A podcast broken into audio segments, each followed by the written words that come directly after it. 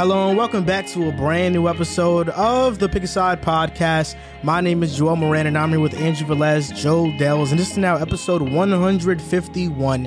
In this episode, we are going to recap the conference championship games, talk about Tom Brady announcing his retirement, recent head coaching hires, revisiting the Herbert versus Burrow debate, and more. A quick Patreon shout out to Sensei Stevie, Drew Stop Whining, SA Crimes, Kevin, Woody Buckets, Tizzy, Corey, Max, Dylan, Playboy, Orlando, Chris, Charles, Michael, Greg, Cole, On Bloods, Ka, Liam, T Grove, B Money, Ryan, Epic Lankiness, Travis Ball, Aaron Moran, Matthew Jimenez, It's Black Ace, Anthony BJ PJs, Langston, Jazzy Juice, Johannes, Ruben, Ricky, Enzo, Sean, Muffins, John, Sean Triplet, Court Cousins, Ben Mack, P. Dot, George, Hikari,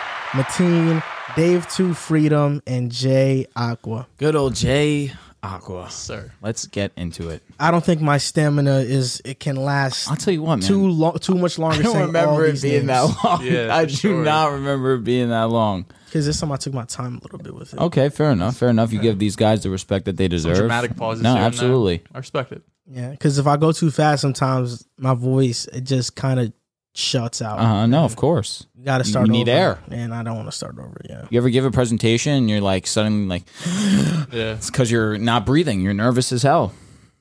So how was your guys this weekend? Had a great weekend. It was a big weekend for you. Had a great weekend. Absolutely amazing. Couldn't ask it- for anything what, better. What made it so great?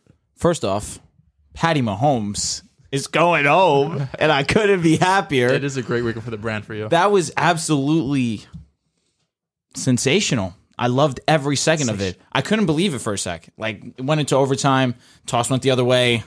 I already called it. I said, "All right, it's over." You know, I just continued to doubt the Bengals, and then by some divine miracle, this guy Mahomes forgot how to play football.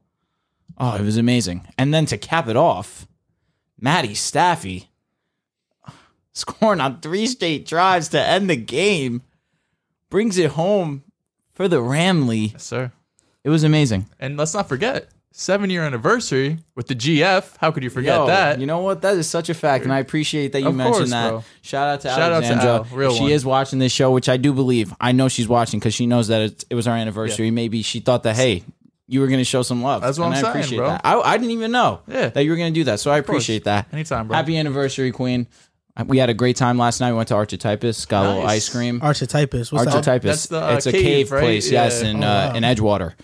I'll tell you what, service mid. Yeah. That being said, the Food food, was great. excellent. Last time I was there was like high school. Really? That's where that I asked long? uh, her to prom. no way. Yeah, Her. I, I, that's where I saw her to prom. Say less. um, yeah, I kind of got like peer pressured into that because she didn't want it at first. I don't think she wanted a promposal, and then Uh-huh. yeah, we, were- she was basic. we, we were just there, and then I forgot who we were Ah, I with. guess not basic. I, I forgot who we were with. They're like, "Yo, she's just doing it now." I was like, "All right," and it was nice though. They, they got like a little dessert. They put prom question mark on the dessert. It was nice. It was a great idea. It was. It, it definitely wasn't mine. I forgot who we were with though. I feel like Max was there. Bessie was there. Look, I'm throwing out names. Yeah, I'm sorry. So hot. Um, I don't. I don't remember who was there honestly, but I don't know. That was the last time I was That's there though. lit. Instead, I was no, it was a 17, it was a good time, bro. I got home like 10:30. I got into bed and I just KO'd. I Yeah. was so damn full. Just had the ill food coma. What'd you get, bro? I had we got some nachos. Tell you why, the service was mid. Mm-hmm. I got some nachos. I asked for grilled chicken on top. No grilled chicken. No grilled chicken. I get my wrap. It was great, bro. If they would have threw blue cheese in there, I would have thrown up. I said no blue cheese. Everything else is copacetic. I got like a, a. It was called the Blue Rojo. It had like chicken. It had avocado, bacon, all that. It was good. Then we got the dessert. Now this is. I'm gonna expose myself. I got mint chocolate chip ice cream. What's exposing there? I know. I know. I actually saw just- some meme saying if you like mint chocolate chip, you like this, and it was just toothpaste with chocolate. And I was like, yo, that's so rude. so messed Mint up. chocolate Mint ice cream is, chip is good. Yeah, You know, bro. I'm, I'm so glad you guys good. feel that way because there's definitely people that have that opinion, and I used to be one of them, and that's why So I feel very. But rainbow sherbet is good too. I love it. The Say that one more time. Rainbow sherbet. Sherbet, not sorbet.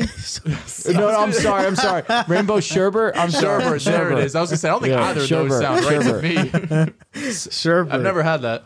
Yeah, no, rainbow sherbet from um, Baskin Robbins is Yeah, fire, it smacks, bro. fire.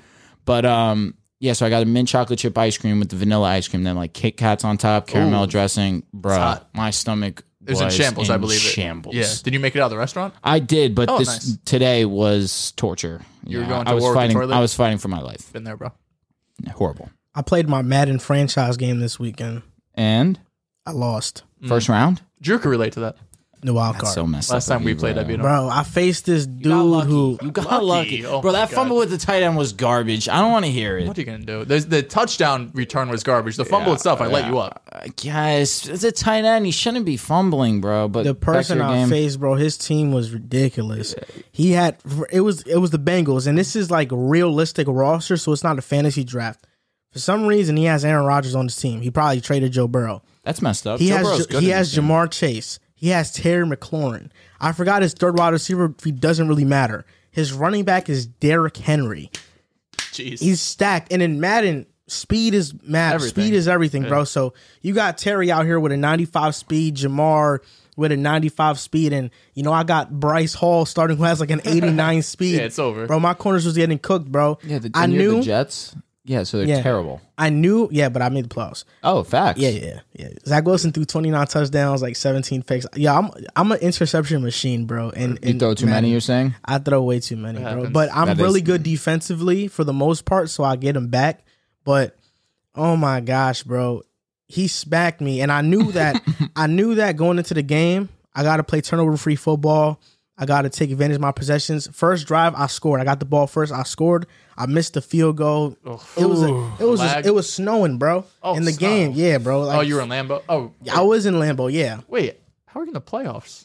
No, I was in Cincinnati, bro. My bad. Oh, oh, oh Yeah. oh. I'm thinking Rodgers. Word, mm-hmm, word. Mm-hmm. Yeah. It was snowing, so you know the kicker missed. I got a stop on him. I got an interception. And right there I was like, okay, yo, I could really take advantage of this game right now. Pick six. Yo, not a pick six. Uh, I'm rolling right with Zach Wilson. I, like nobody's open. I know nobody's open. I have a flat. And like the window's tight as fuck, bro. It's really tight. And he has a line he's usering a linebacker that's pretty close to him. Yo, I don't know why, but my finger just pressed, and I knew, I knew I should have thrown Yeah. away, bro. I threw it. It was a pick. I was like, oh man, Yeah. Been there too Yo, many times. I threw man. four picks in that game, bro. Oh, man. That's a recipe to pi- lose. Yo, after I started so great, I threw four picks in that game, and I was like, I, kn- bro, I, I knew I had to just not lose a turnover battle. Yeah. Like I told myself that that, hurts. So what was the score? 34-13. I quit though in the in the, Oh God, and you quit. in the fourth. Bro said I got I 21. quit. I'm out of here. Do you know these guys that you play Madden with, or just nah, some it's random? just like some random stuff I found on Reddit, like That's Madden lit. franchises. I just joined. They got a whole Discord server and like they- they run it as an actual league. I, I, as an actual league, I think some people take it a, a bit too seriously. Yeah. like they'll hit me up if I don't. You know, they have like this active check weekly. Like, oh, press this check if you're active, and if I don't press it, they like hit me up like, yo, bro, you still in the league? You uh-huh. know, so like it, they're really on top of things, and they advance like every other. I wish I had more weeks. time so I'm we like could every play other ours. day or Yeah, because we do a league. Usually, we just do like four of our- or five of our friends who do a fantasy draft. Absolutely but max five. We've never finished a, a year ever because we just draft our teams. We play each other once, and we just do another one. I don't like that because I like I don't, I don't like playing a CPU. Well, we don't. We just sim until we play each other. Playing offense only though is kind of fun. That's what. I, if I do have Yeah. to play the CPU, I just do offense Facts. only. Me 'cause too. I don't. It, especially in, on all Madden, bro. The computer's so cheese. on offense, bro. They hit the they literally hit the wide open guy ten Yeah, out of ten times. Like any any quarterback will go 12 for 13 for 170 yards, and it doesn't matter what coverage you play, what blitzes you send. It, like they'll just eat you up. I think it's safe to say that we were all wrong about the Bengals. Even though you were you were slightly leaning towards picking them, but you didn't pick Yeah, them. I wasn't I wasn't considering picking them. I was just saying that there's a chance, you know, KC comes out flat, and it was the opposite. KC came out hot, and the Bengals still managed to come back. You, I think, because we posted a TikTok clip about our prediction and it has a lot of views.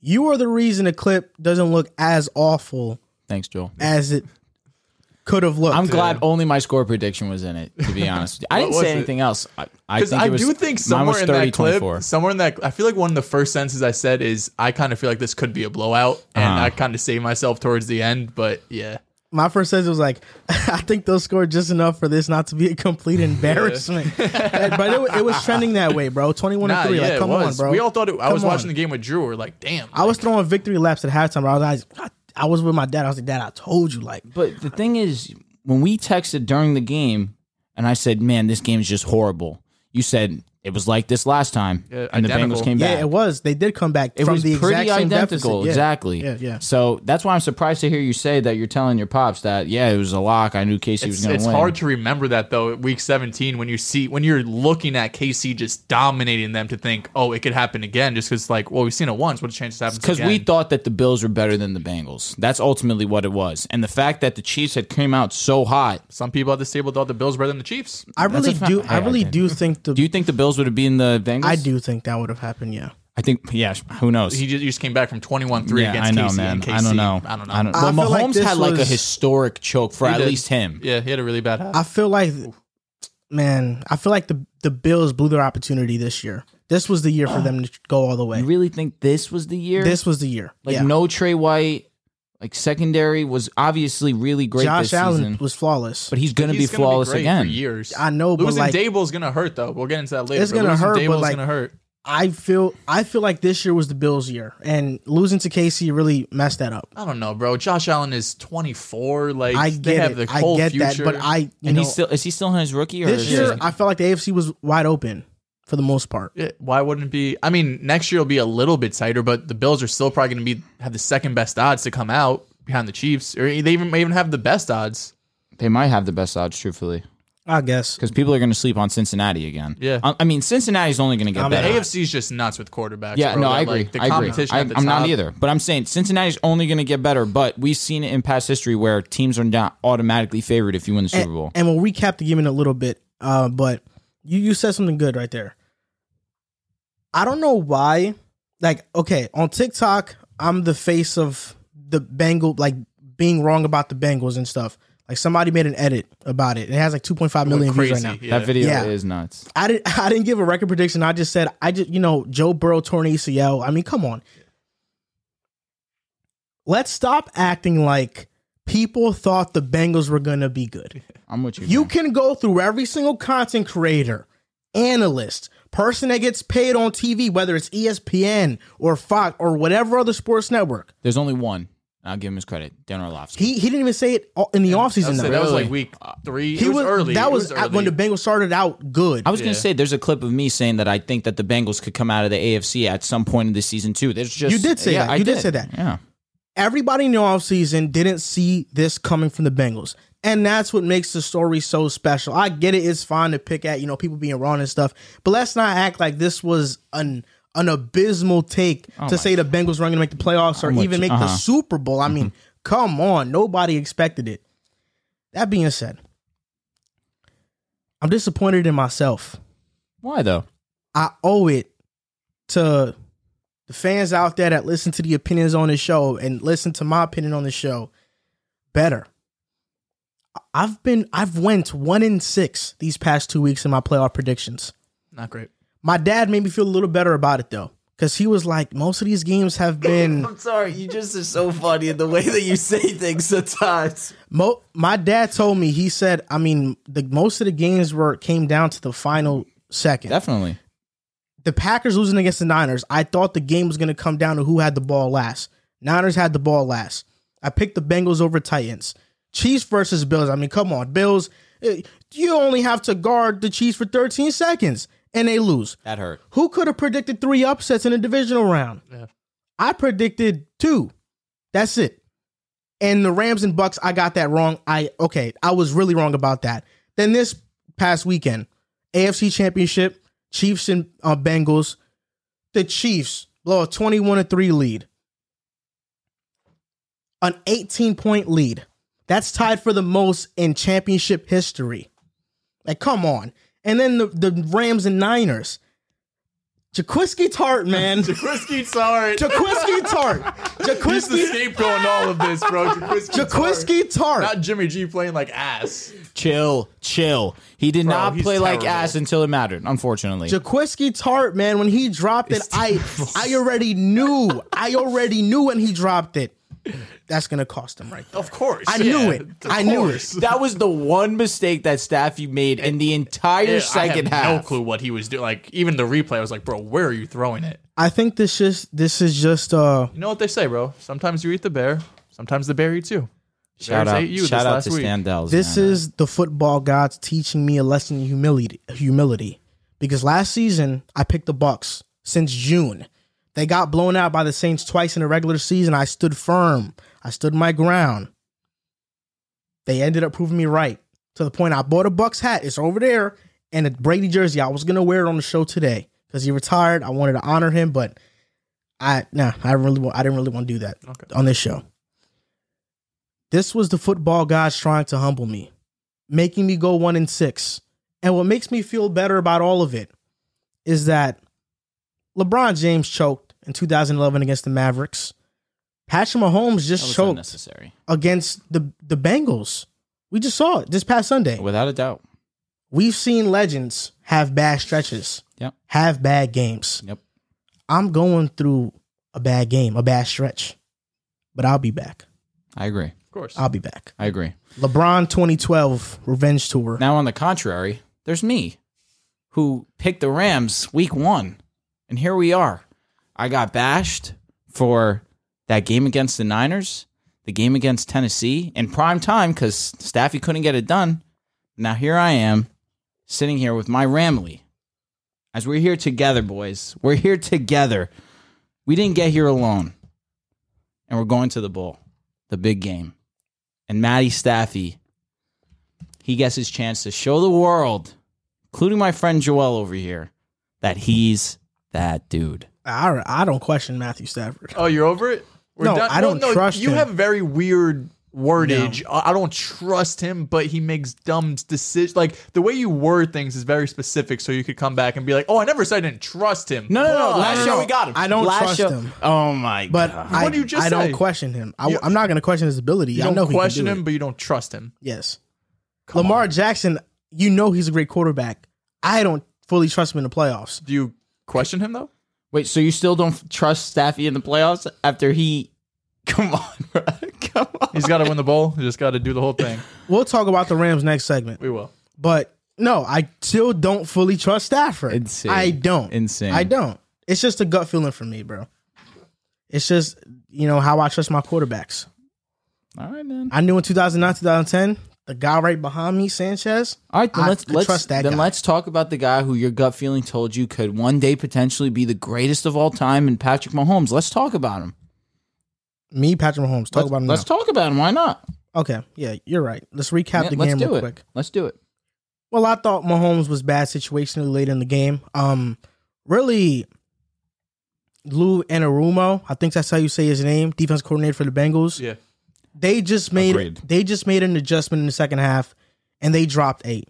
They basically covered the Chiefs how a defense would cover the air raid system.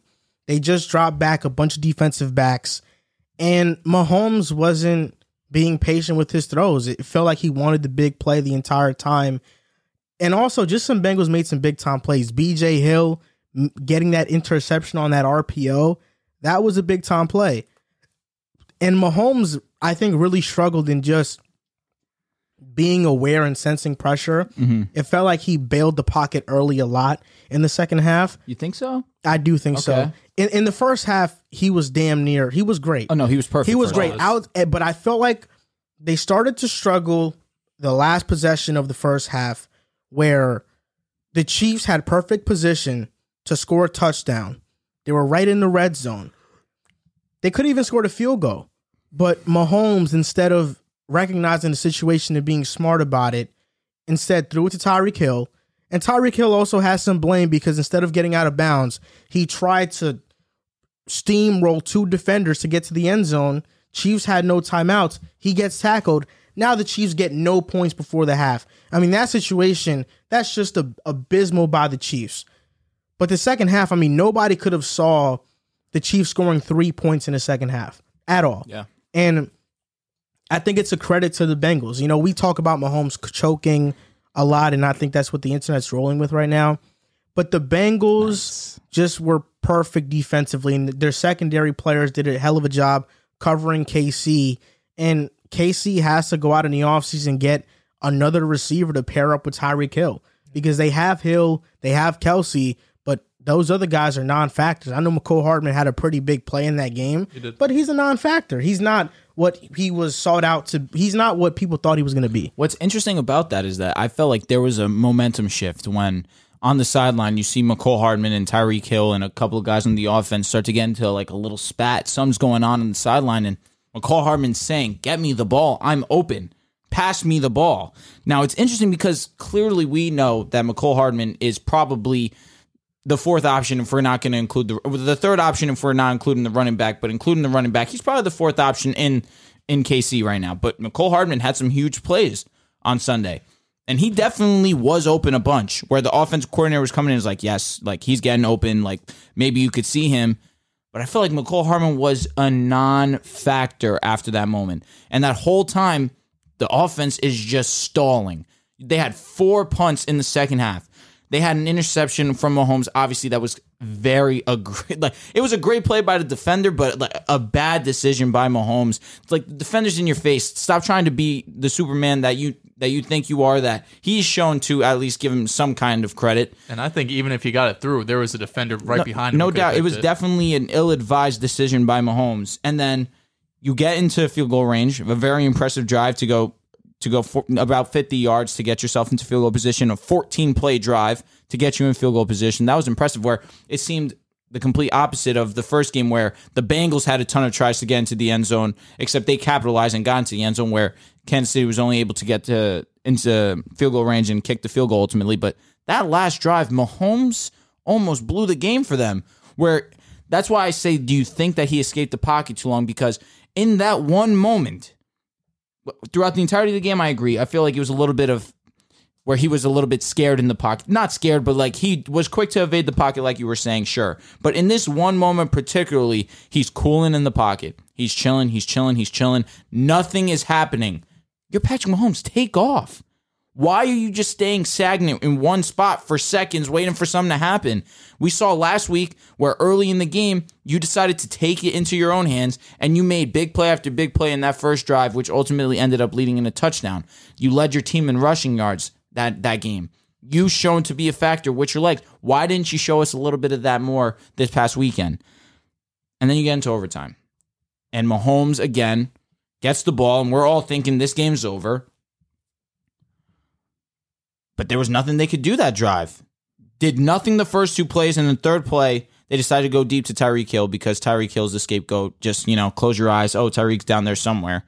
In And in Bowl. double coverage, we've been giving Jessie Bates this endless credit. That's one thing we can at least be proud of. We've acknowledged that Jessie Bates has been a difference maker for the Bengals, and he made a stellar play on the ball, step for step with Tyreek Hill at least playing perfect defense on him to get a hand in the last second, no interference whatsoever, and was able to tip the ball to for his defender to make a play and, and ultimately get the interception that led the Bengals to kick their field goal to win this game. But Mahomes was rare this game, where we saw Mahomes be Mahomes that we've uh, been accustomed to in this first half, and second half he was like week week five Mahomes, where he was irrelevant in a game. It was shocking to see. Uh, For me personally, obviously, we know my agenda when it comes to Patrick Mahomes. I, I don't want him to do well. I'll be honest. That being said, I was shocked nevertheless. And Yeah. to see him play that bad was was crazy. That's one thing I would give Josh Allen over Mahomes is Mahomes gets into these slumps. We've seen it this year, earlier in the year, where he went on a few games, slump, almost a month, where he didn't look like himself. The offense didn't. And that's one area where I think Josh Allen has him just being more consistent quarterback all throughout. But you nailed it, man. I mean, it's a tale of two halves. Same thing that happened week 17, where the Chiefs come out hot, look spectacular, and it looks like there's no chance that the Bengals could come back in this game. And you mentioned it, Joel. The second half of the game, the Bengals played a lot more man. They dropped back in coverage because the zone was really killing them. Because whenever Patrick Mahomes would either step up in the pocket and run, he would outrun the linebacker, or there's a couple plays where he would step up, the linebacker would step up, and now you have McKinnon open in the flat, and you're able to get a big play there. Mahomes in the second half, when facing three man rushes, was three for eight for 15 yards, one, one interception, and four sacks. He was able to do nothing in coverage. He wasn't able, you just got to give credit to the defense. Like you said, it's sure. easy to say, oh, Mahomes had a bad game, but like, when there's nobody open and you're dropping eight and there's no and you're they were still getting some pressure with only three rushers. They had four sacks, only rushing three against a stellar Chiefs offensive line. So you got to give credit to the Bengals and how good their defense um, played in the second half. But a few takeaways. The field goal at the end of the first half was very questionable, not taking the field goal mm-hmm. because you're giving the Bengals some momentum. Up until that point, you have all of the momentum, all the momentum, everything's going your way. And now instead, they get a I don't know what down it was. There's only five seconds, might have been third down, but now they're getting the momentum going into halftime. They're thinking, okay, like sure we're down 18, but at least we're not down 24, 25 now, right? We still have a chance to come back into this game. So the Bengals go into the locker room feeling a little bit better about themselves. The Chiefs feel a little bit worse, and that definitely played in the second half of the game. Um, I also think you mentioned the defensive coordinator. It was also interesting how they were playing their spies with him. That play that you mentioned, uh, the fourth, third down play when they kicked the field goal, the Chiefs did to go into overtime. Uh, Hubbard was actually the one who was playing QB spy that that play. Like Yep. normally you have a linebacker. He had a great game. He had a phenomenal game. He was the one who was the spy. They only rushed three or four, but then once Mahomes started running around and going crazy, once he saw an open lane, he just you know looked like a bullet and he went right darted. through Mahomes, right through the offensive line. Was able to sack Mahomes, almost made him fumble as well. Um, and I think it's important to note if you're a Bengals fan, this is a game where Joe Burrow didn't backpack you. You know, a lot of us thought that if the Bengals are gonna you know, go far in the playoffs, make a Super Bowl run. We all expected it to be on the back of Joe Burrow. He's going to have to throw for 300 yards and three touchdowns every game. He's going to have, to be- have to be the focal point of this offense and this team overall. And that really hasn't happened throughout the playoffs. I mean, uh, this the first game against the Raiders, he was 60% completion, 250. Um, am I looking at? Oh, sorry. First game against the Raiders was 70% completion, 244, two touchdowns, zero interception. A really solid game, but 240 and two touchdowns, that's good. That's not mm-hmm. Hall of Fame level. Mm-hmm. His game against the Titans, 350 yards, but an interception, no touchdowns, a QBR of 28. In this game against the Chiefs, 60% completion percentage, 250, two touchdowns, interception. He's not putting up these video game numbers like we saw at the end of the regular season. Mm-hmm. So it- it's good to see that they're really playing as a team. And the offensive line, even though they allowed 16 pressures, which was even more against Tennessee, Burrow was able to get the ball out quicker. He only got sacked one time. And it was a team effort because that's how you're going to have to beat a team like the Chiefs. And that's where we got to give Burrow his credit, where we saw him be very elusive in the pocket, evade some big time sacks. One specifically, Chris Jones is right on his ass. He's about to sack him. He somehow escapes it. He's able to outrun Chris Jones while Chris Jones goes a second time. breaks a tackle and goes and gets the first down. It was amazing that play and it was very it's very interesting because I feel as if we haven't seen a lot of we were talk I said this a little bit before the show. We haven't seen a lot of big time throws out of Joe where it's like, "Oh my goodness, this guy has a one of a kind arm. How did he fit in that window?" But it's been big plays where he's the one doing the work to get out of the pressure that he's being felt. Another one where he's being the pressure being felt on his on his strong side. He he somehow breaks out of it and sees Ja'Marr Chase, who's in double coverage, just break out into just open space. That's because Joe Burrow broke up, made that play happen with his legs. So we got to start giving him some credit when- in terms of he may not have the best arm, the most fantastic arm, but he has big play ability. the Bengals did a great job at disguising what they were going to do pre snap. They would give Mahomes these two high looks. Then, in the middle of basically their formation, before the ball is snapped, they would now shift to one high. And Mahomes like, okay, only one one back now.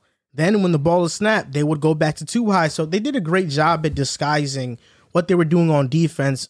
And you made an excellent point maybe in a traditional sense, Joe Burrow didn't backpack the Bengals like, you know, we saw Josh Allen with the Bills.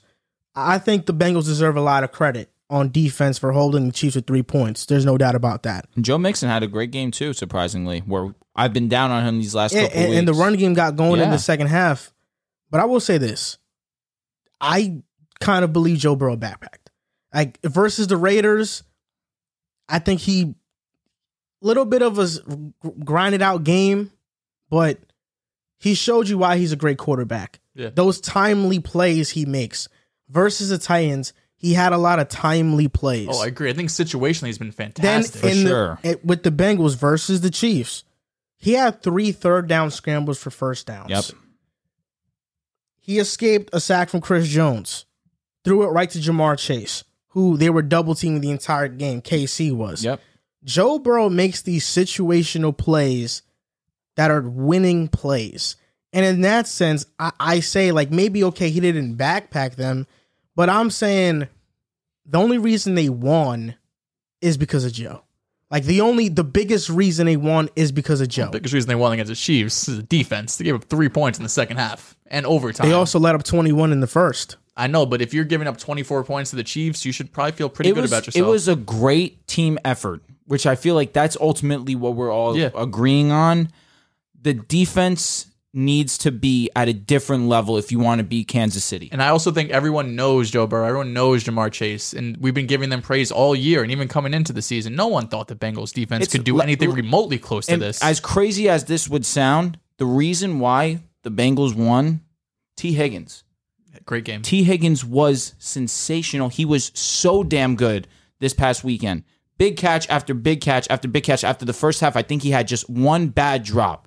Yeah, he did. Yeah. He had a bad drop, and after that, he was a different guy. the touchdown one, right? Yep, that was hard. The, but- first, the the first down that he picked up, where Joe gave him a, th- he gave him a dot for sure. Oh. but to stay with that ball, to keep to Yeah, yeah. keep such strong hands, Tee Higgins deserves endless credit because you knew they were going to try and take Ja'Marr Chase out of this game, which for a good portion they did in the red zone, one on one coverage. You're begging for Jamar to beat you, but other than that, Tee Higgins stepped up to the plate and hit a home run. the thing about that is, um, well, I do think it was a team effort, and this entire Bengal season has been a team effort. Their defense has stepped up. Evan McPherson, rookie kicker, No doubt. four for four on field goals. Dude's He's been ice cold. He's been cold blooded. He stepped up. The offensive line actually had a worse game against the Chiefs than they did against the Titans. They just didn't get more sacks on Burrow, but Joe Burrow has been letting the ball go out quicker, and I think that's a testament to his decision making and knowing the situation. Like, okay, this doesn't favor me here. I know my offensive line isn't the greatest. I have to adjust accordingly. Our play calling has to adjust accordingly. And quite frankly, Zac Taylor, I'm going to talk about this more in depth when we go into the Herbert and Burrow debate. I, I get that Zac Taylor is the head coach for this team and they've made a Super Bowl run, but how how good is he actually? Like I know he's a good motivator. He can definitely get guys to buy in the locker room, but Joe Burrow left LSU. He left Ed Orgeron. Ed Orgeron is now fired. It wasn't until Joe Burrow got there to where he had that success at LSU. He made Ed Orgeron look like a good like a great coach. He's making Zac Taylor look like a great coach right now. Burrow, I think, is the reason there is the biggest reason because we know the skill positions are there. Mixon got it going, the defense got it going, but ultimately, the Bengals, and it's the same thing with the Rams. The Bengals are winning these games because they have a quarterback who can bail them out of bad situations, and that's what it comes down to. And situationally, I can't think of a quarterback who's been better this season than Joe Burrow. You can name me that Stafford has the best quarterback rating in the fourth quarter. That's my Josh guy. Allen. Josh Allen is amazing. You know how I feel about. Josh Allen, man. In it- big moments, that's the only reason why it comes to mind because Josh Allen back against the wall, not once but twice, came to play Yeah. in Kansas City. I don't want to answer that question out of respect for Joe Burrow. Fair enough. You know what? We don't want to be rude to Joe Burrow today. He give him deserves en- endless respect for what he did. But Listen, he's ultimately- a- will never ever get a bad word coming out of my mouth just for beating Patrick Mahomes in the AFC Championship. But ultimately, Joe Burrow, he's the biggest reason why the Bengals are here. And the Bengals have found a, a special guy at quarterback. And for him to be doing this, this thing, I don't want to waste my material on the debate later because I got a lot of stuff. that's fair. But Joe Burrow, that's just the guy that I look at, and I hope one day I could be as cool as him. Yeah, Joe Burrow. Yeah. it's hard to do, man. All right, let me ask. All right, we'll we'll ask you guys, the fans. What is Joe Burrow's best nickname? Joe Brr, Joe Shiesty, Joe Cool. Other ones, help me out. Which what other what other nicknames? I feel like those are the main three that I see constantly. Let me know which one you think is his uh his best nickname. For me personally, come on, Joe Brr. If you can roll your R, Joe Joe Brr goes crazy. Joey franchise. Joey franchise is a tough one too. I think is I think it's Joe Shiesty. Joe Shiesty. Joe Shiesty's tough too. Yeah. I think that my favorite one is Joe Shiesty. That's fair. Stuff. Free poo. Go ahead. 49ers, Rams. No, don't free him. I don't know. I don't know what he's blacked up for actually. Robbery. Oh, The Rams beat the 49ers 20 to 17. Um yeah, man. This wasn't the best game you sound strong, bro. this game took years off your life. Oh damn! I was watching this game and Stafford made some throws that were exceptional. He also made some throws that made me go, can't trust Stafford moment. Ugh. That was a One can't trust Stafford moment. Tart. No, he threw a couple that, that I thought was a can't trust Stafford moment. The Rams won this game because they had the better quarterback. It's as simple as that. But but I thought that he didn't have to be a better quarterback for the Niners to win. That's Jimmy thought. G? That yeah, that's what I He thought. didn't have to be the the better one, but he wasn't even half of what Stafford was in that game. in the fourth quarter, without a doubt. Wh- which is why I think they they lost. The 40, 49ers nor the Rams, neither team could get the running game going. When that happens, you have to rely on your quarterback's arm. And I don't want to make this a, a Jimmy G slander segment because the guy deserves a break. Same thing I said earlier in the season for Baker, even though I think Jimmy G actually deserves it more than Baker. Jimmy Garoppolo has been playing with a strained shoulder that he suffered against the Cowboys. He's been playing with a torn ligament in his throwing thumb that he suffered against the Titans back in the regular season, I think week 17. The guy is a warrior. He's been battling through these injuries. He hasn't been complaining, all to retain his starting spot. And after the game, he basically came out and said, Every play I feel it, but we made it through. And he told reporters, I can finally be honest now. I can finally be honest, you know, just get it off my shoulders. I was going through pain. And had he not been going through that pain, do I think he might have outplayed Stafford? Probably. He probably would have. outplayed. You're crazy, bro. He hasn't played, outplayed anybody this playoffs. The difference is that the Niners and the Rams, the difference between the Niners and the Rams is that one one team has a quarterback that is great, and that's the Rams. Jimmy Garoppolo, for as as better as I think he is and other people think, he is as good as what the game script of Kyle Shanahan is for him. Kyle Shanahan has to call the perfect play on every situation for Jimmy G to have ultimate success. Sean McVay has one of the more simplest offenses in the NFL. It's simplistic. You know what to do. A lot of choice routes. He gives his players freedom. That's why Odell has been able to just be plugged in and have success immediately because the offense isn't overcomplicated. Kyle Shanahan is different. I didn't think either, nor Sean McVay or Kyle Shanahan coached a great game. I agree. I thought Kyle. Shanahan's management and lack of aggressiveness, being conservative, cost him. Sean McVay wasting his timeouts, challenging plays that it was abundantly clear did not need to be challenged. It cost him. And also, you know, just calling plays that weren't the best at the moment. I'm with you. But ultimately, the two the the biggest plays in the game were option routes by Cooper Kupp.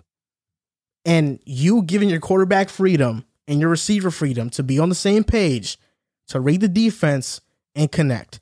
They didn't struggle against zone as I thought they would have. They were better against that. And it, the 49ers can't play much man because they can't cover. They don't have the corners to cover. Stafford can make off script plays. He can make plays off script. Despite McVay not coaching the best game, honestly, I, I wouldn't even say he called the best game. He didn't. Matthew Stafford was the reason why the Rams were able to win because he's talented enough to lift up that team in those dire moments. And that's what I thought this game this game came down to. The two biggest ones, the two biggest plays that came da- that it came down to was fourth and two at midfield. Sean McVay challenges the spot of the ball. So bad.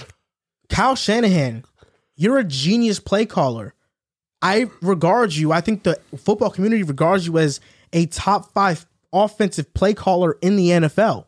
He He was challenging a fumble, by the way. Oh, okay. Yeah. hmm hmm And the 49ers were about to punt it. McVay said, no, let me challenge it first, even though you're going to give us the ball back. It was mind boggling. Kyle Shanahan has all this time to dial up a play. He doesn't. You need two yards. You have Deebo Samuel. Hell, even Jimmy G on a short route or something. Draw something up, Kyle Shanahan. You're a you're a legendary play caller. That's what that's what you're supposed that's you're regarded as. No. He decided to punt it. And that's where I think things went downhill for the offense because the offense never had good field position after that. Unless Jaquiski Tartt was able to catch an easy, fair catch, punt return, basically ball. Matthew Stafford lays it right on you. Matthew Stafford is, you know, I'm not the best fourth quarter quarterback. I'm gonna just gift this ball away. Not the not the best fourth quarter. Ma- Matthew Could've Sta- anything. Matthew Stafford. Matthew Stafford was there. He was dropping back. He was like, "Man, this guy Joel's right. I do make stupid throws." He just throws it up. He throws it up. Jaquiski Tartt is here, and that's why he plays defense because he can't catch. Yeah. And he drops it. When he dropped it right there, I was standing up the entire time, the entire game. When he dropped it right there, my face went into my palm. My phone gets turned off. And I knew that play was going to be the reason the Niners lost the game.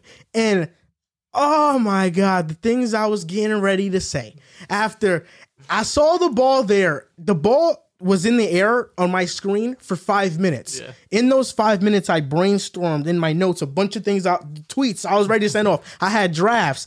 I told you, can't trust Stafford. I told you, I told you, I told you. I, oh my God, I was getting ready for show. I had my notes out, and he drops it. I deleted everything, put my head in my put my head in my hand, went to the couch, and started crying. I knew that was it. And then what happened? Oh, Stafford now makes a big time play. It felt like the Niners couldn't stop them on third down ever.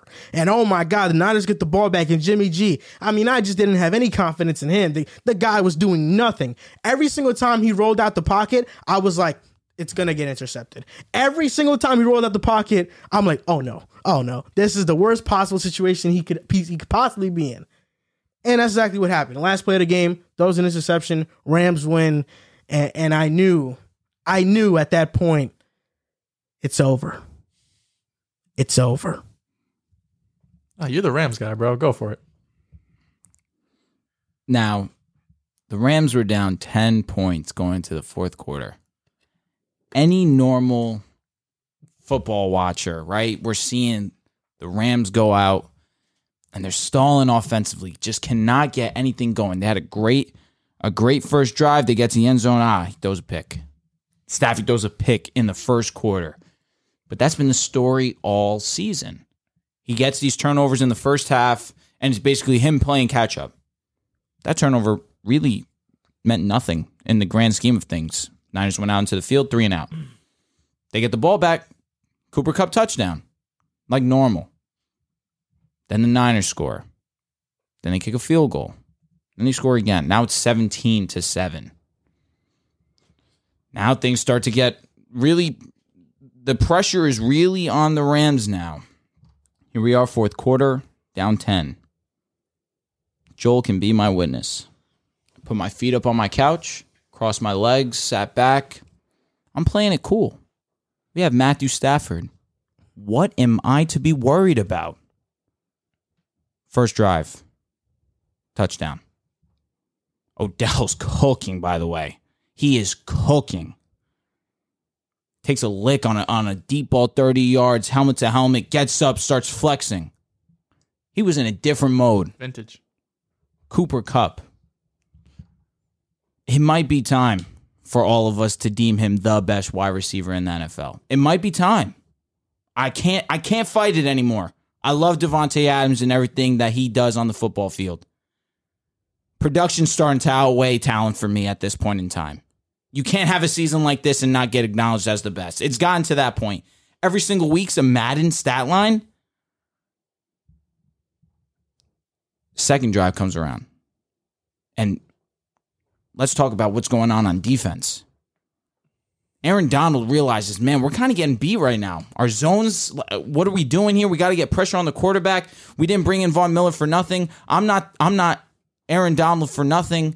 I need to start doing my job. He pulls the boys over on the sideline, starts talking to them, gets in their ear like a true leader does. And from that moment on, the defense completely changed. Every single defensive possession from the Rams, they absolutely dominated the line of scrimmage. Jimmy Garoppolo was in hell. The run game was non existent. Less than 50 yards rushing. You do that to the Rams, it is a recipe to win a ball game. Now, here we go. Rams are on offense. And you alluded to this a little bit. McVay, in my opinion, was nervous. I think McVay was truthfully nervous. And it was all on Matthew Stafford. Stafford had to be the guy in the moment to keep everyone poised, keep everyone cool, realizes, man, this run game's not doing much for me. Cam Akers, he's had a couple great runs today, but he doesn't have it. Got injured earlier in the game. Sony Michel, he's been great for us all season, doesn't have it. This Niners rush defense is legit. This line is legit. I got to be the guy. Goes down second drive, puts them in field goal range. And the play calling by McVay on third down to do a screen pass to Sony Michel. What he goes and you see him on the sideline, points himself, saying, That's on me. I agree. What are you doing, Sean? You have staff who's been slinging it all game. What are you doing? Now, we get to, to this guy's play, right? Where Tartt drops the ball. The very next play, a 16 yard pass to Cooper Kupp. It doesn't phase him. You say his confidence could be his downfall. His confidence is what allows me to put my feet up, sit back in my chair, and understand I have a reliable guy. If my quarterback's nervous playing the quarterback position, we're doomed from the start. But he's cool. He almost makes a, de- a costly turnover. And the very next play, he throws it like nothing ever happened. That was the difference in this game. You're 100% right. One con- one quarterback was confident in his abilities, and the other quarterback was shaking in his boots because the pressure was too much. Nick Bosa played a hell of a game. Greenlaw was getting to the quarterback. These guys were amazing. Warner on Kupp is barbecue chicken. You should never want that. As great as Fred Warner's been, Cooper Kupp has been too good for you to throw Fred Warner on him. Matty Staffy gets the ball again, right? And now it's the 17 17 ball game the third straight drive. Now, this set deficit just magically disappeared. And Matthew Stafford, calm and collective, just calmly driving these guys down the field, driving these guys down the field. Kicks a field goal. Sean McVay needed to do better by Staffy. He needed to do better. And this two touchdowns, one interception, it could easily been three touchdowns, 360 yards. If this guy, I don't want to disrespect him. Receiver 18. Uh, score score Rennick.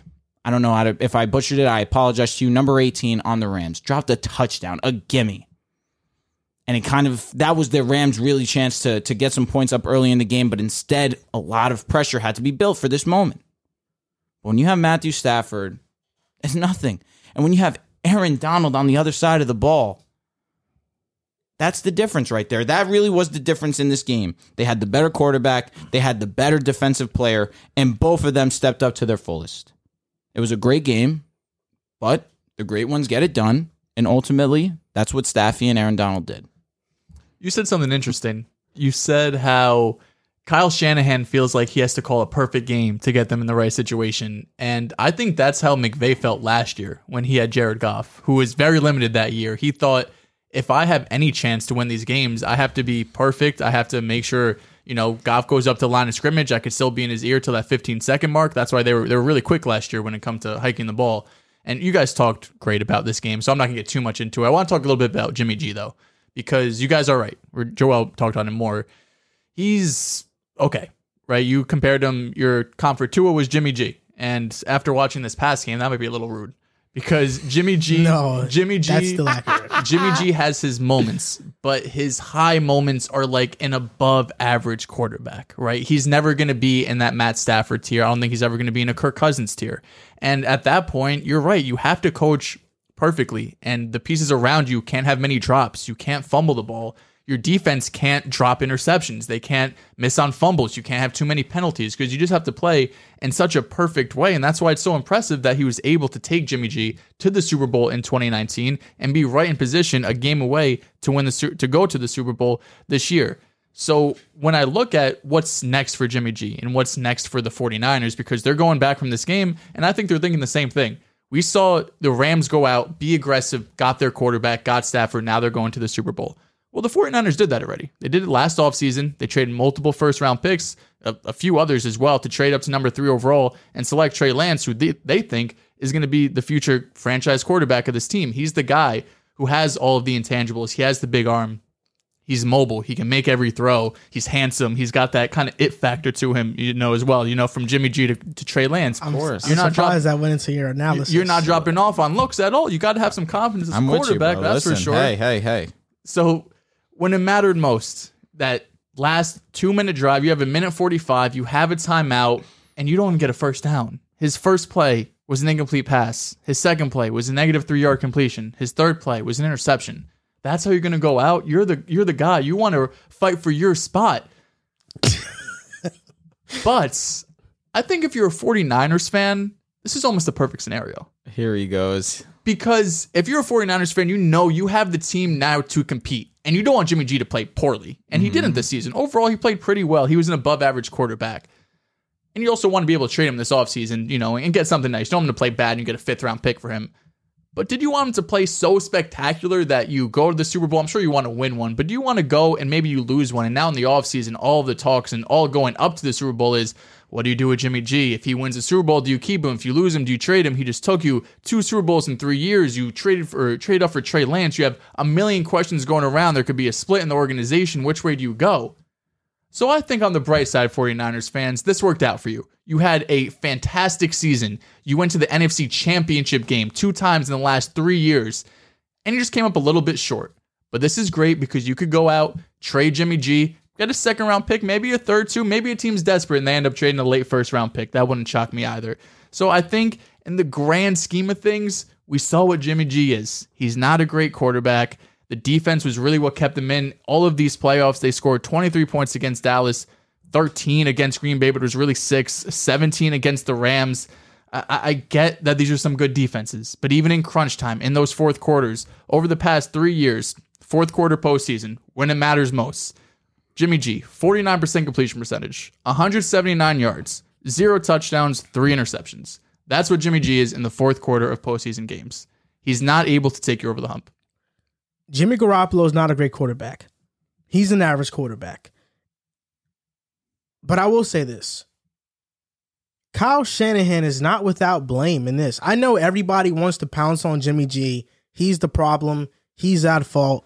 The guy was dealing with a torn ligament in his thumb, a sprained shoulder, a strained shoulder.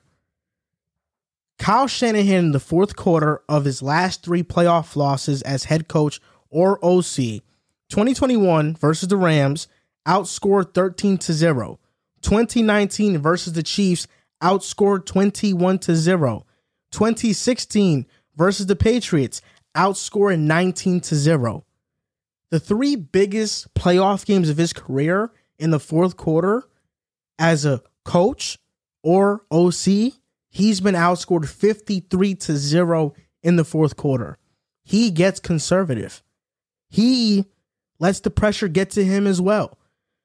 I don't want to pin it all on Jimmy G. I know he's an average quarterback, and I know that Shanahan does have to call a perfect play, but not going for it on fourth and two at midfield when you were up 17 to 14. A first down there, and that drive the Niners were going. like You get a first down there, you score. 24 to 14, the Rams are virtually done. Yeah. I- I'm sorry, but That they're felt like a virtually turning point to me too, because you go and you you're able to go down and score, And it's a whole different game at that point. Instead, uh, first of all, McVay challenging that call, even though the Niners were going to punt to them, was was absolutely insane. I don't know why you would do that.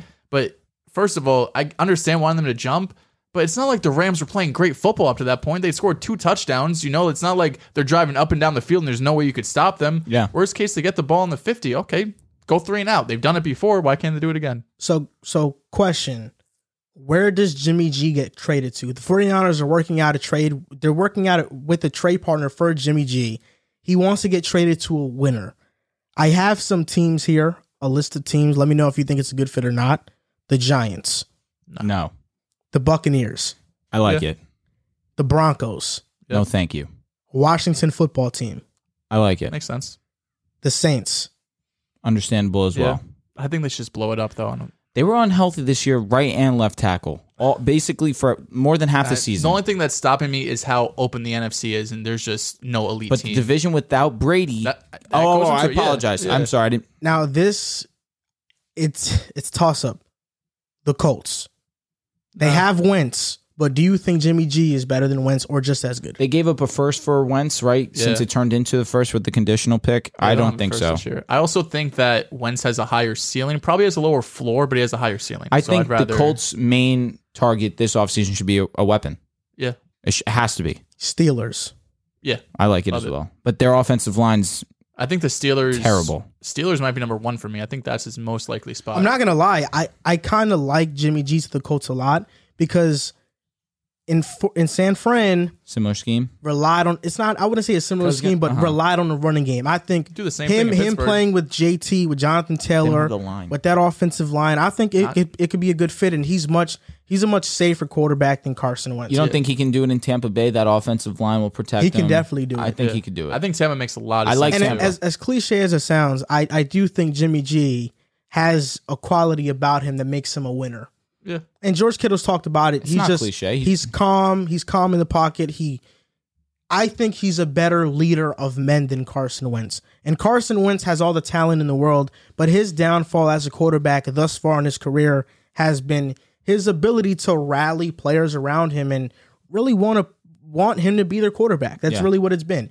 In Philadelphia, Nick Foles overtook that locker room. This past season, his last season in Philly, Jalen Hurts even overtook that locker room. He was benched. Wentz was benched. And now in Indy, I mean, losing back to back games when you guys virtually were locked in the playoffs Yeah. for you not to get in, It's bad. it, it Embarrassing, definitely it, it, it degree. is Yeah. embarrassing. Tom Brady retired, and he he announced it on Instagram. I'm guessing he just wanted to announce it himself. People were giving Adam Schefter all types of uh, baloney for uh, basically uh, announcing it early, but you know Schefter was right at the end of the day. He said basically the reason he retired is because he wasn't 100% committed anymore to football, to the competitiveness, and he didn't want to shortchange his teammates. That's at least what I got from it. He mentioned his Bucs teammates, the staff, the organizational employees, but I was surprised that he didn't mention the Patriots. I felt like that was a slap in the face. So I feel like he already kind of acknowledged that a little bit when he left initially. I know, but I mean, th- your I feel like your retirement, your retirement update, you retiring from the NFL for you not to mention New England and for you for the picture of that Instagram post to be a picture of you beating New England. I feel like there's some there's something there. There's definitely something there. I'll say this. Oh, you're saying that it was when he was in New England? Yeah, that's that's, the first crazy. picture. That was crazy. I think that for an Instagram post, I'm not digging too deep into it.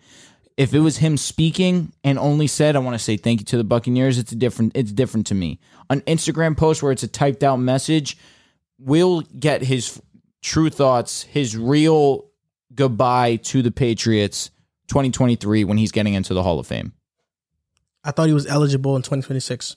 I thought it was 27. I'm sorry. I'm sorry. 27. Oh my God. What am I doing? Yeah. Yeah, no, 27, 100%. Yes. Yeah, um, that was a, made me a little happy that he didn't thank the Patriots. You know, I'm the resident Brady hater here, even though my friend to the left of me, Joel, is a Jets fan. He's also a Brady fan. And, I respect greatness. And I know your your brother's a diehard Brady fan too, so I, is. I understand that as well. Um, you know, I'm distraught to see Brady go, man. What am I? How am I going to sleep at night? Like, nah. I mean, he's the goat, man. Like, I, I feel the same way. Brady and LeBron, I feel the same way. I'm, a Celtics fan, so I've seen LeBron beat us a whole bunch of times. I'm a Jets fan. I've seen Brady beat us a whole di- bunch of times. So I'm never rooting for these guys, but I understand they're two of the best to ever do it. They're two players I'm never going to see duplicated or replicated again. Um, you know, Brady went out on top. He was a borderline MVP candidate, borderline best quarterback in the NFL. He came back from a 28, 27 to 3 deficit. His last touchdown was on Jalen Ramsey, a 50 yard dot to Mike Evans. So he had nothing else left to prove. He got seven rings. There was nothing else for him to do. I mean, if he really wanted to run it back, but we talked about it last week. They had a whole bunch of free agents, not a ton of cap room. They're gonna have a late draft pick, so it was hard for me to really sit there and and um, you know think Brady is going to look at this team and be like, we can make another run. I think this is the year. He's like, let's give it one last run. Um, but he's going to go in the Hall of Fame, best quarterback ever. But uh, I can't say I'm sad to see him go. I'm kind of I'm kind of upset to see him go. I don't love Brady by any means, but my brother, like you mentioned, absolutely adores him. Was his favorite player growing up. Was a Patriots fan all these years. He leaves. He feels like Tom Brady was disrespected by the organization. He felt like the Patriots did not want Tom Brady. It's funny you felt the same way about Peyton. But it's true. Both both were true. Jim Irsay cut Peyton Manning. He didn't say, "Oh, you know, sign and trade or trade." You know, They gave him. They did like a press conference, say goodbye. It's not like they cut him and he was just on the waiver wire. We're like, oh shit, you know. I, I don't care. Regardless of that, you just cut a top five at the minimum quarterback of all Andrew time. Luck. But they still cut him. You could have traded him and got something. Uh, But you also cut him, so now he could go play wherever he wants. No, I agree, but you could have also traded him wherever he wanted. maybe it was a money situation. Nevertheless, he goes to Tampa Bay. My brother's absolutely emphatic with everything that's going on in Tampa Bay. Now he's gone, and now he's like in limbo because what the Patriots did to Tom Brady was foul. This guy gave you well more than what you anticipated when you first brought him into the building. Literally times a million. This guy absolutely blew every expectation of himself out of the water. To bring six championships to New England, to be as dominant as he was in his time in New England, to go over a full decade without a championship, and to bring three home in a matter of what, five years was it?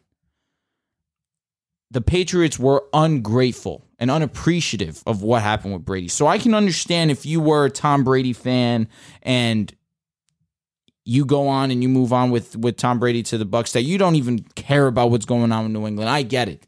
Because if Tom Brady was your guy, what the Patriots did was foul. But it's sad to see him go. You're losing a, you're losing our generation's Michael Jordan. And I do believe that.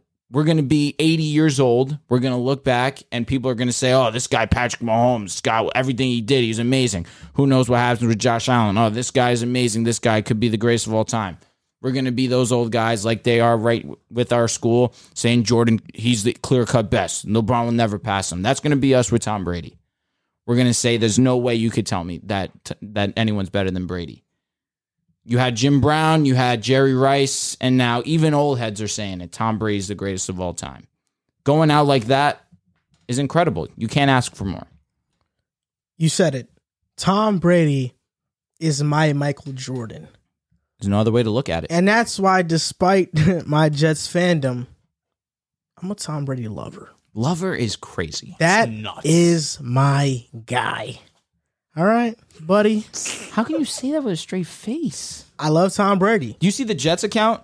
Yeah, I want to uh, make sure that this is yeah. real this time. Bro, the Jets social is What one Jets of the best account? in football. The real Jets account. They're Yeah, like New this, York they tweeted, Jets. This better be real, and then Oh. they tweeted like a you know we won't miss you, but The reason why the reason why I feel no sympathy is because Tom Brady kicking our ass, being the Jets' ass year to year, is is uh, because we are horribly run.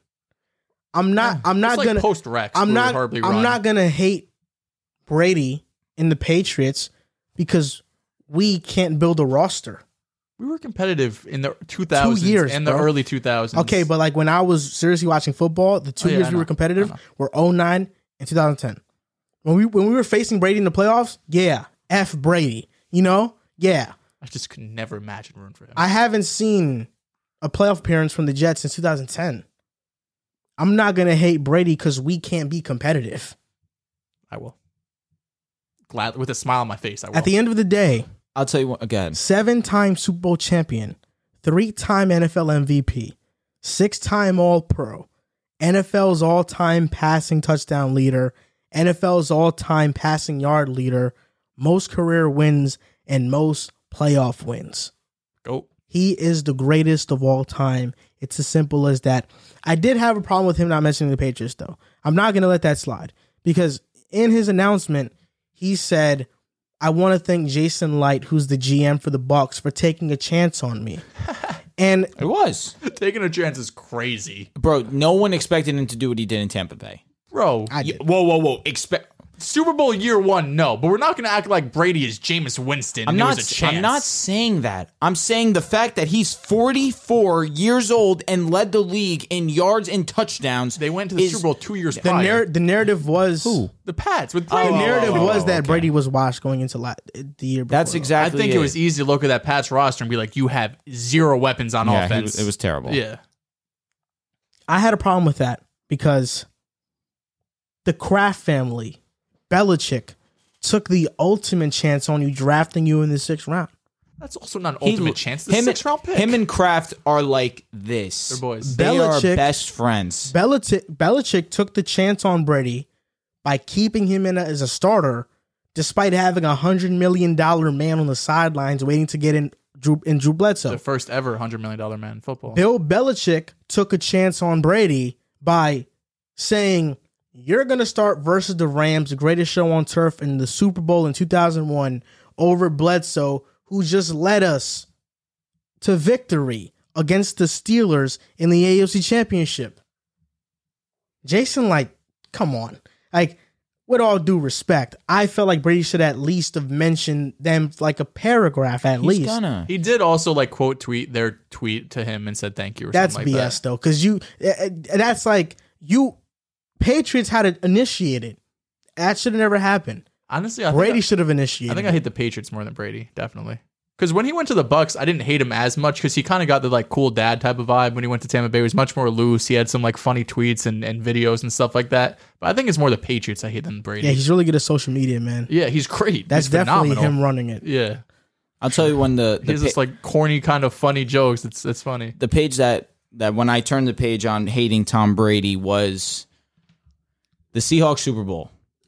Because that year prior, I'm shocked. no, I s- the year prior we had gotten our ass beat by Yeah, them, and it hurt. Peyton had a strong chance to at least put a, a strong claim Yeah, at to be the best quarterback ever. He has just come off 55 touchdowns, over 5,500 yards. He had a strong case if he won that Super Bowl God to be the greatest wasn't ever. in New York. That was the biggest BS ever. And I remember contemplating buying tickets, and I was just like, nah, let me not. It's going to be cold. I could watch at home. Thank God I didn't. And the year after, Brady goes and beats that exact same team. I went into my brother's room. I talked to him. I gave him a hug. I said, congratulations. That's it. There's no debate. He's the greatest ever. After that, I put it to the side. You just have to get to a point where you acknowledge greatness. And that was my moment. You mentioned briefly about the Broncos' embarrassing loss in the Super Bowl. It was very embarrassing. One of the that God, was the stop most it. Stop it. Stop it. Just let's. What's the topic? no, that was the most You're embarrassing loss. I've ever You're a seen for sure, for sure. Um, um, Listen, at least you've been to one. Speaking about the we Broncos, won one after. I know that's great. Yeah. speaking about the Broncos, you guys hired Nathaniel Hackett, former offensive coordinator of the Green Bay Packers, spent eight years as an OC. George Paton brought him in. And my first thoughts on this move were that this is to get Aaron Rodgers, as simple as that. Do I think Nathaniel Hackett is the most qualified? I don't. I do think he only got the job because of his connection with Aaron Rodgers, and he can hopefully, at least the Broncos are crossing their fingers that Aaron Rodgers follows suits and joins Nathaniel Hackett.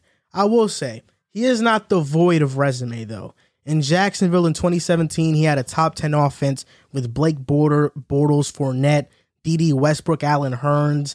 I mean, guys really Keelan Cole. Like, come on. Top 10 offense, the AFC championship year that they went on. He was the OC. So at least he's proven himself as that. So I can't be totally down on him. But I, I tweeted that when it, I tweeted this when it first came out. I mean, if you don't get Aaron Rodgers, he's gonna get fired in like three years, maybe two. But I don't see how. Because what we're gonna have another another bad quarterback for what? The eighth season in a row, and it's That- going to but be. that's why because you guys won't win. And because he only got hired to bring in Aaron, I believe he made Blake Bortles look good. He could somehow, some way, make our quarterback, whoever it's going to be, be good. I believe that. Now, my only issue with what you said initially, and I'm glad you didn't say it now because it, it really was interesting. Called us desperate. This That was is a desperate. desperate play. that is desperate. But we have three Super Bowls. There's some teams that have zero, but we're a desperate franchise. Two in the '90s, I believe, right? Or eighty one in the We 80s, won. one in We the won 90s. 97, 98. Okay. and we won one in 2016. Okay. Again, there are teams that have not won one in the history of football. Meanwhile, we have one in the 90s, we have one in the 2010s. I can promise you, we're not desperate. The Desperate's Broncos, the wrong word to use. the Broncos, as of recently, have been desperate. You're itching and, for a quarterback. And this is the thing, desperate, right? Is would you say getting bringing Case Keenum in was desperate? Yes. What did we give up? I need to find that tweet. A third? Step back three. Joe Flacco. That's Yo, that is a classic tweet that I wish I, I wasn't the butt of the joke that? of. Oh, years ago. Dude, years ago.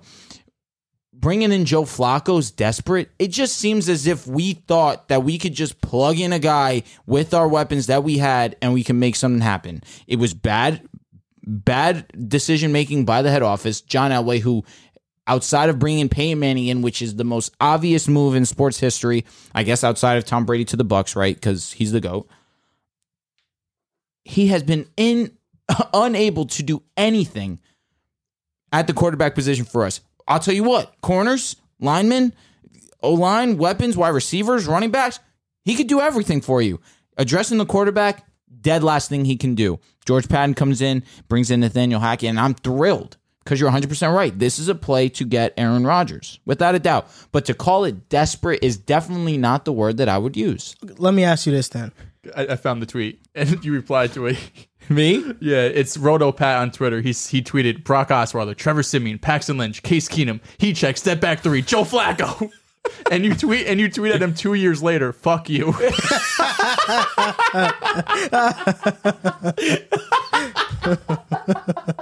How else am I supposed to respond to that? How else am I supposed to respond it's really to one that? of the best. I'm re-retweeting it right now. Oh my god! How else am I supposed to respond to that? He absolutely violated us. Bro, oh my god. It's like we have made terrible decisions at the quarterback position. And That's desperate, though. That is that's it's literally not- desperate. But that's not desperate. You're bringing in the thing. Okay, let me ask you this then.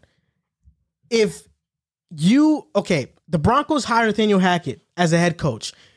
If it's already a certainty that okay, you're gonna get Hackett, Rodgers is not coming. Are you thrilled about the hire? yes. I wanted That's an a, that's offensive a lie. mind. That's a lie. you want off- I over wanted an Eric offensive Bieniemy? mind. That's I would have loved over Eric the other guys. Over, But Eric. Bieniemy is probably not going to get a head coaching job.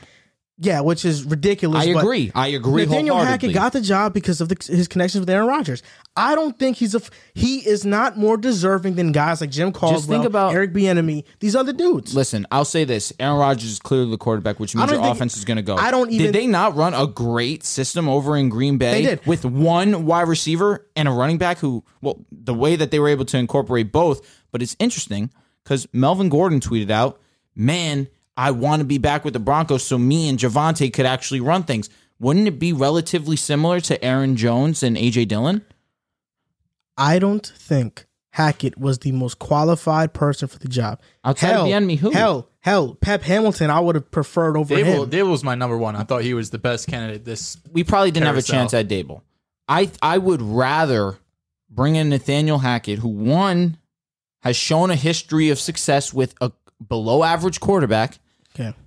and two gives us a possibility of who we were already in conversations with in, in trade talks this past offseason to now put us in a position to bring in a hungry Aaron Rodgers.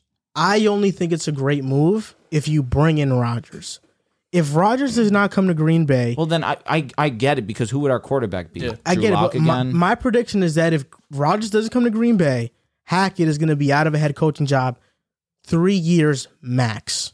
That's the story of the NFL, though. If you don't have a quarterback, you're probably not going to last long as a head coach. You could go through every list of everyone who's got fired. how many of them have an elite head co- elite quarterback? It was like Mike McCarthy. Other And than I that- get it. And I get Rodgers it. also said he never wanted to see Hackett go. Yeah. Oh, yeah, yeah, Unless, no. Unless yeah. He was coming He- with yeah.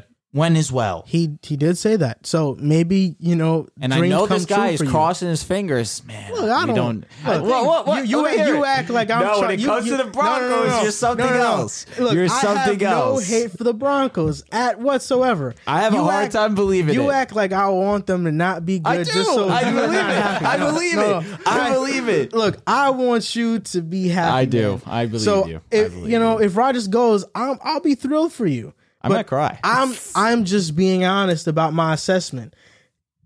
It's not far fetched to say the Broncos have been a desperate franchise for the past five to six To seasons. get a quarterback, uh, yes. yes, to get the most Can you not important say position desperate in franchise? Please don't say desperate franchise. You guys are desperate. Why? Because you haven't won a championship in almost 40 years. It's Why like almost are like we 60. desperate? It's 50 Yeah, exactly. Facts. Why are we desperate?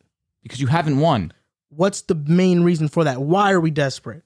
I don't know. You tell me. We never have had a franchise quarterback. Okay, there's been bad quarterbacks that have won. Is Trent Dilfer a franchise guy? The reason the Jets are Is desperate Jimmy Garoppolo a franchise guy? The reason the Jets are just desperate is because we're always getting a new quarterback and they always tend to fail again and again. That's why we're a desperate team.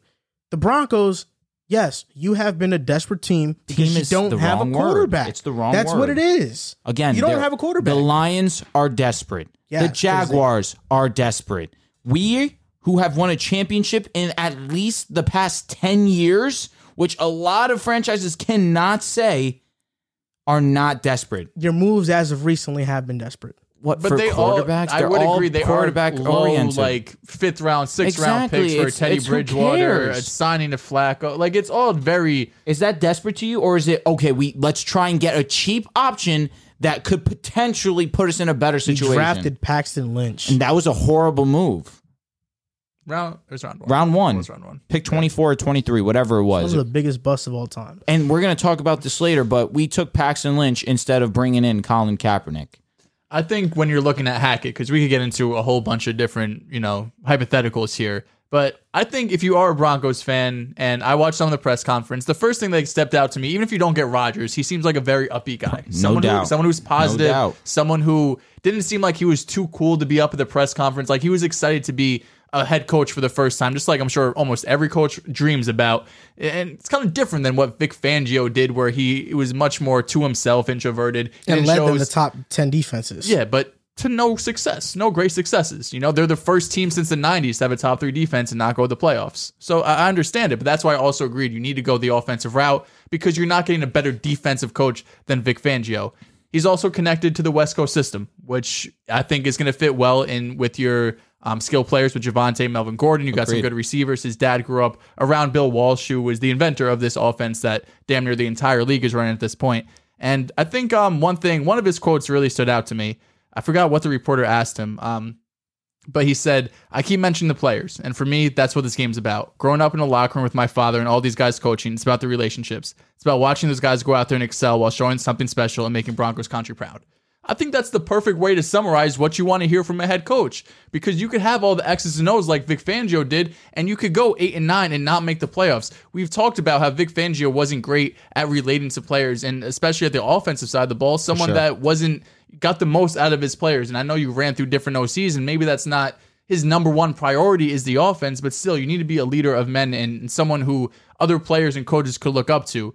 So overall, I think he's he seems like a good upbeat guy. How he's going to translate to the NFL, it's going to depend largely on who their quarterback is. Because if it is Teddy Bridgewater, then it's probably not going to be great. But if you go out and do get an Aaron Rodgers, now Nathaniel Hackett looks like a home run higher. I am not totally low on the hire. I still I'm standing firm in that if they don't get Rodgers, this was a miss. But I will say, the personnel is there. Agreed. Leonard Fournette, Javonte Williams to me are very Melvin sim- Gordon. Gordon. Melvin Gordon. You said Fournette. You let you said Leonard Fournette accidentally. No, no, no, no. I meant to say him. No, Because he Oh, was in Jacksonville, yeah. Understand? Leonard Fournette and Javonte Williams are very similar runners. okay. So I can I can understand that he can have success with Javonte for sure, The receivers, mm, I'm not as high on them as you know. You think they're like all star cast, but they're they're manageable weapons.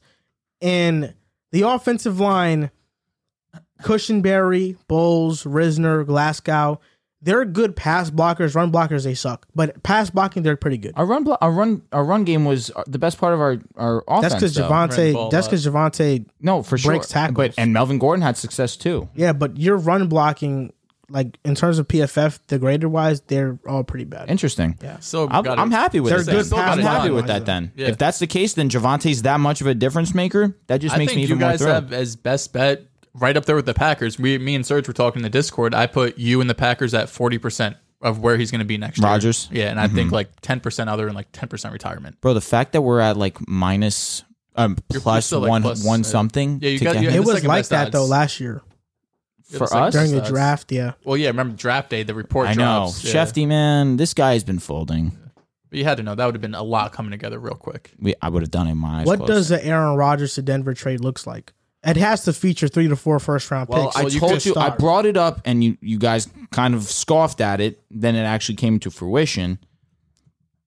Aaron Rodgers, Davante Adams, they want to be packaged together. We would have to give up three. You're saying we're not allowed to give up four, but for That's two what I'm players, but for two players, I'm pretty sure we'd be allowed to break that threshold. I'm looking it up. Okay. Now, regardless of that, Jerry Jeudy would have to be involved because they want a young wide receiver. That would hurt me because I talk very highly of him. However, if I'm the Packers, I want Albert O or Noah Fant too. Ah, I get it. I understand. I understand. Oh I'm man. taking everything. but if I'm the I also think that Chubb would be included. Bradley. Bradley Chubb. Yeah, and I don't want that because that I, what I want in the best case, the best possible scenario for Rodgers coming to Denver is that we have no holes. You take away Bradley Chubb from us, we need a pass rusher. We have no pass rusher without Bradley Chubb. He's easily our best. We traded Von Miller. We would then trade Bradley Chubb. It would hurt. And I don't want I don't want any questions about this roster. I don't want any excuses for for Rodgers. I want to come into a situation where everyone believes the Broncos have no holes. And right now, we have one hole, and that's the quarterback. You bring in Rodgers, you bring in Davante Adams. So again, you'd probably have to give up 3 to 4 if I'm allowed first round picks. We probably have to give up two second rounders as well, and Jerry Jeudy and probably another player. But for me personally, I can't find a straight answer, Mm-hmm. but I don't ever remember someone being traded for more than two firsts. I don't. I, but I for think, Tay and him, Yeah, Yeah, I know. we'd I have know. to. I think the Broncos this past season had less holes than what they're about to have. I mean, In Kareem Jackson's opinion? a free agent. I think Bryce we'll bring him back. Bryce Callahan's a free agent. probably not going to be Kyle able to bring Fuller's a free agent. So your starting Melvin corners Gordon. right now, as of as of right now, is looking like Ronald Darby and Pat Surtain, which isn't Not the that- end of the world. I mean, uh, Ronald Darby's not that great of a corner. He's not. It's not that bad though, by he's, any he's means. average. And now you got to hold that safety. I think Caden Sterns can be okay, though. I like his game. I do believe Kareem Jackson at this point in his career would contemplate staying with us an extra season. if you can get yeah. Correct. You, and you guys are also expected to have the seventh most cap space. Exactly. You're no, bring we have these money, guys back. no doubt. I Callahan is going to have to go, unfortunately, and God bless everything he did for us. He's an amazing ball player. He's too young. He's too But, I mean, if expensive you bring at this in point if you his bring career. in Tay and Rodgers, you don't have seven most no, cap. remember. agreed. No, we're, that's going to be all gone with basically just those two players. But you're bringing back basically the most important guys on defense. Surtain's going to be with us for years. Darby is a num- is a solid number two. I'm not upset with that. Kareem Jackson, I do believe, will be back. We just locked up Justin Simmons. On the line, Shelby Harris is a great leader for us. Bradley Chubb, I'm optimistic we don't have to give him up. I'd rather give up the extra first round pick. I'd rather give up an extra second round pick if that means keeping Bradley Chubb. We're going to have to trade Jeudy, unfortunately. But other than that, the really only hole, I guess, in the grand scheme of things would be a linebacker. But Alexander Johnson's a solid You'll ball give player. up a Jewelers linebacker and a Yeah. couple corners for Rodgers Exa- and Tay. Oh my God, my eyes Yes, closed. Exactly. I guess the Broncos hiring Hackett wasn't the only, I guess, the move you can question. The Bears hired Matt Eberflus, and he's a defensive minded head coach. This has brought out a lot of debate of whether or not he was the right hire for Justin Fields' development. Justin Fields didn't have the best season last year. He ranked dead last amongst all starting quarterbacks in QBR, and now he's having a defensive minded head coach come into the fold of things. Uh, who knows what this does for him? Luke Getzky, Getsy is uh their OC who's coming from Green Bay. So what do you think? I mean, what do you think about this move? Do you think this was the right move for the Bears for the Justin for Justin Fields? For Justin Fields, probably not. I'm assuming you'd want to bring in an offensive mind to really work with him. But in terms of the hire itself, this defensive minded head coach, he wouldn't have been my first choice personally. He had a great success with the Colts, no doubt about it. Brian Flores is sitting right here, and we understand what's going on in the NFL now. We're going to talk about it later. Brian Flores, to me, if you want to bring in a defensive minded head coach, this was the obvious decision. Brian Flores last season ranked six in points. This season, the defense was up and down, but towards the end of the season, it really showed great, great strides from week one to, to week 18. It was at a different place, but you could say that was schedule based. But Brian Flores had shown already in his career that he can make a difference on the defense. Year one, they were not supposed to do what they were supposed to do. They were supposed to be the worst team in the NFL and somehow still managed to bring them five wins. With the personnel that the Bears have, you could have brought Brian Flores in. He immediately elevates them again. So if that's the case, if you wanted to go defensive, I would have looked at Brian Flores, no doubt. But in terms of benefiting Justin Fields, I guess what what options are there right now available? Eric Bieniemy, like we mentioned earlier, Caldwell. Caldwell for sure. Pep Hamilton would have been one, but I feel like as if to bring him from a quarterback coach to a, a head coaching job at this point in his career would have been a little bit too drastic. I still think you could bring him in as an offensive coordinator, which would be absolutely best case scenario where you have this guy who's been great, historically known for developing young quarterbacks. That would be interesting. But in terms of head, God, Pep is actually the front runner to for the OC, OC in New York Yeah. with the Giants. really, Yeah. and that's super intriguing to me because I'm already extremely high on. Yeah, they're DJ. building a really good staff. I New love York. to hear that. Now, there we go. Who's going to step into this offensive coordinator slot? It's Luke Getsy Yeah, they announced. oh, it's official, Dory. from the Wow. Packers. Okay. Uh, He was a quarterbacks coach in Green Bay. And that's great too because I remember they were talking about him potentially being a head coach candidate as well for the someone the Broncos were looking at, and that's that's interesting, especially given the fact that he's worked with Rodgers. But Jordan Love in his appearance this season did not look fantastic by any means. So I do have a little bit of concerns about that. You don't have to worry about Rodgers, but you have to worry about this young developing guy in Jordan Love who you used a first round draft pick on. So that does worry me a little bit. That's interesting. That's interesting. Yeah, I don't love it whatsoever. I mean, I would have really liked for them to bring in someone that really would focus and hone in on Justin Fields and his strengths. And right now, I don't feel like they did that. Yeah, I think Eberflus is he's a great defensive mind, right? And that's kind of how the NFL and people perceive the Bears, you know, back in the 80s, you know, the tough Bears uh, with, you know, all their guys that they had. So going from Nagy, who's an offensive guy, to a defensive guy doesn't shock me. We see that a ton with between NFL teams. Just you're going to go from one opposite to the other, where it's offense, defense, personality. We see it with the Broncos with Fangio and Hackett now. Um, he's a great DC, right? He's the only the Colts were the only team the past two seasons to rank top ten scoring, rushing yards, and takeaways. We know he's a great coach, but that's not that's not going to what makes or break him, right? Just like it is with Nathaniel Hackett. How's the quarterback going to play? Different because they have a quarterback in Justin Fields, while you guys are still trying to figure that out. Yeah. Nagy and Pace were the were the tandem that traded up multiple picks to get Justin Fields 11 overall. So I was a bit worried going into this how you know how exactly how invested are they in Justin Fields because they're not tied to him specifically. They don't have a first this year because of him, so they're going to do everything they can so he could win. But it is different when you're able to go and, and select your guy. They did ask Eberflus and uh, I don't think Getzky was at the the press conference, but they asked him about um, you know, like what do you think about Justin Fields, this and that. And it was mostly just, you know, regular speak, like, oh, we're excited. And same thing. They asked Justin Fields, who was actually the only player to interview at the press conference. He, they brought him in, which was a really good sign. I thought they're making it obvious, like he's our franchise guy. There's no questions here. And he brought up an interesting point because one of the reporters asked him, what are your thoughts on getting a defensive minded head coach? And I kind of had the same thought as you guys. Like, I'd want an offensive guy, but he made an interesting point and said, I kind of like it because the defensive or the head coach has huge responsibility. He has to overlook the entire team, offense and defense. And now that I have a defensive head coach, now I could just talk to the OC and he's just worrying about the offense, about what we're doing. And he doesn't have, you know, all that responsibility that a head coach might not have. And that's something I really haven't heard in the past. And I know I saw in the comments it was funny. They're like, "Oh, well, what if Getsy's so good and and you know someone takes him and he's a head coach in three years?" And I'm like, "Bro, if he's a head coach in three years, that means Justin Fields broke out. He's a top 10 quarterback. Yep. It's the same thing with the Jets. And when we uh, hired Mike LaFleur, they're like, oh, well, what if he's a head coach in three years? I'm like, well, then that means Zach Wilson is borderline elite. So I don't care if he's a head coach because if you're able to go from coordinator to head coach, it means you had great success. So on Eberflus, I think he's going to be great defensive side of the ball. Now, getting to Getsy, who's really the more intriguing piece here because he's going to be the one who's developing Justin Fields. He's a former quarterback, led Akron, uh, Akron to their only MAC championship in 2005, so he has some playing experience.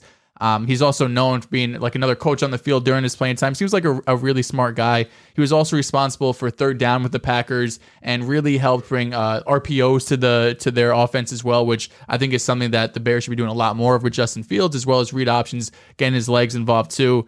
He hasn't coached, he hasn't called any plays before in the past. He is part of the game plans, obviously, but we know LaFleur is the main guy there. But I think more than anything, when you look at this Bears team and their offense, it's a personnel issue more than anything, right? The coaching has to get better. But when you look at their team, they allowed the most sacks in the NFL.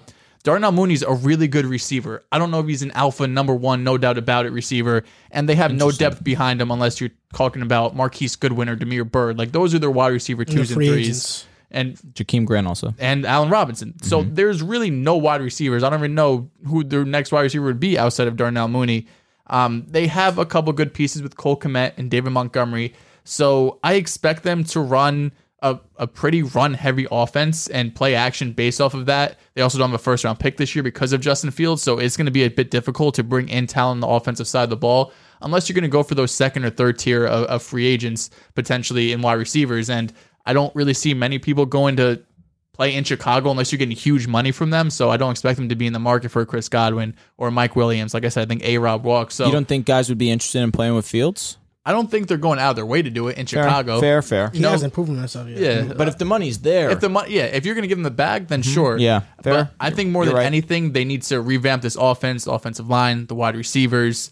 Um, hopefully, Cole Kmet. Usually, year three is the year tight ends break out, so maybe he could have a good season. But I think they need to just revamp this offense, and then from there, we could really see what the coaching staff can do.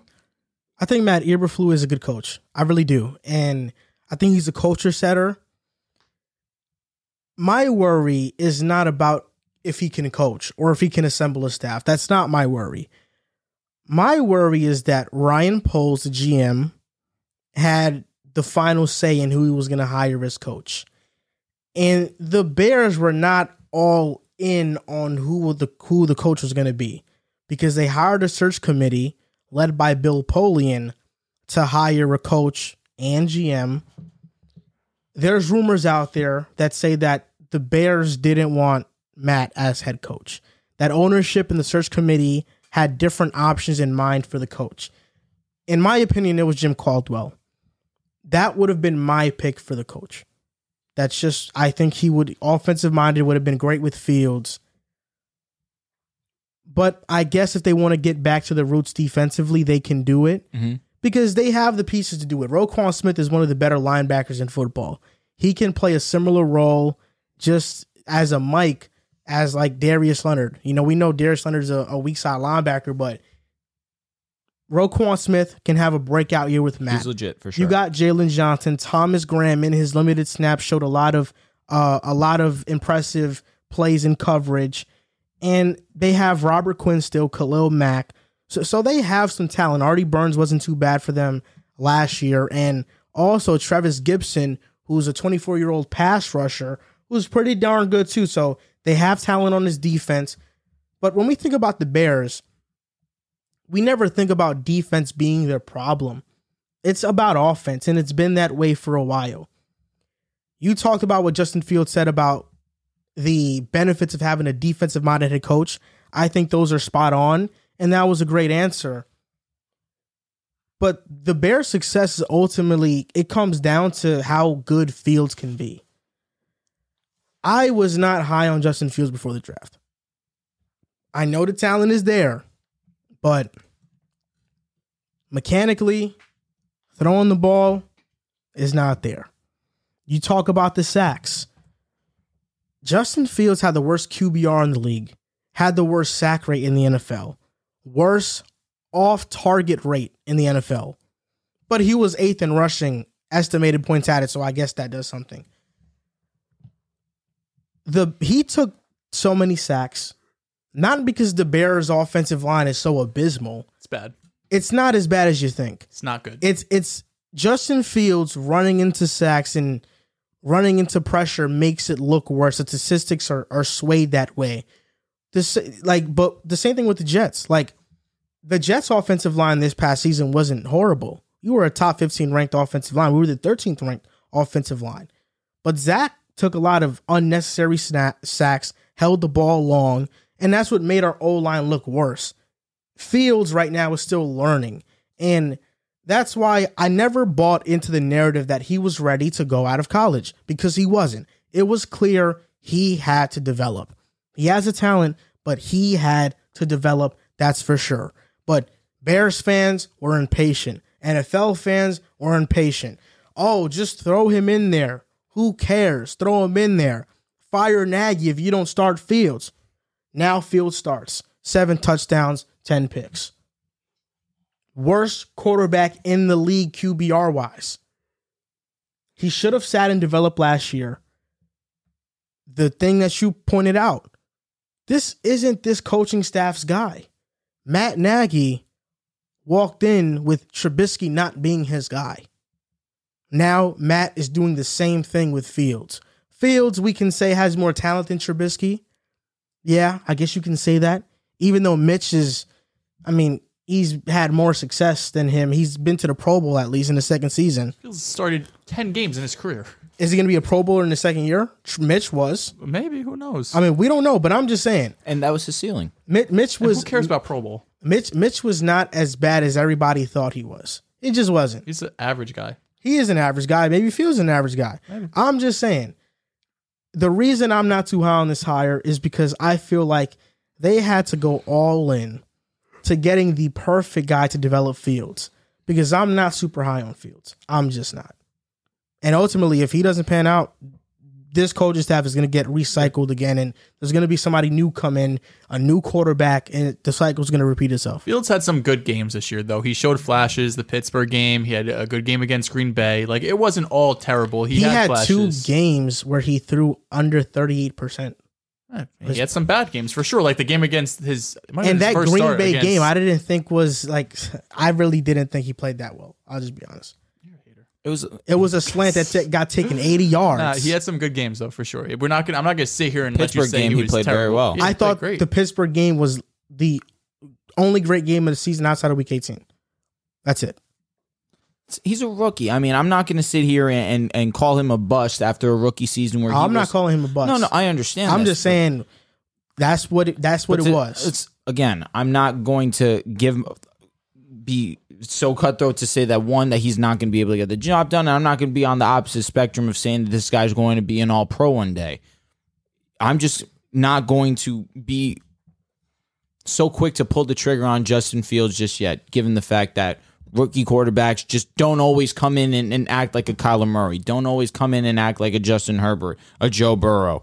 It- It's a rarity that these guys come in and, and really leave the impact that they do, at least statistically and, And- in terms of Bro, winning. his two games where he was under 30%. One was his first start against Cleveland where he got sacked like 20 times. In the second game, he threw 11 passes and got hurt.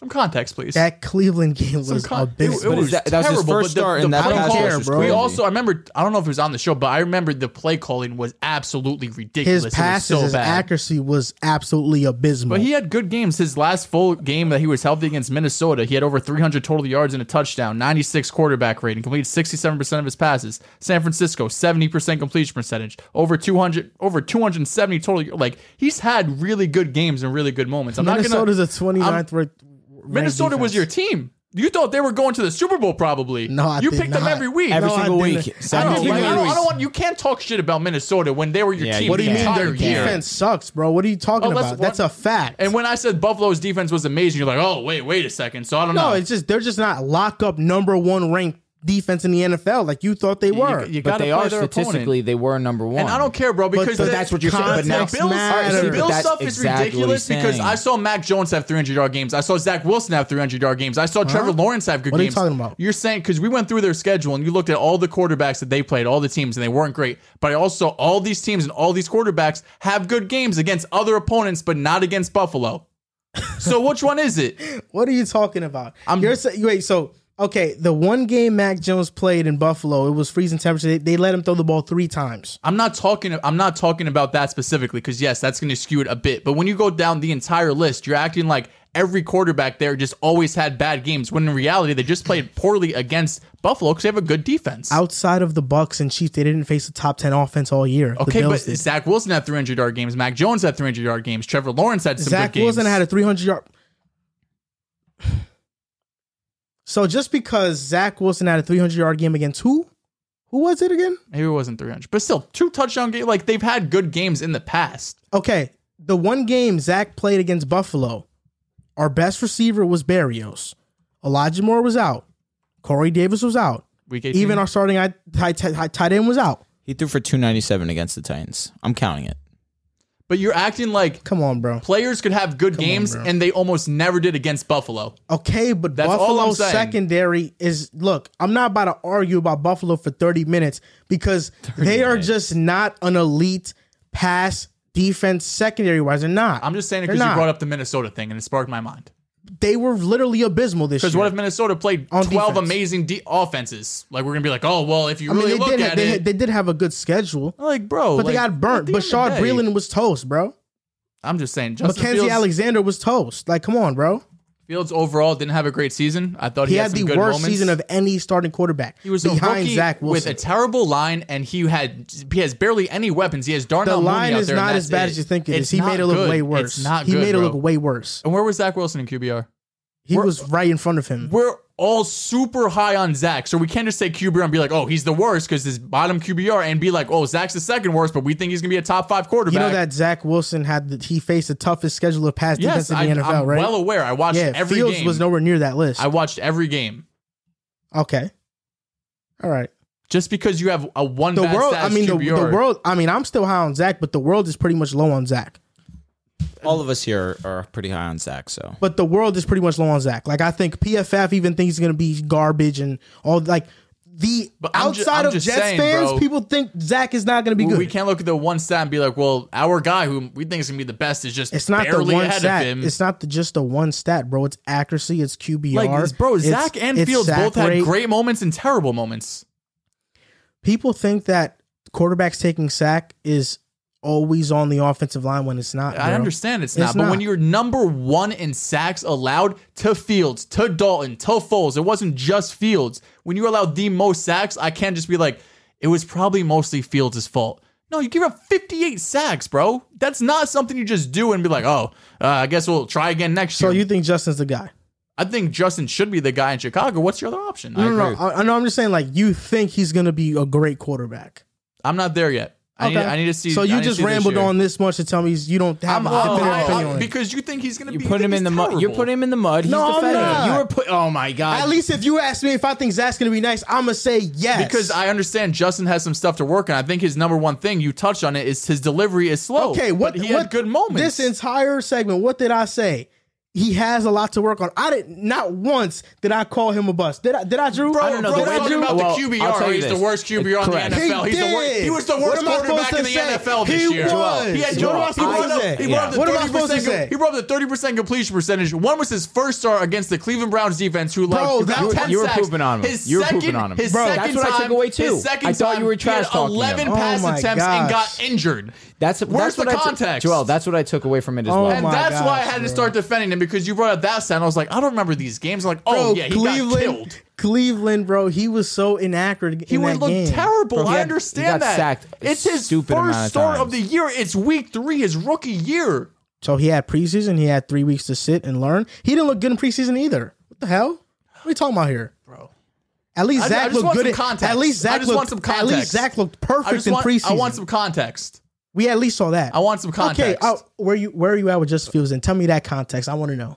I think he's gonna be a good quarterback. I think so Okay. too, Okay, personally. give me like a You- number. you- I mean, well, it's hard because it's so much is dependent on the organization how much they believe in him. If they're all in and they go out and make moves, All then right, so sure. so one to ten, how confident are you that he could be a solid franchise guy? I'm at like a seven I was gonna say around the same. because That's it's a bad number. Because when I look at what, just what are his, you, where are you at? Four? I'm at three. when I look at just his talent, yes, it's all there. But I don't trust the Bears as much as like the Jets, who have proven to go out and, and get like the weapons Jets. for Are him. you serious? The Jets went out. They drafted Mekhi back in the first round last year. AVT traded up to get him. Signed Corey Davis. Drafted Elijah Moore in the second round. Drafted Michael Carter in the Mekhi's fourth about to round. lose his job. I'm just saying Is they, he? they went they went out and made all these Wait, moves. why do you say Robert Mackay- Saleh just said that Mekhi Becton is not guaranteed the starter starting spot. Maybe Becton, motivate Becton him. was the year before, but even in the one year they draft Okay. Zach Wilson was the most they have ever done for a quarterback I've seen in my life, probably since like Sanchez. And when Sanchez came in, we already had the whole team. We just brought in the Santonio Holmes, is the Braylon Edwards. The offensive line was the best in the NFL. We already had Shonn Greene, brought in LT. But this was the most I've seen the Jets ever do in one offseason to help their quarterback. The GM for the Bears, Ryan Poles, said that we're gonna take back the North and never give it back. If Rodgers leaves, maybe. If Rodgers leaves, the If division's up for Rodgers grabs. leaves, the division's wide open. Actually, no. You want to know why? Minnesota. Jordan, Jordan Love. No, because I don't know who's gonna who's gonna root for Jordan Love, Minnesota. I'm who's s- I next? don't No, know. you want to know? I like You Jordan like Love, actually. Detroit too? Like who knows? Nah, this makes sense because it segues perfectly. Yes, I get it. I know where he's going. John Yep, Harbaugh. there we go, Jim. Is ru- Jim Harbaugh? I'm sorry, is rumored to be the next Vikings head Yep, coach. you had to know. They're actually flying to Harbaugh tomorrow, I think, or it's the other way around. But either way, they're gonna have a meeting tomorrow, and it's it's expected that he's going to be the next head coach for the Vikings. And I frankly think this is amazing. You know, when Ryan Poles said the Bears GM said that we're gonna take back the North and never give it back, kind of fell on deaf ears because I I said in my head, if the Vikings get that guy, Jim Harbaugh, how many NFC championships did he lead the 49ers to? What? Two? Three? Three? And like a that? Super, Super Bowl appearance? Jim Harbaugh's looking at a guy like Kirk Cousins like, "Psst, I revived Alex Smith's career. Look what I could do with Kirk. The captain. Two, okay. He's the captain. Captain Kirk. You better respect that man. I do respect. You her. Better you, respect why are you man. pointing at me, bro? You better respect that man. well, bro, why are you pointing at me? You better respect that man. Jettas, Justin Jefferson, Adam Thielen. Oh, they gonna give back Irv Smith Jr. too. Oh yeah, they're gonna Chris get him Herndon back. might take oh yeah, job. oh yeah. Oh no, we we not worried about Chris All right. Herndon. First Oh, they got for him. Dalvin Cook there, right? And Alexander Mattison. I'm glad and to hear you Kene talk nice about him. I like him. I knew he was going It's to a say his really name. good Had to returner. It's great. You That pronounce it. offensive line is looking better too. Bradbury is a bad center. They need to improve, but Christian Darrisaw, they nailed that pick. I Solid think he's going to be a really good player. Brian O'Neill, really good player. And that defense, man, they invested like 45 million into it this past offseason. Just so happens it didn't pan out. But Danielle Hunter, Dalvin Tomlinson, DJ Wonnum, Michael Pierce, they have talent. I'm not sure exactly who's going to be free agent and who's not, but they got talent. They work on that secondary, they'll be fine. The Vikings are in position because the Packers are leaving. Because I'm not the highest on Justin Fields. Because the Lions, I mean, I think they're trending in the right I direction. agree. I agree. Not there yet. Agreed. Maybe they have a shocking Bengals, Bengals? run. I don't Yeah, know. I don't you know, know. they don't have a Joe Burrow. But the Vikings, no, they're gonna take the North. And you know, you're gonna hear that chant, Skol. That's how it's gonna be. Because maybe I was a year too early on the Vikings. You know, maybe I put a little bit of blind faith into Mike Zimmer. Didn't you pick them a couple years in a row? No, no, no, no. My, no, no, no. I did not. I did not. No, no, no. I didn't. I feel. I Did you, swear to ever, God. did you ever year? I feel like you've told us in the past you picked them in a prior year. Nah. When? I don't know. I feel like don't you told us that. Okay. No, no, no. No, he chose the Lions. That was that was the team oh, that he oh, is chose. that it? yes. Oh, okay. My apologies. Anyone to choose other than the Packers. Word, word. 2018, I chose the Bears to be my surprise team, and Mitch's second year they made the playoffs. 2019, I said Green Bay is going to win the, win the division again because they signed Darius Smith and Preston Smith. 2020, I said Detroit. I was I was trusting Stafford. You know how that turned out. Oh, I do know how it turned out. Yeah. Um.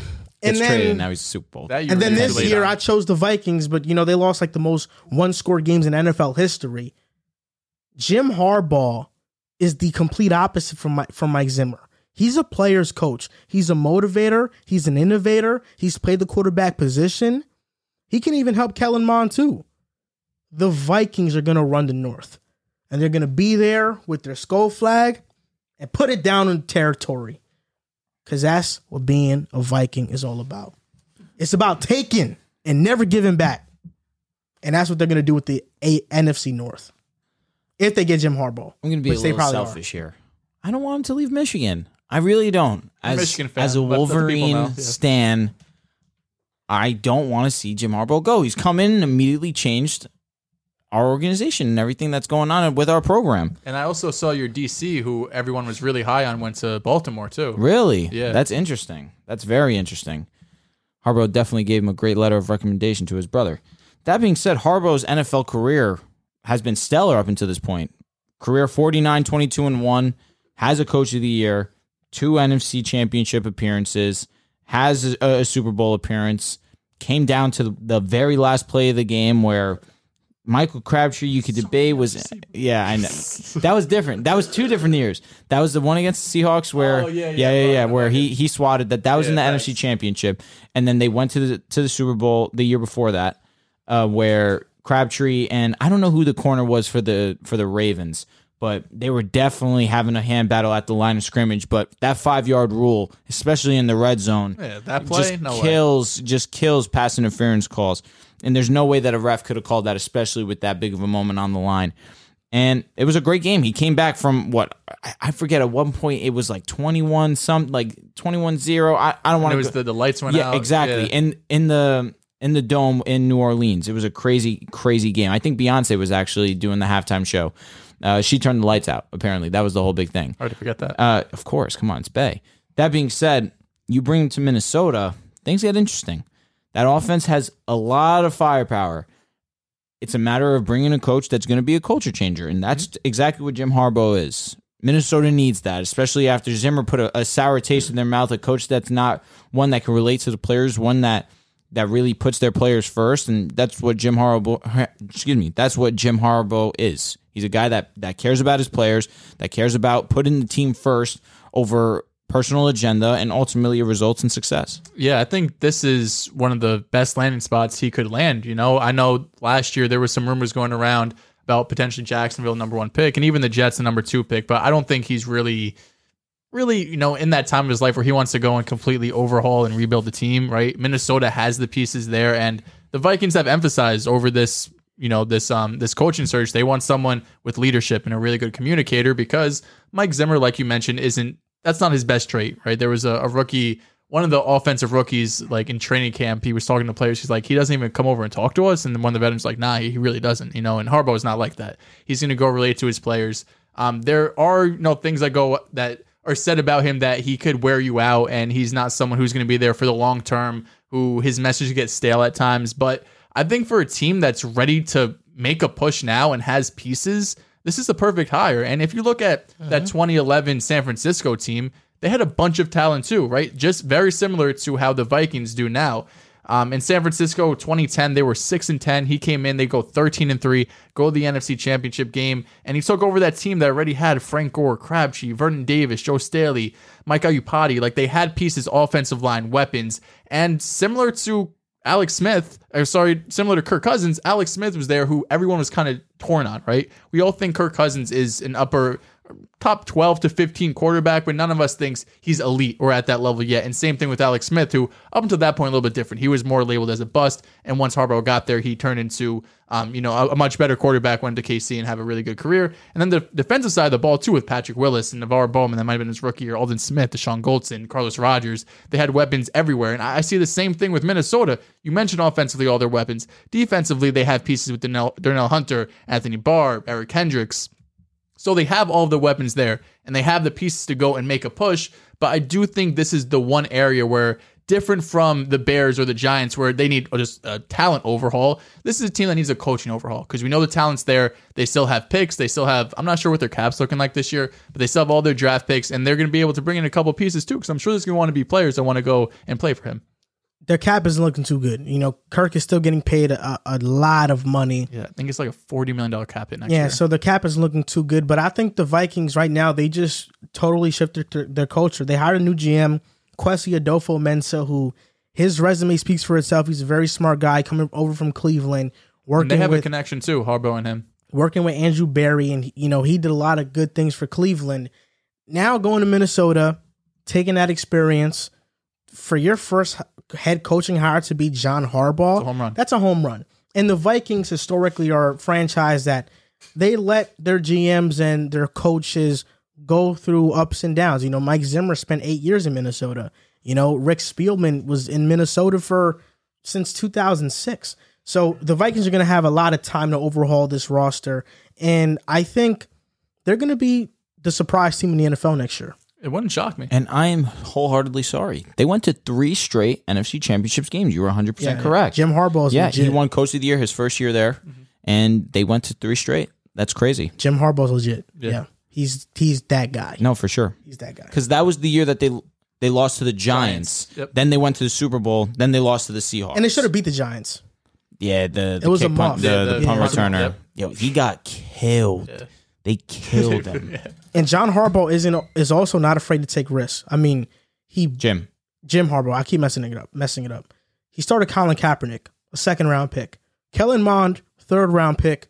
You know, what if Kirk, you know, gets God forbid he gets hurt, and now Kellen Mond comes in and this guy's lighting the world on fire. Maybe You never know, and he sticks with Kellen Mond. I mean, it can happen. that'd be something. you don't That'd know. be insane. After this coaching staff said they don't ever want to see him play in the regular season, that'd be a huge turnaround. Mike Zimmer said that. I see Yeah. him. In, I He's see a him in bozo. practice every week. Yeah, that's not a great sign. Nah, he that was that sucks. was a bozo thing to say though. Yeah, nah, that was for a sure. bozo thing to say. And before we go on to our next segment, a quick word from DraftKings. The moment we've all been waiting for since September is finally here. In honor of the big game, DraftKings Sportsbook, an official sports betting partner of Super Bowl 56, is giving new customers 56 to 1 odds on either team. Bet just $5 and get 280 in free bets if your team wins. DraftKings Sportsbook is now live in New York, meaning you can bet from almost a third of the country. If Sportsbook isn't in your state yet, play DraftKings Daily Fantasy Football Contest for Super Bowl 56. New customers can get a free shot at $1 million top prize with their first deposit. Download the DraftKings Sportsbook app now. Use promo code TBP TBPN and get 56 to 1 odds on either team. Bet just $5 and get 280 in free bets if your team wins. That's promo code TBPN at DraftKings Sportsbook, an official sports betting partner of the NFL. And I hope you guys have been taking advantage of that promo Squad- because yeah, the squad the, rides. they the promo's Oh, oh, been that- fantastic. yeah, that- last uh-huh. last week they boosted Joe Burrow over one and a half touchdowns. That hit. Boosted Ja'Marr Chase anytime touchdown. That hit. So you gotta be looking every week. I'm sure they're gonna have something sweet for the Super Bowl too. Every single year, DraftKings blesses with an insane promo that you cannot miss out. We we've brought in so much money for our friends and family because of DraftKings, Shout out to them. especially around Super Bowl Sunday. Yeah. The Giants hired Brian Daboll, and we saw him work with Josh Allen in Buffalo. Josh Allen was a guy who was touted as very talented, but very raw. And if you look at all the analytics, I mean, I follow a lot of analytic football guys on Twitter. They basically say there was no stat that basically could predict Josh Allen was going to become good. Even though we know now he's arguably one of the best quarterback quarterbacks in the NFL. Can Brian Daboll have similar similar success with Daniel Jones? Can he revive Daniel Jones's career? Joel, you're not the highest in Daniel Jones. So is Daniel Jones revivable?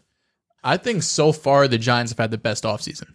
I think uh, bringing in the Bills assistant Joe Shine, I believe that's how you pronounce Joe it. Shane. Shane and Brian Daboll. I've mentioned it multiple times last week, this week. I thought Daboll was the best coaching candidate on the market right now. It's not very often where you could hire a guy who has coaching it, who has play calling experience, coached, you know, in in Buffalo as well with Belichick in New England. Like he has the laundry list of stats too, top three scoring offense in the league the last two years. So I think so far the Giants, if you're a Giants fan, you should be thrilled right now. And the main reason, more than anything, why I was down on Daniel Jones, while I don't think he's the most talented, it was mostly because of the coaching staff and front office. I'm sure. I I'm thought I thought Joe Judge was a disaster. I we I talked about it mid-season that I thought he should get fired, and we already knew Gettleman was going to as well. I'm, sure. I'm, still not the highest on Daniel Jones, but Mm-hmm. there's no excuse now. This is his best chance to go out and have a successful season. Um, but but first to to talk about on Daboll's side, the number one thing and the most important thing is he's going to be able to build a relationship with Daniel Jones, which is I don't know past coaches they brought in first they had a, a OC and then they brought in Joe Judge who they thought was going to be the CEO type of the whole team. Neither of those worked out. I think Daboll so far is in their three coaches that Daniel Jones has had is the most offensively friendly, Competent. Uh-huh. competent guy that they're going to be able to have. So number one, he's going to be able to build a relationship and already showed the entire league and the Giants he was able to turn Josh Allen into from nothing into one of the best quarterbacks in the league. Number two, he's able to recognize and build upon Josh Allen's strengths, and I think he should be able to do that with Daniel Jones as well, who's a really good athlete. He does have some strengths, you know. He has a nice arm. He's not incredibly accurate, but he's accurate enough. So I do think he'll be able to build on his strengths. And number three, I already talked about it. The stats back it up. It's not something that we're just looking at, and the stats are there. One of the best passing offenses, one of the best scoring offenses. Josh Allen turned into a superstar quarterback. And when David was asked about Daniel Jones, um, he said just about what I've been talking about. We're going to find out what he does well. We're going to try to implement a system that suits him, and then it's our job to bring in the pieces to help him be the best version of himself. Music to my ears. And he said Daniel Jones actually called him and introduced himself. And Daboll told him, Tell me over the last three years what you've liked, what you liked at Duke, and we'll put that into the offense. And that's what you should be doing. It, offense in the NFL isn't incredibly complicated. See what your guys are good at and do that. If they're not good at it, don't put it in the in the playbook, Yep. right? So the Giants offensive line still needs some work. I do think they have their franchise left tackle and Andrew Thomas. The rest could use some pieces there. Saquon, not the highest on him, but at worst, he's an above average running back, right? He's not At like, worst. It's not like he has some scrub back there. It's not like Devontae Booker is starting. No disrespect to you, Devontae Booker, if you're listening. You're not the best running back in the NFL. He has a competent running back. The pieces they have, we talk about having a starting five. They kind of have that. Kenny G being the big body. You have Sterling Shepard, who is who is fast, but he's more of a YAC guy. and you Daniel have Jones loves him. and you have Shepard who ran in the four threes. And Kadarius Toney too is a great YAC guy. Has to be able to stay healthy. Evan Engram's a free agent, so we'll see what they do with tight end. But their biggest or their number one priority, other than Daniel Jones, is you got to stay healthy this year. Same thing happened with the Jets, where you had all these weapons, all these pieces you brought in free agency in the draft, and everyone got injured. So I think this is the best chance. I think if you're a Giants fan, this is a plus plus start to the offseason. Getting rid of Judge, getting rid of Gettleman. You're bringing an offensive mind, which should have been number one on your list. And Daniel Jones, it's now or never. It's year four for him. He has the pieces around him. He has the coaching staff now. So now let's see if he can do it. the way I supported Tua Tagovailoa this season, I hope you guys are prepared to have a part two with me supporting Daniel Jones. It's just some odd quarterbacks to really get behind. He's just like quarterbacks that suck. And if Daniel Jones sucks this upcoming season, I'll be utterly shocked. And the only way it happens, in my opinion, Shocked? I would be shocked. You'd be He's being put in an excellent position. And early in this season, I cannot emphasize it enough. We sat at this table together and we mutually agreed that Daniel Jones had showed strides, great strides. That first month, yeah. Team started to fall apart, him included. That Dallas game was murderous for the Giants. You lose Golladay to a, a, a weird injury. You lose Saquon to a weird injury. You lose Daniel Jones to a concussion where he absolutely got his bell rung and he's stumbling over himself and has to be pulled from the game, out for the game.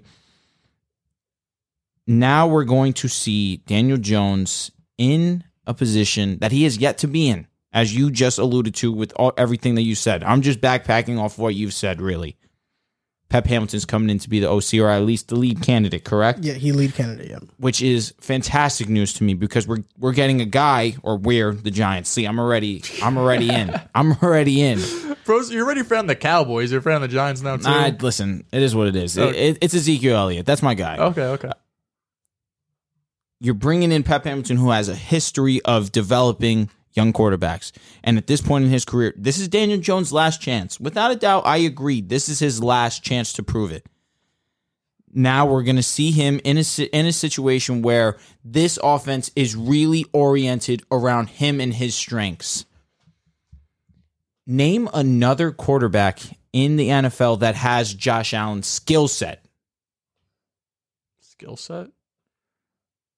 Not not many. I mean, Herbert's probably the closest, but he doesn't have the rushing ability. Daniel Jones is a poor, poor man's Josh Allen. Daniel Jones has the rushing ability. I'm a poor man's Michael Jordan then. no, you're not. We're both six six. I'm sorry, six King. five actually. I- I seen your jumper. Yeah, it's, It's not bad. It's not bad. That was that. Yeah. That's not cap. Come on. You- you're a pretty good ball player. I'm sorry. Um, back back to my original point. You got me off track a little bit. He runs the football very effectively. His deep ball last season was statistically, analytically, the best deep ball in football. Daniel Jones has the, the the capability to throw the football with the best of them. He's shown that ability already. if Golladay's healthy, Kadarius Toney, who's shown very, very high promise this Mm-hmm. season when he was on the field. Sterling Shepard, who when he was on the field was electric. And maybe they could Daniel get Toney the ball because there were so many games he was healthy, bro, and he got like two targets. And I'm sure that this new personnel with Dabble, with, with Pep Hamilton, they are realizing that this guy needs to be uh, one of our focal probably. points in the offense, Yeah. without a doubt. It's about putting pieces on this offensive line to protect Daniel Jones. When Andrew Thomas is in the lineup, when he's out of the lineup, it's night and day. Now continue to build off that. You have two first round picks. In my opinion, this is what Top you need to do. Two top, yes, exactly. I apologize. That's what I meant. Address the O line. Bring in someone offensive line, whether it's center, right tackle. Do something to address it. What are your thoughts? There's Giants fans out there that believe they should use Trade up. first round picks on O linemen.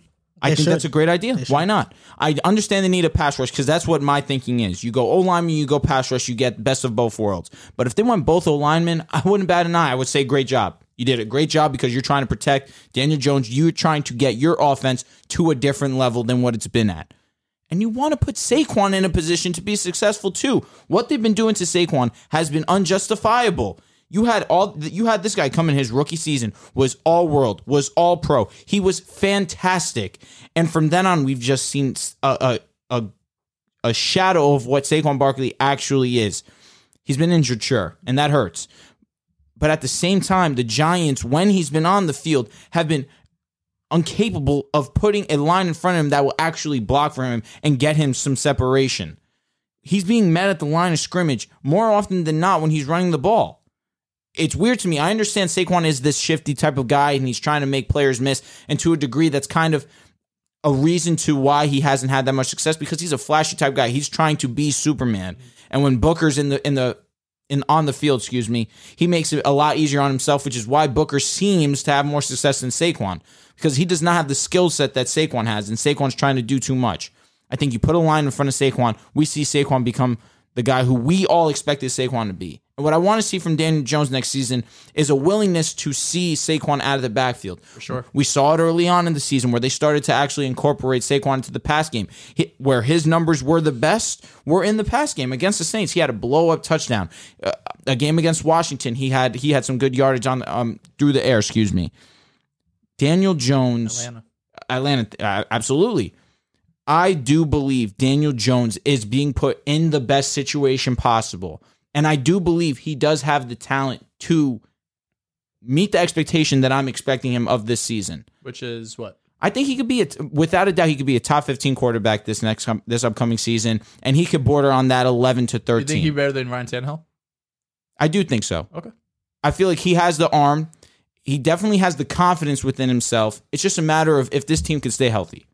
And the coaches around him are going to put him in a position to be successful. And this is what makes me even higher on Daniel Jones than I already was. What I like about Brian Daboll the most is how experienced he is at different position groups and developing them. He spent 11 years with the Patriots as a wide receiver coach, tight end coach, defensive assistant, and offensive coaching assistant. And along with his resume as an OC, it speaks for itself. The Bills have literally went from the 30th to the 23rd to the second to the third ranked offense. Daboll has experience at every single position group, and that's what's the best thing about Daboll, in my opinion.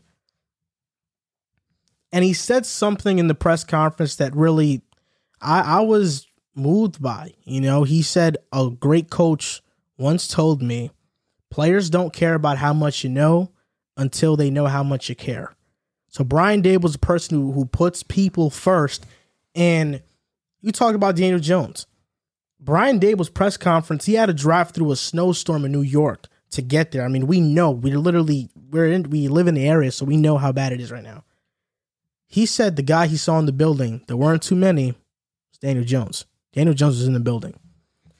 He's keeping Patrick Graham, Patrick Graham as the defensive coordinator. I think that's a good move. He's he's been a pretty good DC for the Giants so far. I think the Giants have a good defense. I think they have good offensive weapons. I think Andrew Thomas and Shane Lemieux, who were like the only two offensive linemen, I'm like, okay, mm-hmm. I think they're good to start next season, but they have to revamp the entire offensive line outside of those two guys. This was a home run hire. I think Brian Daboll was the best guy for this job. Daniel Jones, when he was drafted, everybody overreacted. Oh, this was a horrible pick. I didn't. I thought it was a, a good pick by the Giants. I, I'm not saying it was like a home run, like oh, what you mean. DJ is a franchise guy, but between DJ and Haskins, because that's who That's Giants, it, yeah. that's who Giants fans were mad at that they, didn't- they didn't get Haskins in the NFL fan community, whatever. He had the swag behind him. I get it. I said Daniel Jones is better than Haskins. Daniel Jones could run an offense. It's hard for me to believe that a quarterback in his rookie season that threw 24 touchdowns and 12 picks doesn't have some untapped potential there. He's had to suffer through Jason Garrett. I mean, who doesn't suffer Jason Garrett? I mean, he's just a horrible offensive play caller, offensive coordinator. Been for He years. just does a horrible job at marrying plays and concepts. DJ finally has somebody who's proven offensive guy, and this isn't just for DJ. I think the Giants, if they find a quarterback, knowing that Brian Daboll is there, I think that can be a smooth transition. I'm not necessarily sold on the idea that Daniel Jones is the franchise guy, mm-hmm. but the Giants building this roster the right way and getting all the pieces to help the quarterback definitely helps whoever else wants to be the quarterback of that team to the point that you just gotta slot a guy in. You know, there's a lot of quarterbacks on the market this offseason. Maybe Derek Carr gets traded, or maybe Russell Wilson, maybe Jimmy G. You know, I think Jimmy G can win in New York. He definitely can. So there are a lot of options here. I will say this though. Despite Daniel Jones showing some flashes, he has 50 touchdowns and 49 turnovers in 37 starts. That is one of the worst turnover to start ratios that we've Yeah. ever seen in the NFL. That is abysmal. I want to pose this question.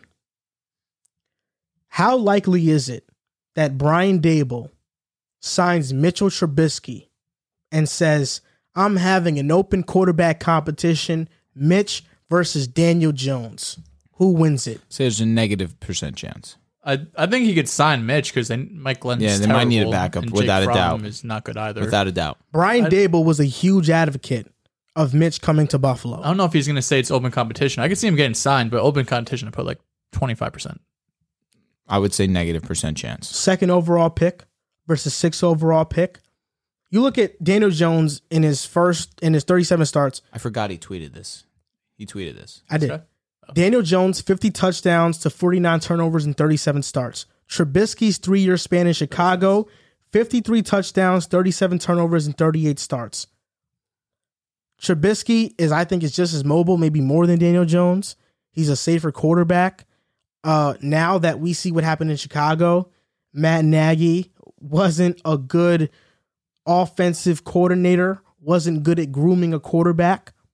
I don't know. Maybe this is the redemption story of Mitch Trubisky. it Seen could be. things. So you're out on Daniel Jones? I'm not out on Daniel Jones. I'm just saying, if Mitch goes in here to compete with him, can he beat him out? That's what I'm saying. I like, think he if you think Mitch is going to come in and open competition, you're telling me you're out on Daniel Jones. That's what I'm saying. Yeah. No, I'm not out on. Daniel Jones. I'm just rooting for the Mitch redemption story. But why in the why in New York? Just because of Dabble? Because yeah, connection there. Yeah, I mean, Okay. there's pictures of them together holding a Yeah. football. Uh, I they mean, definitely have a close relationship. And we and Giants PR staff, their social media team's got to step it up. Did you guys see the Brian Daboll like hype video? Hype, bro. It's him. He's pulling in with his pickup truck. There's no music. He opens the door, doesn't say anything, and just walks in the door. It was probably the worst hype video I've ever seen in his my press life. conference was pretty lit though. It was, but I'm Yeah. talking about their, their social team on Yeah, it was TikTok. horrible, horrible. Hit us up. Absolutely Let us horrible. interview a few players a month. We'll help on the Facts, TikTok. though. Come on, he's a he's a business guy, business first guy. that's fine. But I'm talking about the social team. Uh-huh. Jet social team's the best in the game. And they How got the much you worry Giants over about here. yourself, man. Uh, let's stay within division. re- let's stay in- within division really quick. The Washington football team just announced their new name, Commanders. the oh, Commanders. Oh, really? I thought they announced it tomorrow. The Washington Commanders. Okay. Are you a fan of that? I like. Did it get leaked or something? I thought it like. was I tomorrow. like the Red Hogs. What? I didn't mind it honestly. I like the Red Hogs. Red Hogs. Yeah, I feel like Commanders. I remember seeing the list, and there wasn't a lot of good names. I DC wish. Commanders would have been cool. I mean, that just sounds like something from Avengers Yeah, well, sure. To play on it. Maybe. Why not? I mean, DC I like the Red Hawks. Red Hawks would Hawks. There's already like a Seahawks. Is this gonna be their logo? There's a Atlanta Hawks. That's W? ugly. That It W is looks kind of weird. Terrible. No, I'm not a fan of that name at all. Honestly, me personally, I wanted it to stay the Me too. football, Football team. team was amazing. it's one of the best names in the history of football. I hate to see it, man. the Washington football team. They're the football team. I like it. The I football like team. it. It's amazing. The Commanders is not a good name. Horrible. Uh, the, all of their options weren't that good, though. No, you're I think right. Commanders was the best of the worst. Ho- th- that's what I'm saying. What you when you say you like Commanders or Red Hogs? Red Hogs? Hogs. All those Hawks. No, Oh, no, no Hog- Commanders. Okay. Red Hogs is weird. Yeah, that's what I was saying. That's why I said red Let hogs. me look up really What, quick. what is a Red Hog? It's a It's a- like, animal. uh, yeah, it's literally it's like a pig. Washington. It's like a hog. It's like really what that's what it is. Red hog. Did you find it? What is it? Uh, All right, the Admirals, Armada, Brigade, Commanders, Defenders, Presidents, Red Hawks, Red Hogs, and Sentinels. yeah, it's it's a pig, a Red Hog. Yeah, I like the Red Hogs a lot I don't. Why- Why, do you want to be named after a pig? That's kind of weird. because who cares? Why not? It, the logo would have been cool. A pig? The pig would have been It- kind they would have made it look tough. A hog has horns. They could facts, but then that makes me think of like a bull. Exactly. But you're but you're called the Red Hawks. I like it. I like the Red Hawks better. I no, agree. there's already a Seahawks, Atlanta Hawks. That's NBA, bro. I understand, but there's already Hawks, especially There- one there's within Jets, the NFL. NFL, and NHL, NHL and NBA. Uh, fuck, Ex- oh, Jesus, uh, uh, Giants, Jesus. MLB, and uh, Yeah. NFL. I understand, but there's already a Hawks, a Seahawks. I know, yeah. You think it confuses people? Yeah, it would. People aren't the smartest. I know, I know. On to the next segment. This might be a little bit serious, but we just mentioned Brian Daboll going to New York, and Yep. Brian Flores sued the Giants and the Dolphins, and even mentioned the Broncos, in the lawsuit.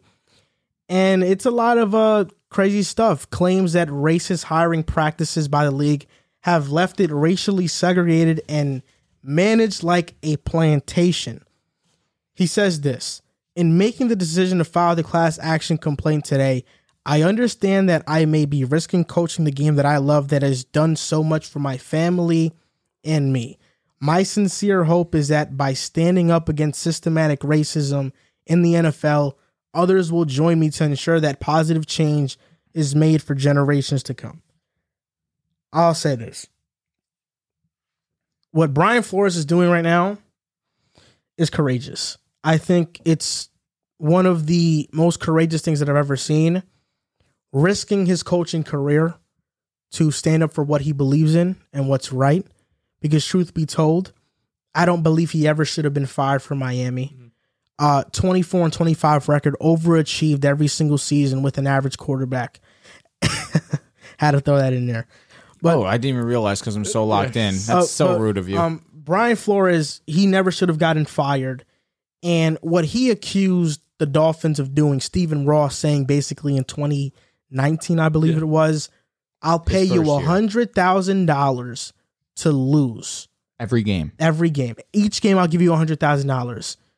That I think is one probably illegal. Because the fact that he, that's openly admitting that tanking exists in the NFL. The NFL should st- like Ross should sell the team.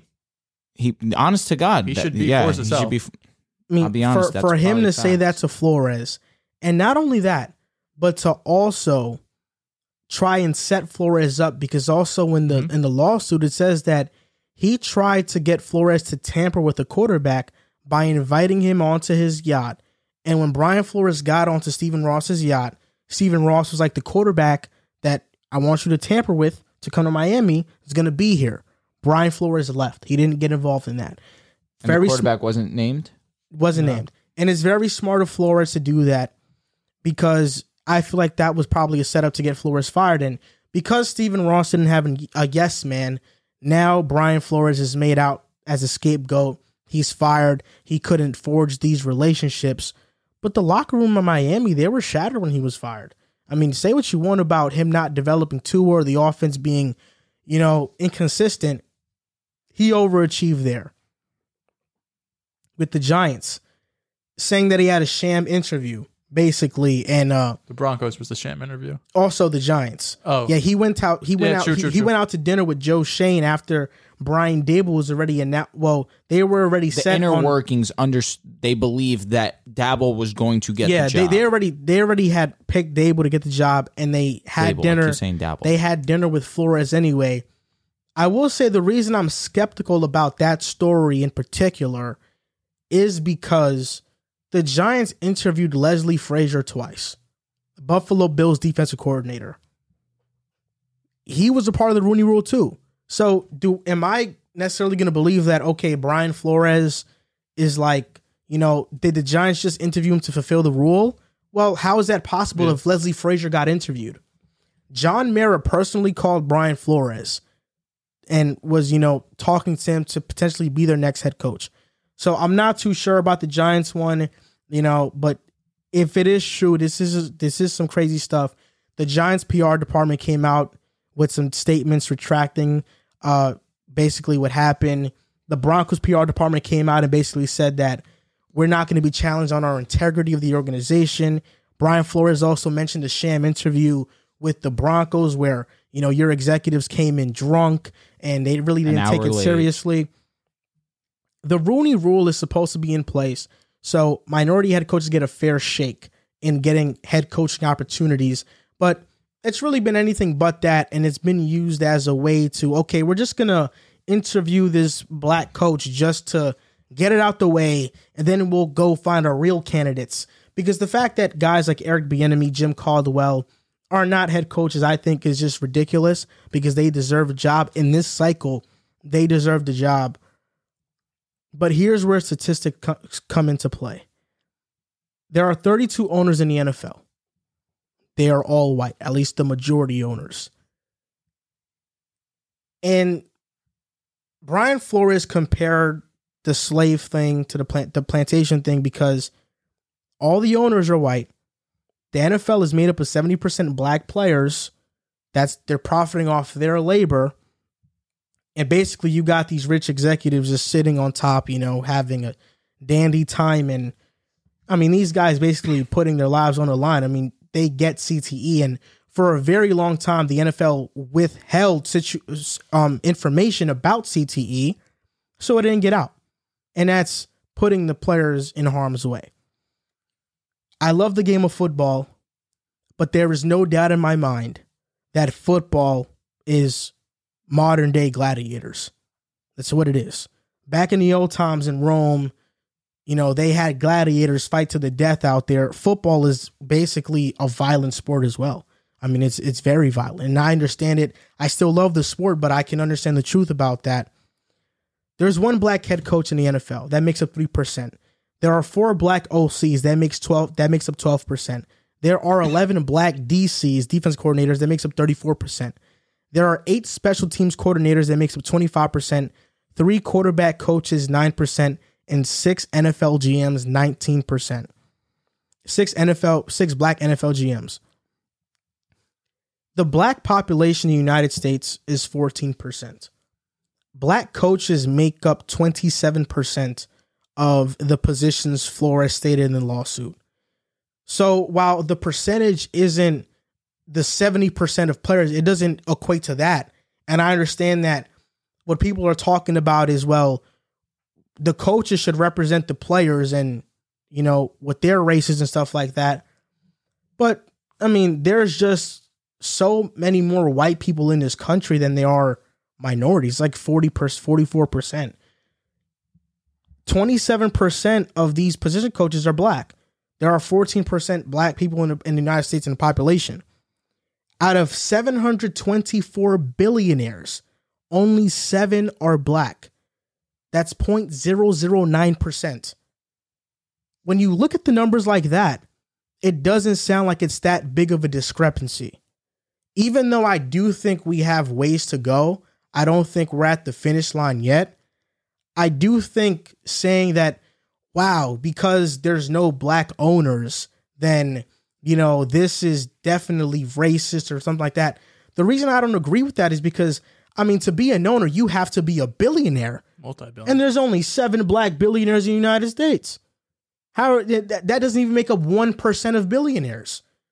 So the numbers actually look quite clear. Okay, there are no black billi- there are no black owners because really they're not even 1% of billionaires are black.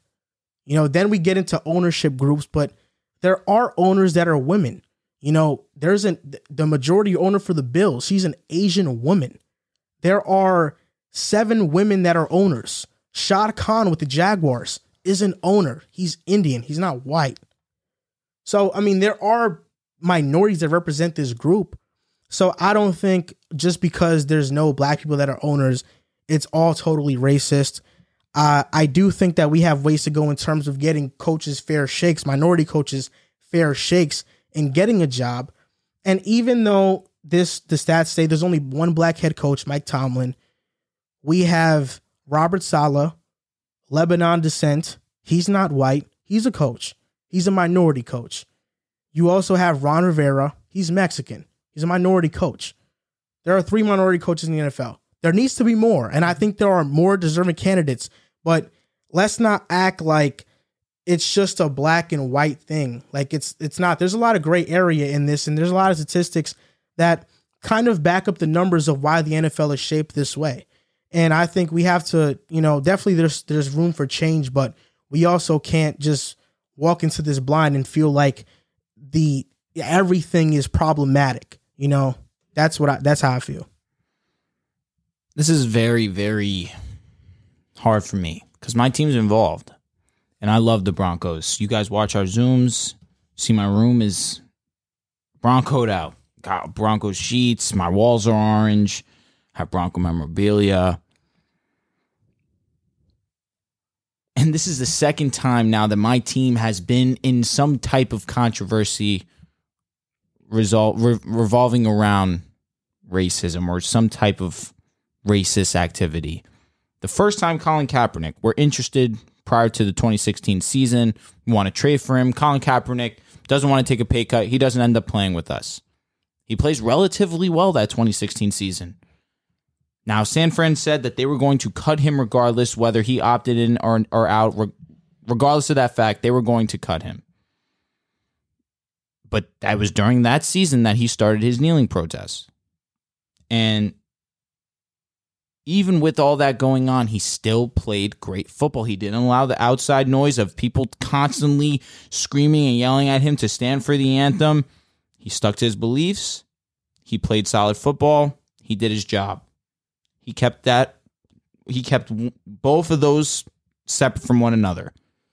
Where he was a football player, he was also a social activist. Now all that goes on.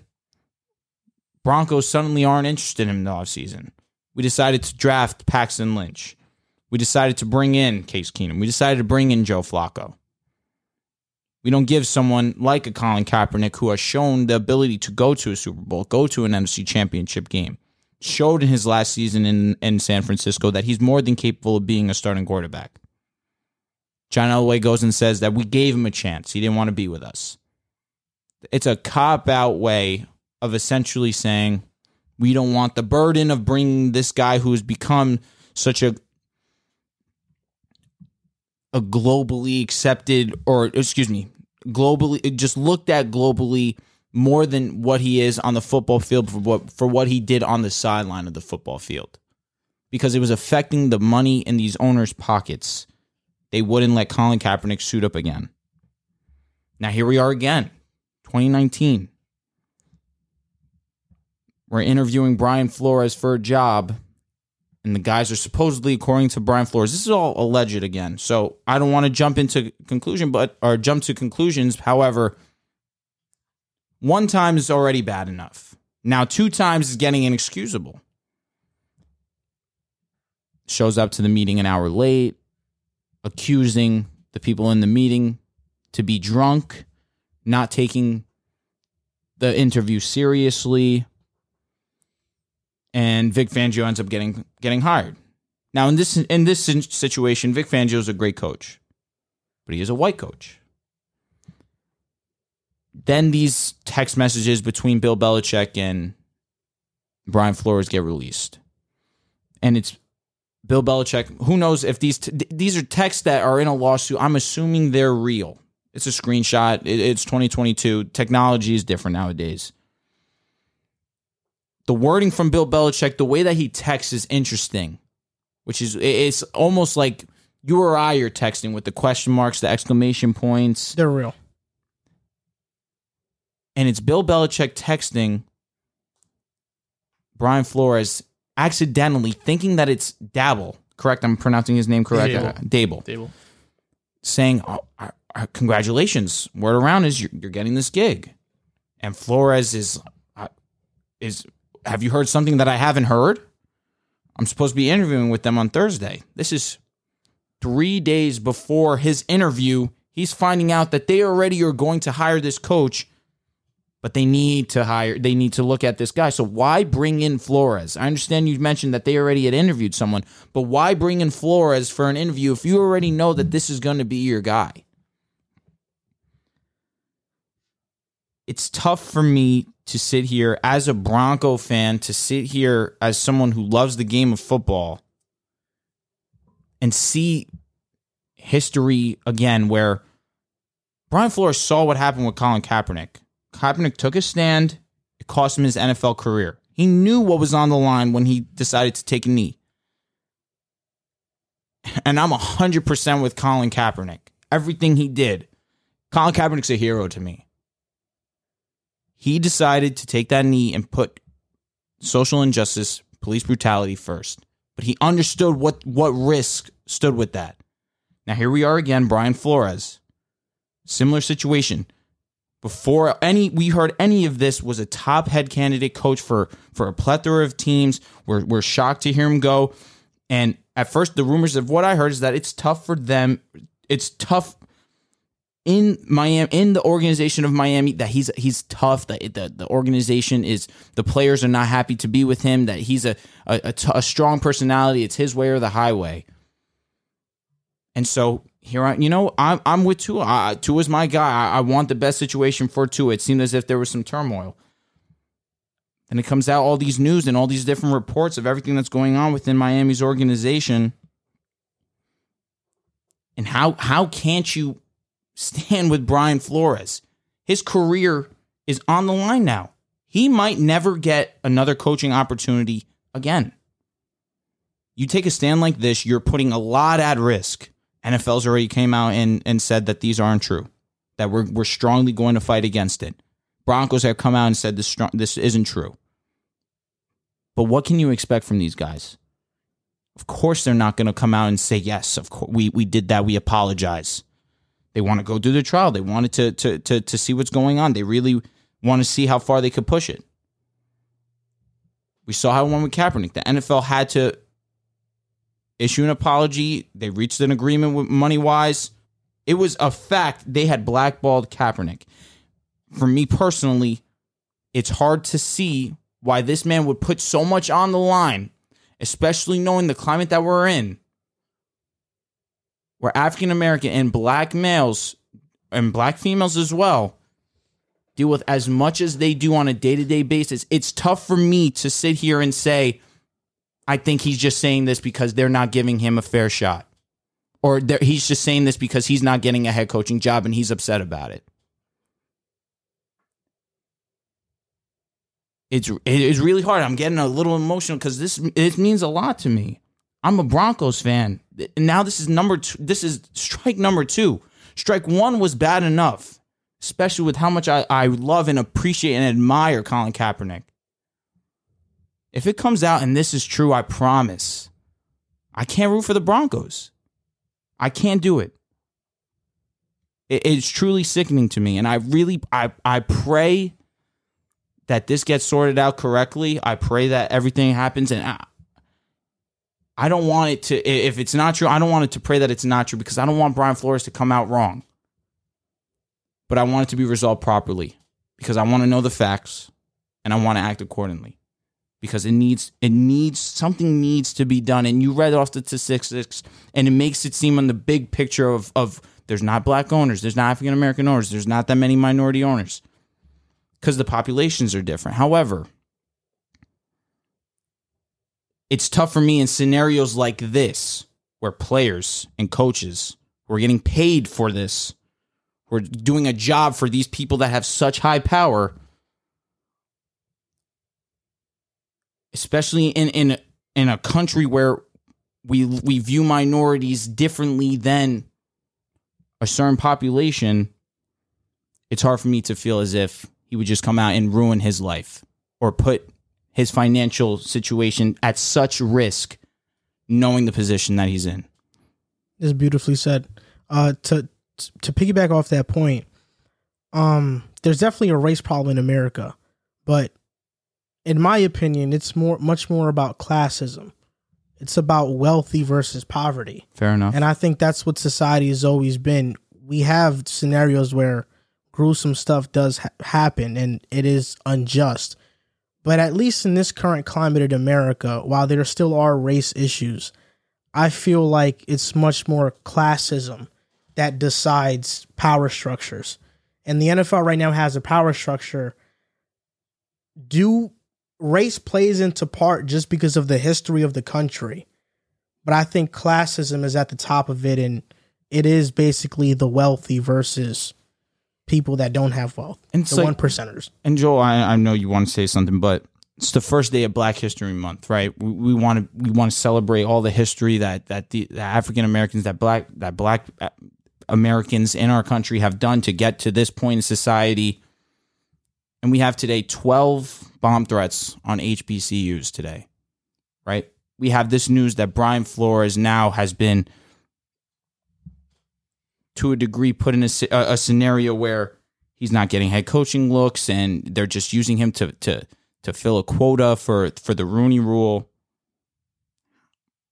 Where when are we going to actually start to celebrate these people and not uh, the the African American, the black community, and not put them in situations where they have to be afraid? Twelve bomb threats is disgusting. Where you have to shut down class, these kids have to fear for their lives because we live in a society where they're not fully accepted. I can't sit with that. Yeah, listen, you guys both spoke really well on it, and Joel, I think you talked, you touched on it earlier. Um, it starts at the top, right? We have 32, or not everyone's white, but majority of these owners are white, and I don't want to generalize everybody, but older white men don't have the best track record of giving minorities, you know, chances, especially when you're filthy rich like that and you have all the money and you think you have all the power. I think it's obvious that the Rooney Rule hasn't hasn't worked to what the NFL thought. Right, the, the NFL thought they'd put this rule in place and it would give minorities and black coaches and, and executives a chance to have these these positions of power. And although the a lot of players and like you mentioned, seventy percent of them are black, a lot of them after their playing career want to go into coaching. And you know, there there's been some success stories like Mike Tomlin, and you know we've seen in the past with guys like Todd Bowles, who's gotten head coaching positions, and Ron Rivera, but they are few and far between, right? For the most part, even look at this head coaching cycle. You have Jim Harbaugh rumored to be in Minnesota, McDaniels go to the Raiders, Daboll go to the Giants. You have all of these white coaches, and we look at a guy like Eric Bieniemy, who's I mean, we've we've beaten this to a dead horse at this point, right? It's year after year after year. Why isn't he getting a head coach? And you don't want to sit here and think it's because he's black, right? That's not the first thing you want to come to your mind. But when you look at what he's done for the Chiefs and year after year, and a lot of the stuff we talk about in here is sports, right? And it's the end of the day, in the grand scheme of things, it's not that important. But stuff like this, when you're impacting people's livelihoods and impacting their families, and, and you bring everything into it, is a lot more important.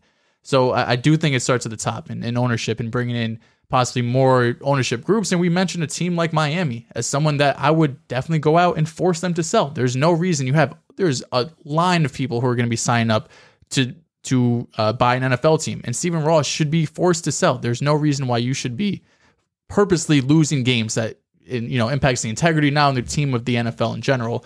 And, I hope it's not true. And it's hard to go through all of this because it is a lawsuit. A lot of it's he say she say. A lot of it is the people in the room know what happened. Not everyone else did. And now there none none of us are lawyers, so I'm not going to say I read through it. I understood most of it, but it, there's going to be a lot, and it's going to go over year after year. And the sad part about it is it's the NFL. They have the most money and basically any organization in the world. And at the end of the day, Brian Flores is probably going to have to settle because the NFL is just going to go add add him. And we saw the same thing with Kaepernick, who eventually, I believe, he settled. Am I Yeah, they incorrect? settled. Right? They settled. settled where you just have these huge organizations and structured that have all the power, all the money, all the lawyers, and you have Brian Flores, who one of the most courageous thing you could do. You're putting your family on the line, your livelihood. This is what you've done your entire life and you're going up against such this big organization, almost too big to fail, that it's going to be hard to really get down and get to the facts because there's no excuse if you are a Broncos team and whether it's true or not,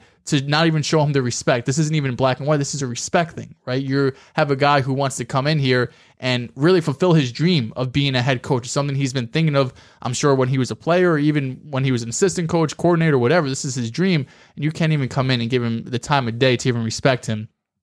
The Giants thing is also something I am skeptical skeptical on because of the Leslie Frazier, and as well as the Giants are allowed to have a favorite. If the Giants like Daboll, I don't think there's anything wrong with them liking Daboll, but still want to bring in Brian Flores. Just be like, you know what, this is a guy who has credibility. It sounds like he, they gave him a fair shot. That they interviewed him for multiple hours, like you mentioned. The owner came out and talked to him as well. So uh, I'm not sure how much we could really buy into the Giants stuff, but it, it's really a reflection of our country who's been struggling with this for years. And it's sad that we're at the best place we've ever been in. And it just kind of goes back to like we're not that far away from the 60s and the 50s with MLK and segregation and everything that's been going on. Like that was one lifetime ago. Like my parents were going through that right? My dad lived through that.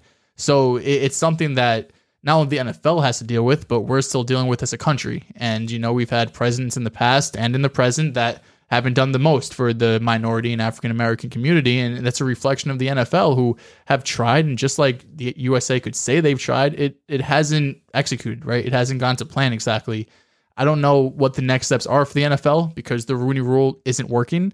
Um, they're giving these people a chance, but at the end of the day, when you have these extremely rich older white owners, they're probably more often than not going to end up going with white coaches or white general managers. Now, we have seen a couple in the past, like Eric Berry and Minnesota's general manager as well, who are minorities. So we are seeing at least a little bit of progress there, but we read the stats. It's disproportionate to the amount of NFL players and NFL coaches as well who come into, um, you know, who have the ability to get these roles because you do mention the population is 14% black, but I mean, look at how those 14%, what percentage are qualified to be an executive or a coach, right? That's under 1% most likely. On the other hand, you look at the NFL players and executives, it's 70%. So a lot more opportunity there. So I, I do think while it is an NFL problem, it just goes back to, to US problem, right? It's something that other countries look at us and we think we're the best country in the world. And if you think that, I, I can't say we're not. I mean, we have a bunch of freedoms and things that other countries don't, but we do lack some of these just very basic and common sense things that we've been struggling with you know, ever since we become a country. You mentioned the point about Mike Tomlin, and it's a good, it's an excellent point because Mike Tomlin is the only current black NFL coach currently in the NFL. And he has had to be damn near perfect to not get fired. He's, not agree more. He's never had a losing record in his career. Despite Big Ben being washed this past season, Mike Tomlin still managed to pull out a winning record and every so often, we hear an idea floated out there. Oh, should the Steelers move on from Mike Tomlin? Should they move on? It just goes to show you that you can be as perfect as Mike Tomlin and still not be good enough. Because if you're a black coach, you have to be five times, 10 times better than a white counterpart. Brian Flores went 10 and 6 and 9 and 8 this past season went on a seven, eight game win streak, one of those. He got fired. He was as close as perfect as you can be. Maybe not the personal relationships wise or whatever. That's a different story. Just talking about ex- expectations versus reality. He overachieved and he was still let go. Jim Caldwell let go after a winning season in Detroit. Hire Matt Patricia. They don't sniff that. They haven't sniffed that since. So it just goes to show how much more you have to, how much more your results have to show themselves if you're a black coach versus a, a white coach. And we talk about Pep, Pep Hamilton. I talk about him a lot. You know, was Joe Judge more qualified than Pep Hamilton to be a head coach? He wasn't, but he was the coach for the Giants. So this is a tricky situation. A lot needs to be done. This was a bombshell that was dropped on the first day of Black History Month, and it's just it's a it's a touchy top it's a touchy top topic because I understand the emotional implications of it, but also I I feel like when we get over emotional about these things, we forget about the statistics of these things, which are very important. Because while there are seventy percent of seventy percent of NFL players are black, and that should correlate, I guess, in the coaches somehow. There are a lot of play, people that don't play football that are very smart about football. Kyle Shanahan has never played football. He's one of the most innovative offensive minds that we- we've ever seen. Well, he's never played football at- in the NFL. I mean, Yeah. he played in college.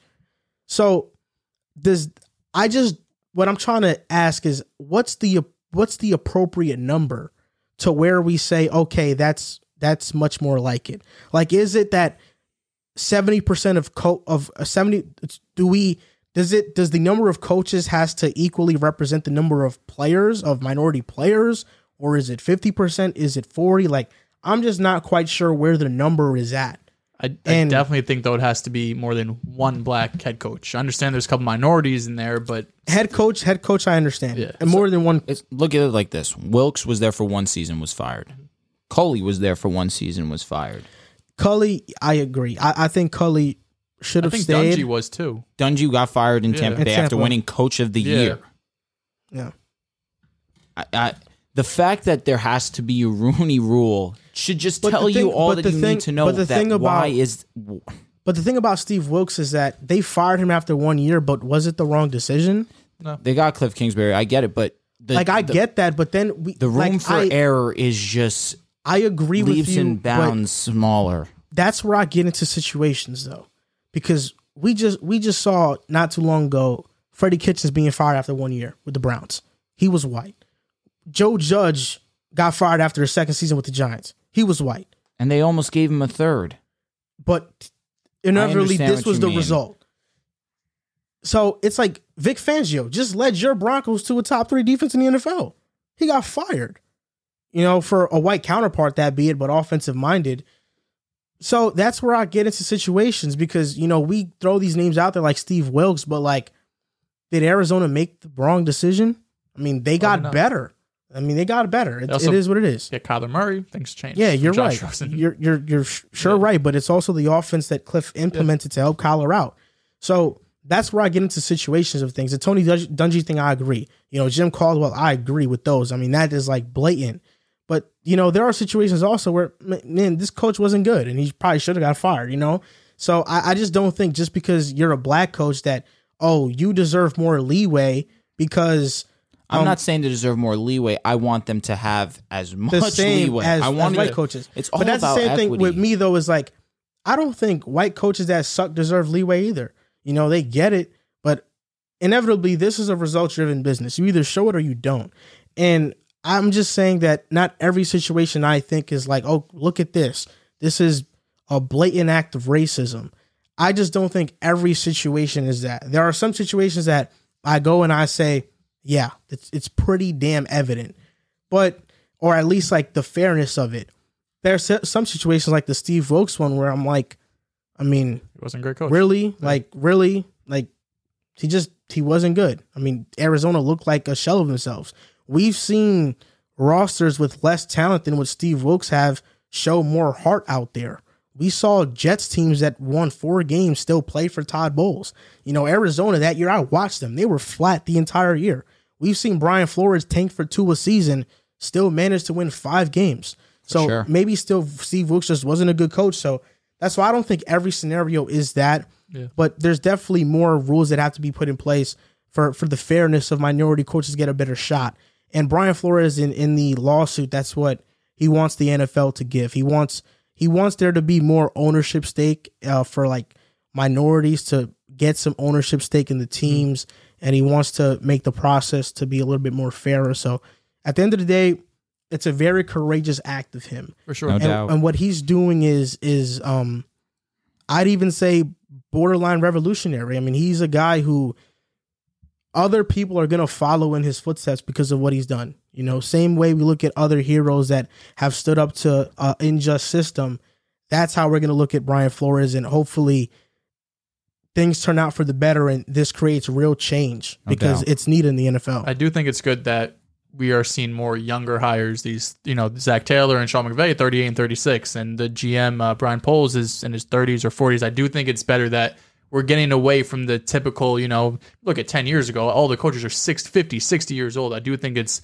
at least a better step because I feel like that generation is at least one generation removed from like being in the middle of real segregation that it was and like we grew up in a very diverse community in high school, right? So it's different for us. It seems so like obvious and so crystal clear, but you go to some cities down south or in the Midwest, like they still think like black people are second tier or you know what I'm saying? Like I don't want to generalize, but there's people out there that still believe it who are our age Well, that just seems ridiculous. I- I'll just say that we we grew up in a fortunate circumstance where Hackensack, our city, is a very diverse city. Where why if I you go where city. you go to other cities, I mean, just even in our state, we, Yeah. we Oh, go yeah, over to sure. Paramus. I mean, how many how diverse is it is it there? It's not. Yeah, You know, so we all. like there are towns and still in Jersey where it's not diverse. So we've grown up in a very diverse place, so we don't have that mindset. But there are definitely still places that that uh that do have it.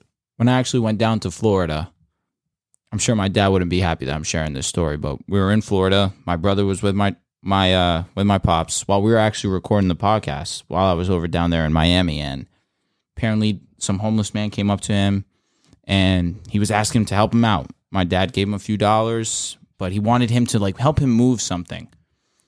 And the guy just started getting really hostile with my dad. He's like he says something along the lines of it wasn't an issue when they let you into our country. What what what, what is going It's a to white guy, I'm assuming the homeless guy. it was, but it just goes to show you, it's like we we live in an area where I'm I'm very uh, grateful. I'm blessed that we bro. we we live in a a, a, a area that I, I'm proud to live in. Where you could take a trip down south and it's just completely different story. Yeah, it's a yeah. We are fortunate where we grew up in for sure. It's terrible. That's why this this really just sits so differently with me because ugh, uh, enough's enough. It, it's been hundreds and hundreds of years. Yeah, even in saying that, um, it's all about progression. For sure. No And- doubt. No doubt. We got to move forward together as a society. I will say this: the NFL, although it took longer than expected, I mean, I remember ten years ago, black quarterbacks wasn't a normal thing. Maybe one starter, you know. JaMarcus Rus- Russell did a lot to ruin the ruin the perception of it. But Cam Newton, I mean, there was a lot of racist remarks around him coming out of the draft, and we've seen it translate over to Lamar too when he came out of the draft talking about he should translate to wide receiver, running back, one of those two. So we are not too far removed from the NFL being all white quarterbacks for the most part. You know, Tony Romo was like Spanish, like half Spanish. And that was back when like Washington, their first championship was with a black quarterback, Doug Williams. Mm-hmm. You know, now in the NFL, look at the top quarterbacks: Kyler, Deshaun, Mahomes, Lamar. um, Lamar. I mean, Dak. Dak, Jalen Hurts. Like now, it's becoming much more of a normal thing that we're seeing uh, black quarterbacks and minority quarterbacks in the NFL. It wasn't like that ten years ago. I remember it vividly. So maybe ten years from now, we're looking at it and we're looking at head coaches and the hires and how that is that's much different. Because, like you said, you know, we haven't fully lived past the the '60s era. Yeah. I mean, that's 60 years ago. So we haven't fully moved past there.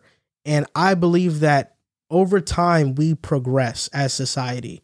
And, you know, same thing with um, you know, 10 years ago, there were slurs being said freely 10 years ago Oh, that yeah. don't be that aren't said now. Sure. You get canceled for them now. So we have made progression in society, and I think over time it, it does history does repeat itself in a way that we do progress, and then there's gonna be a new problem and we progress past that. There's mm. gonna be a new one, we progress past that, you know, and it just I just I just think that's how it goes. Yeah.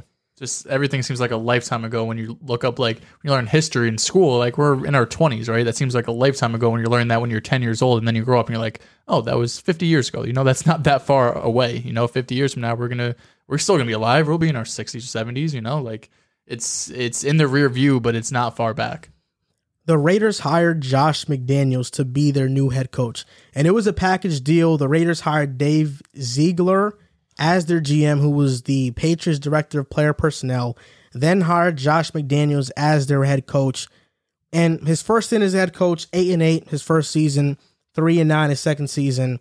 He was fired. I believe he was hired at 32 or 33. And he came out and said that, you know, at that time, He I wasn't ready. I wasn't ready and I didn't know how to forge relationships with players. And he feels like he's grown in that aspect. We know he knows a lot about football. We know he is a, a brilliant offensive mind. But with him, it's really about forging relationships and kind of what I said back to what Brian Daboll said. Players don't care how much you know until they know how much you care. And I think with Josh McDaniels, that quote can really resonate with him because he lost his first job because he didn't build meaningful relationships with his players.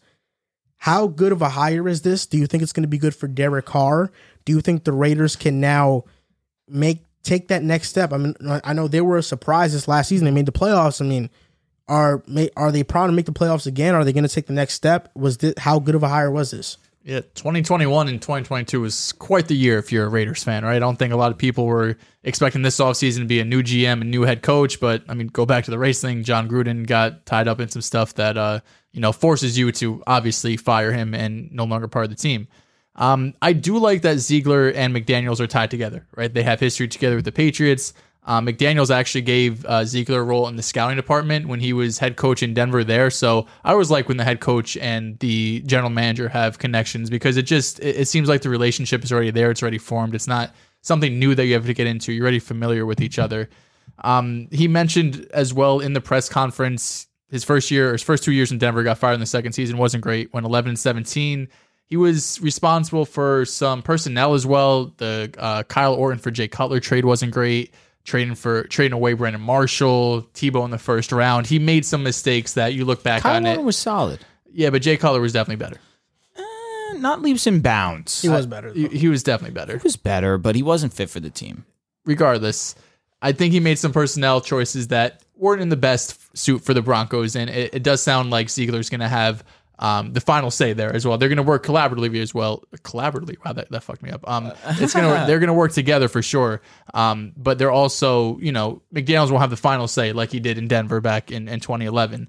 Um, it's hard to believe, or at least I have to see it before I believe it in terms of the whole building relationship things because I know he was he was really young when he first got the job in Denver, and the Patriots the Belichick coaching tree doesn't have the best history in terms of you know having successful head coaches, guys being able to build a relationship with players.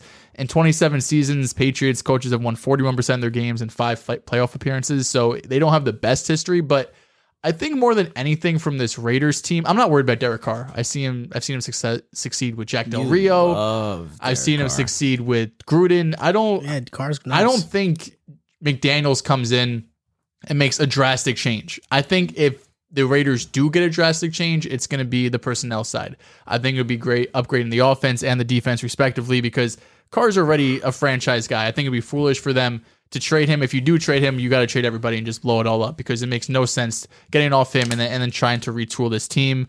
Um, they allowed the 12th most sacks. Kolton Miller did come along and played really well this season. He was the fifth highest grade tackle according to PFF. You do have a phenomenal tight end, Darren Waller. Hunter Renfrow turned into a really good receiver. I still think in this era of football, you need at least one to two more weapons on this offense. Not a big Zay Jones, not a big Bryan Edwards guy.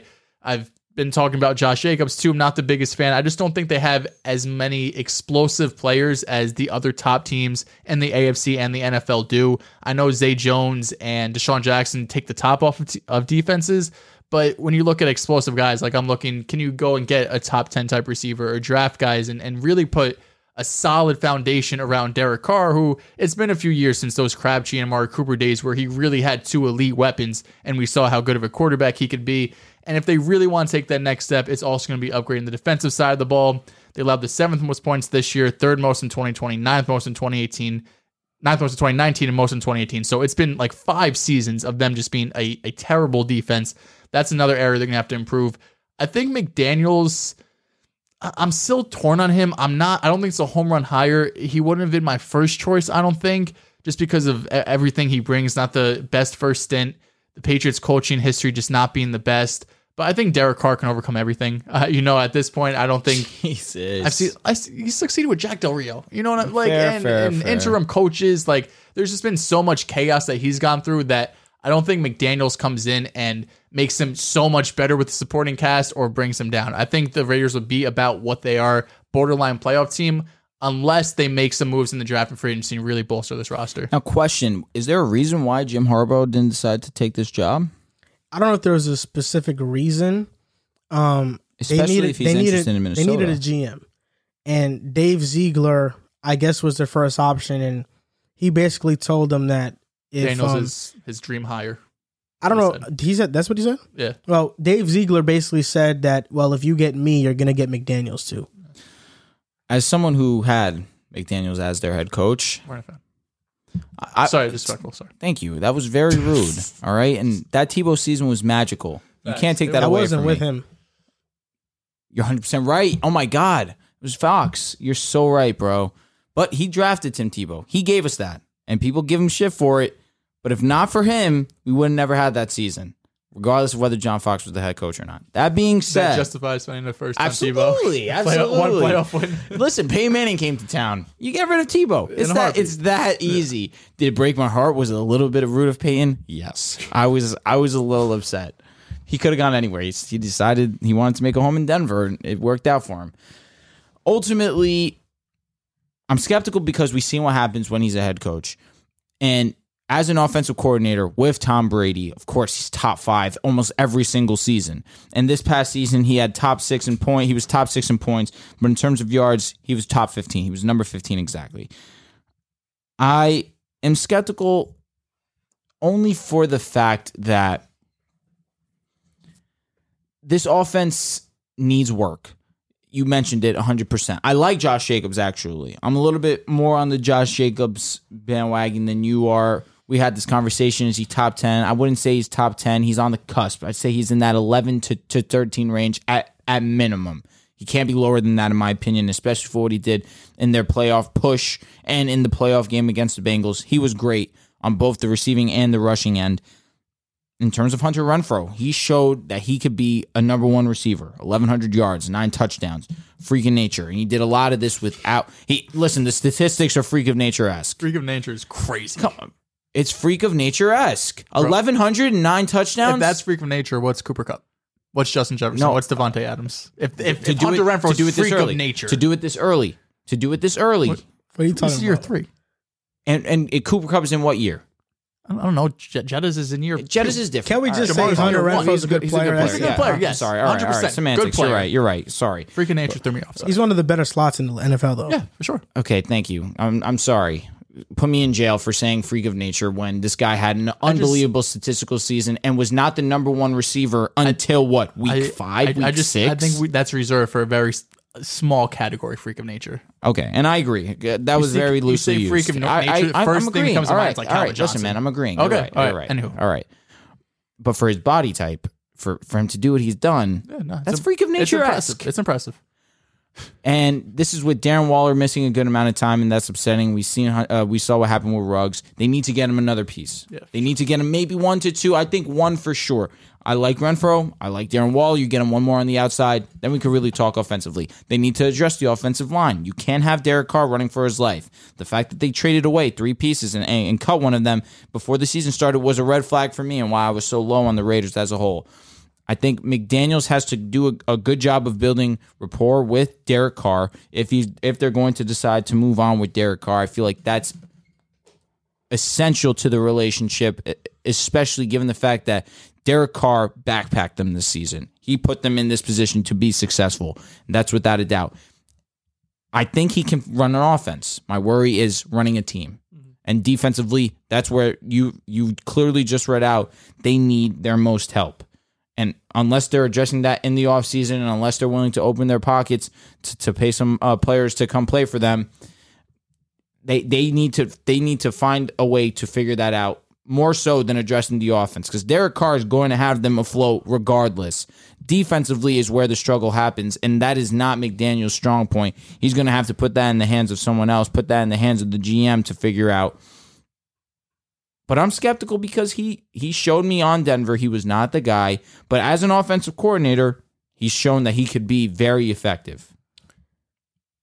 This is a wait and see for me, I'm with you. but I'm leaning towards it was a good hire. You know, say what you want about his time in Denver. I think he's openly admitted that he failed. Yeah. And I think the first step in growth is admitting that you got a problem.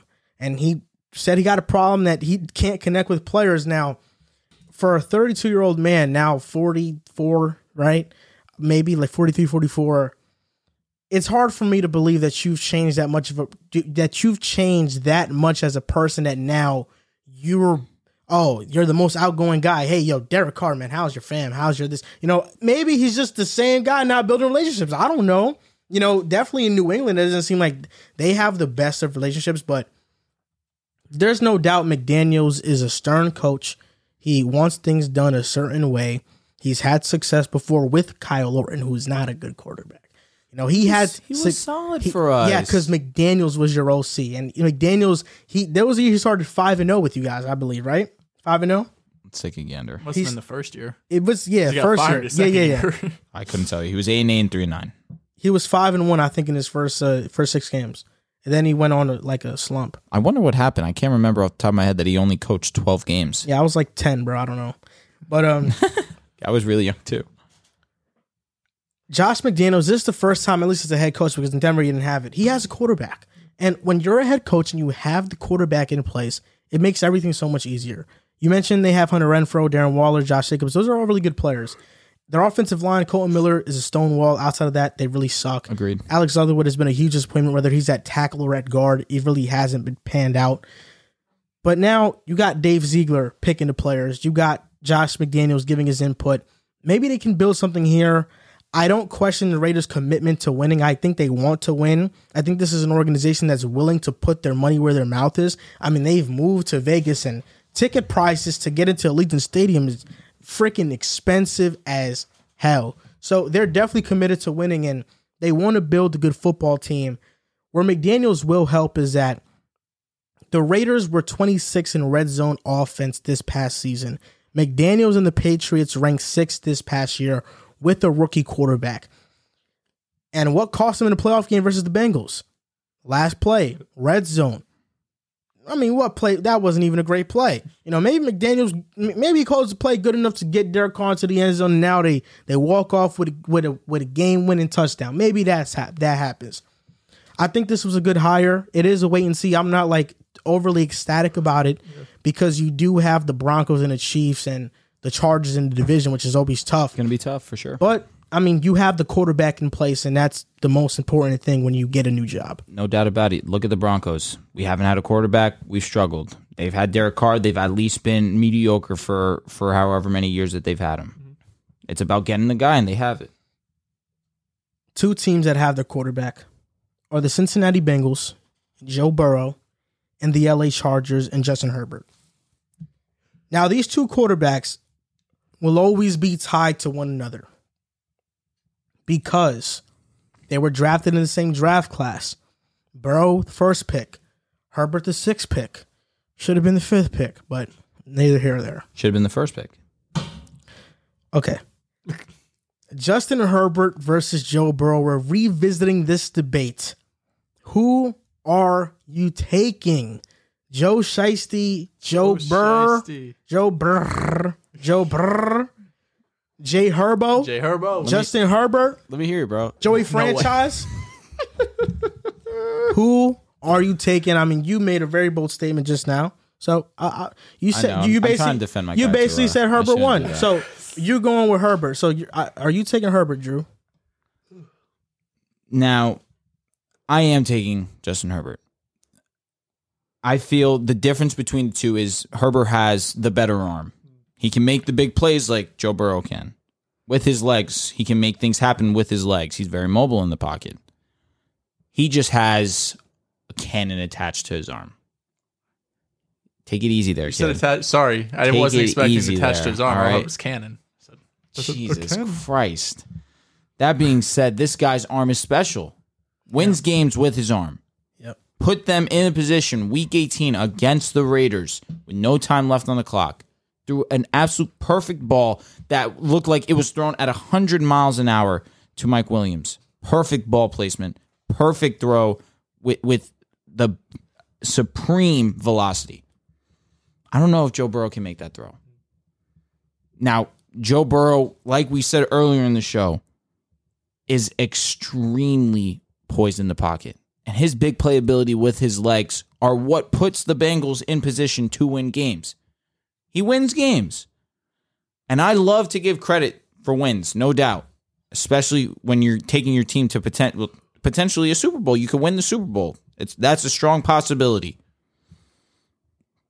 I just look at Herbert and he has everything I want in a quarterback. Reads the game very well. Does turn the ball over from time to time, but it's because of his confidence within his arm. And I've said it.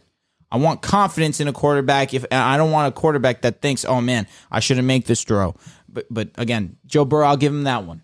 He definitely does not fear anything. He's not any less confident than what Herbert is. But Herbert can make more throws than what Burrow can, and I feel like that's the only difference for me. Statistically, this year, Herbert clears basically every single stat aside from per, uh, completion percentage. But that also stems from Joe Burrow's pocket collapsing and him needing to hit the quick check down. And that's not discrediting You him. think? No, what? There's that- been there's that- been a no, lot easy no, before you say that no, to me. Before you No. say that to me, You're not getting away We with watch a lot of film.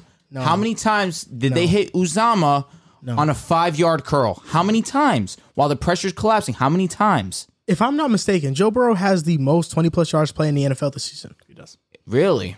And he also has arguably the best deep threat wide receiver in the game. Okay. Arguably. Yeah. I mean, he's got two great. Without a doubt. T. Higgins, who's unbelievable in his own right, and Ja'Marr Chase, who Herbert has got some weapons too, though. are they are either are they the, together, T. Higgins and Ja'Marr Chase? Absolutely no chance. Mike Williams and Keenan Allen and Austin Ekeler are closer to Ja'Marr Higgins and Mixon than that Bengals offensive line is to that Chargers offensive line. My point about is about the that completion that Chargers percentage. offensive line is top 10. My point is about the completion percentage. Okay, but I'm just saying, we just talking lo- about weapons right now. Oh, but weapons right now, it's the offensive line fine, but we're talking about T. Higgins and Ja'Marr Chase with also Tyler Boyd, who gets left out of these conversations pretty often. Solid, a solid option, and Joe Mixon, who's just top five statistically and everything. So, weapons wise, I lean the Bengals without a doubt of mine. Okay, but then offensive line, mention that. I'm with you. Come on. Herbert definitely has the better offensive line. But again, Herbert still can do the similar things with his legs that Burrow can. And he has a better arm. You're trying to make up. No, You're trying to make up. I'm not. You know what? I'm not. Uh oh. What's he doing here? Here- there you go. He's he's making up. Why I can't put Burrow over Herbert, even though Burrow is a game away from bringing home a ring, is that I just think that Herbert's more talented than he is. I'll go because you just said a lot of you know interesting stuff. First of all, He's, I'm writing, not. he's writing his wrongs. I'm not trying to make up anything. I was wrong about the Bengals. Who wasn't? Let's be honest. But Joe Burrow, you know, the rookie seasons, we I had this debate with Jack. He was right here. And I thought Justin Herbert was having the better rookie season. There's no doubt. At the time, that's what I thought. Justin Herbert is flat out phenomenal. But I've been a big Burrow fan. I have his LSU card. You wanna know when I bought it? The day of the draft Tough. before because I said, "Yo, this guy, this gonna be worth a million dollars one day." Let see that. That's Joe Shiesty LSU rookie card. That card goes absolutely crazy. Joe Burrow is my guy. He's Joey franchise. I will say this: Card looks insane. Justin Herbert is the only quarterback in NFL history to have 30 plus passing touchdowns in his first two seasons as a starter. People want to blame Herbert. Yeah, let them all look at the card real quick. You know, that's a very nice card. Joe Burrow, LSU. NFT it. I don't even know how I could do that. I don't think you can. We're not out on NFTs. Oh, and and on NFTs. Yeah? Yeah. All right. We don't stand with Drake and Kanye? Uh, All right. A lot of people want to give Joe Burrow pushback because he didn't beat the Raiders. He had six straight fourth down conversions. What else can you ask from somebody? But you know what? Could ask a little bit more. How about Oh my you? God. oh my god! Listen, listen to this. Come on, listen to this. This, Listen, this is Mr. It's a team game. listen to this. Why couldn't you execute on first, second, or third down? Why every single How about your why defense doesn't everything give up is fourth and ten? 38? Bro, you're unbelievable. Why is everything fourth and ten? You couldn't execute on first, second, or third down. So why is Listen it to why this. is it always oh it's a team game we put too much blame It and praise team on the game. quarterback oh It but is a team but game. now it's only Justin Herbert's fault that they I were never. first I, se- when did and I long. say that? When did I say that? I never said it was You're- Justin Herbert's winning fault. You're isn't a quarterback unbelievable, sack, correct? No, it's not. No, but quarterbacks have the biggest influence on winning. which is How many? you kill Yo, me uh, you kill me What bro. are you You're talking seeing the about? light. You're me, seeing the light. You're 'Cause seeing the I light. Listen, he's seeing it. thing. You're screwed. I said Listen, it's not the Listen, be all screwed. end all, but it's important Can I finish my point? Justin Herbert lost three of his last four. To the Texans, he should have won. Davis Mills I'm outplayed him. disgusted Davis Mills outplayed him. disgusted He lost to the Raiders. He lost to the Chiefs. Listen, Justin Herbert lost to the Texans, Baltimore, New England, Minnesota, and they lost three of their last four. One of them was also to KC and the Raiders week 18. Burrow beat KC twice. He dominated Baltimore twice. Not once, twice. Twice. Brennan's not a quarterback why do I He beat this? Minnesota. Okay, it's not, but Joe Burrow threw 900 yards in his two matchups versus the Ravens. Didn't the, the Ravens Chargers had the number kill- one offense. didn't the You Chargers crucified me about that. no, the Chargers uh, got Other killed way by the around. Raiders. Other way around. Sorry, apologize.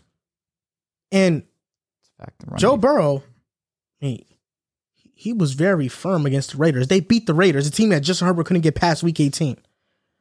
Herbert played a 10 out of 10 that game. This is the same Joe Burrow who lost to the Jets and almost lost to the Broncos. I don't care about that. Didn't they lose to the Bears? I don't care about that. Joe Okay, Burrow has two road playoff wins. He was sacked nine times versus Tennessee. That's tied for the most in a playoff game, and he won. A good He won quarterback wins that game. He won that game. There's a reason why the Dolphins wanted to trade three first round picks to move up to number one and draft Joe Burrow because he's Joey franchise. And Joe Burrow is also the reason why the Bengals said hell no and hung up the phone. Obviously. I'm taking Joe Burrow over Justin Herbert. Their stats are similar.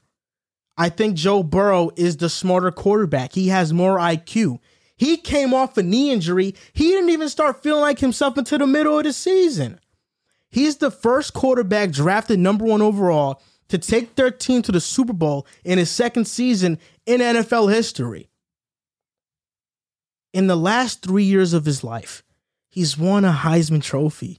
He's won a college football national championship. He's won AP Comeback Player of the Year. And he might win a Super Bowl. He's an AFC champion, that's for sure. And when you have quarterbacks that are as similar statistically as Burrow and Herbert, Burrow was the number one ranked quarterback according to PFF. That's when you take winning into account. Whoa, whoa, That's whoa, what. I said. No, no, which no. is what I said. I said Uh, it's no, no, no, part no. of the puzzle. It's not number one, but it's part of the puzzle. What what what did you say when we had this Brady Mahomes debate? You said, "Yo, when these two quarterbacks are this great, oh man, you got to take the accolades, right?" And I, We're I- talking about year two Burrow and year two Herbert versus, Pa- versus Brady 22 years in. And what is year Mahomes two Burrow five. doing? He's in a Super Bowl. Okay, but bro, what more can you ask of the guy? Wait, bro, nothing. But no, still, bro, and- it's year two. I also I don't want to let you off the hook. No, Let me finish. Okay. because I haven't finished yet. okay. when will it end? No, How 'cause I know where he's going. I know where he's going. How good is Ed Orgeron as a coach? He got fired from LSU. How good is Zac Taylor? Despite this season, he doesn't even have a winning record as a head coach. Those two coaches have something in common. They're both mediocre. And Joey franchise, Joe Burrow, made them look great. We had this debate with Joe Burrow versus Lamar Jackson. I told you back in the regular season, Joe Burrow was better. You said, got to see it in playoffs. Oh, well, he did it in the playoffs. I He's told doing you, it in the I playoffs. told you he was going to be better than Lamar. I just need to see it come playoff time. Joe Burrow is only the third quarterback in NFL history to have multiple game winning drives in a single postseason. The other two were Kurt Warner and Tom Brady. They both won the Super Bowl that season. Listen, man, as cliche as it sounds, Joe Burrow is a winner. He's taken a historically clowned on franchise that hasn't had any success in the last 31 years to three straight playoff wins and a Super Bowl appearance. You can't overlook that. Number one graded quarterback in PFF with an abysmal offensive line.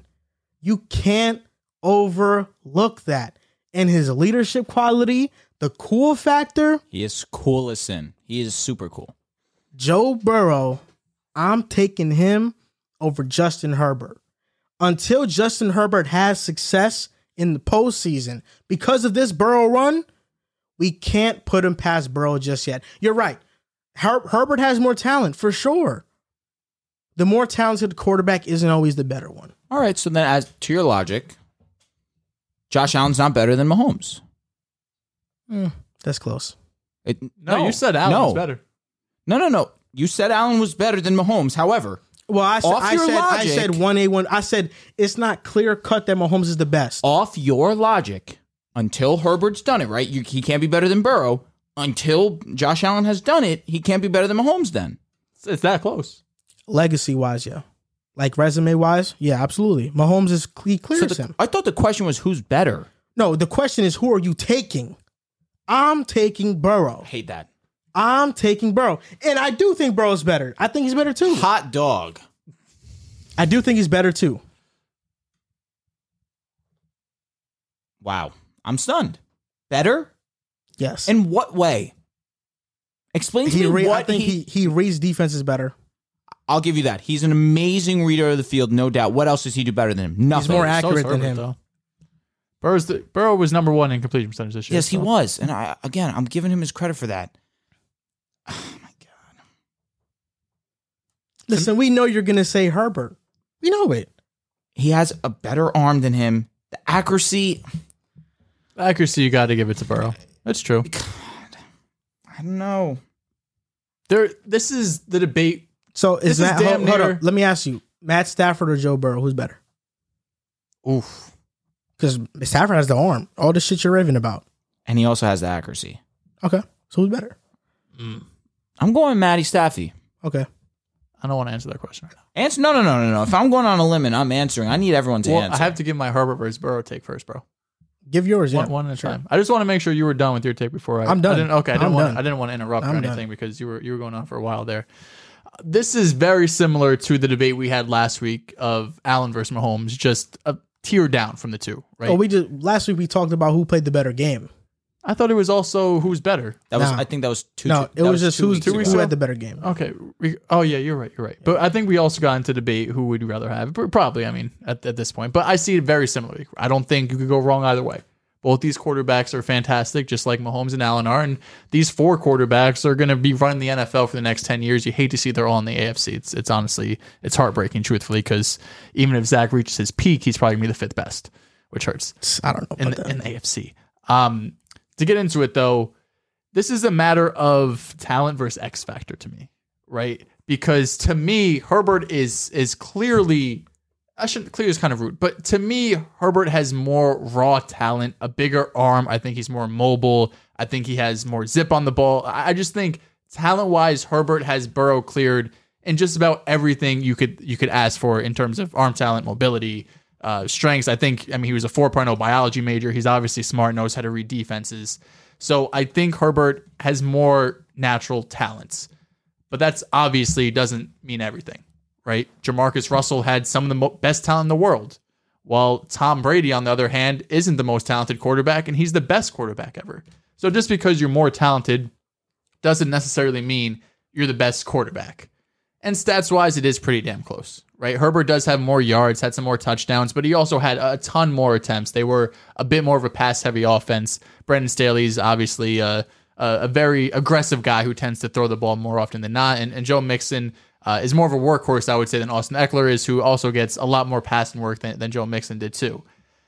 I really think the better question here is where do we rank these guys amongst all the quarterbacks? Because if you want to look at just these two, we could talk for hours about who's better, who has this going for him, that going for him. Look at his weapons, his coaching, whatever you want to do. Personally, if I'm just starting a franchise right now, I'm still taking Herbert.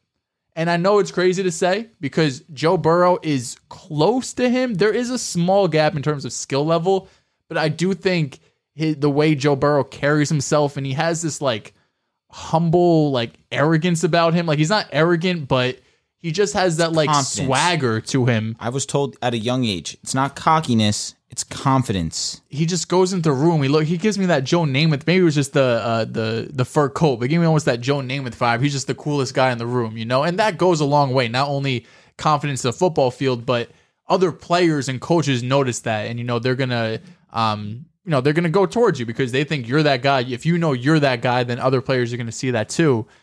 But man, it's just hard for me to look at what what Herbert did, who was a game away from the playoffs, put up 35 points, did everything he possibly could, and we're gonna have the next 10 years to have this debate. Yep. Um, and I know you talk a lot about Ed Orgeron and, and Zac Taylor, but I don't know. Are we all sold on Brandon Staley or even uh, who's their coach last year? Um, Anthony, Lynn. Anthony Lynn. We're not sold on these guys as being great coaches either. I know at least Zac Taylor made it through his first season, but that's because it was his first year being the head coach more than anything, and it, was, it wasn't Anthony Lynn. So I don't think we're sold on either of these coaches. At least Zac Taylor is your offensive mind, who's going to be with him for year after year.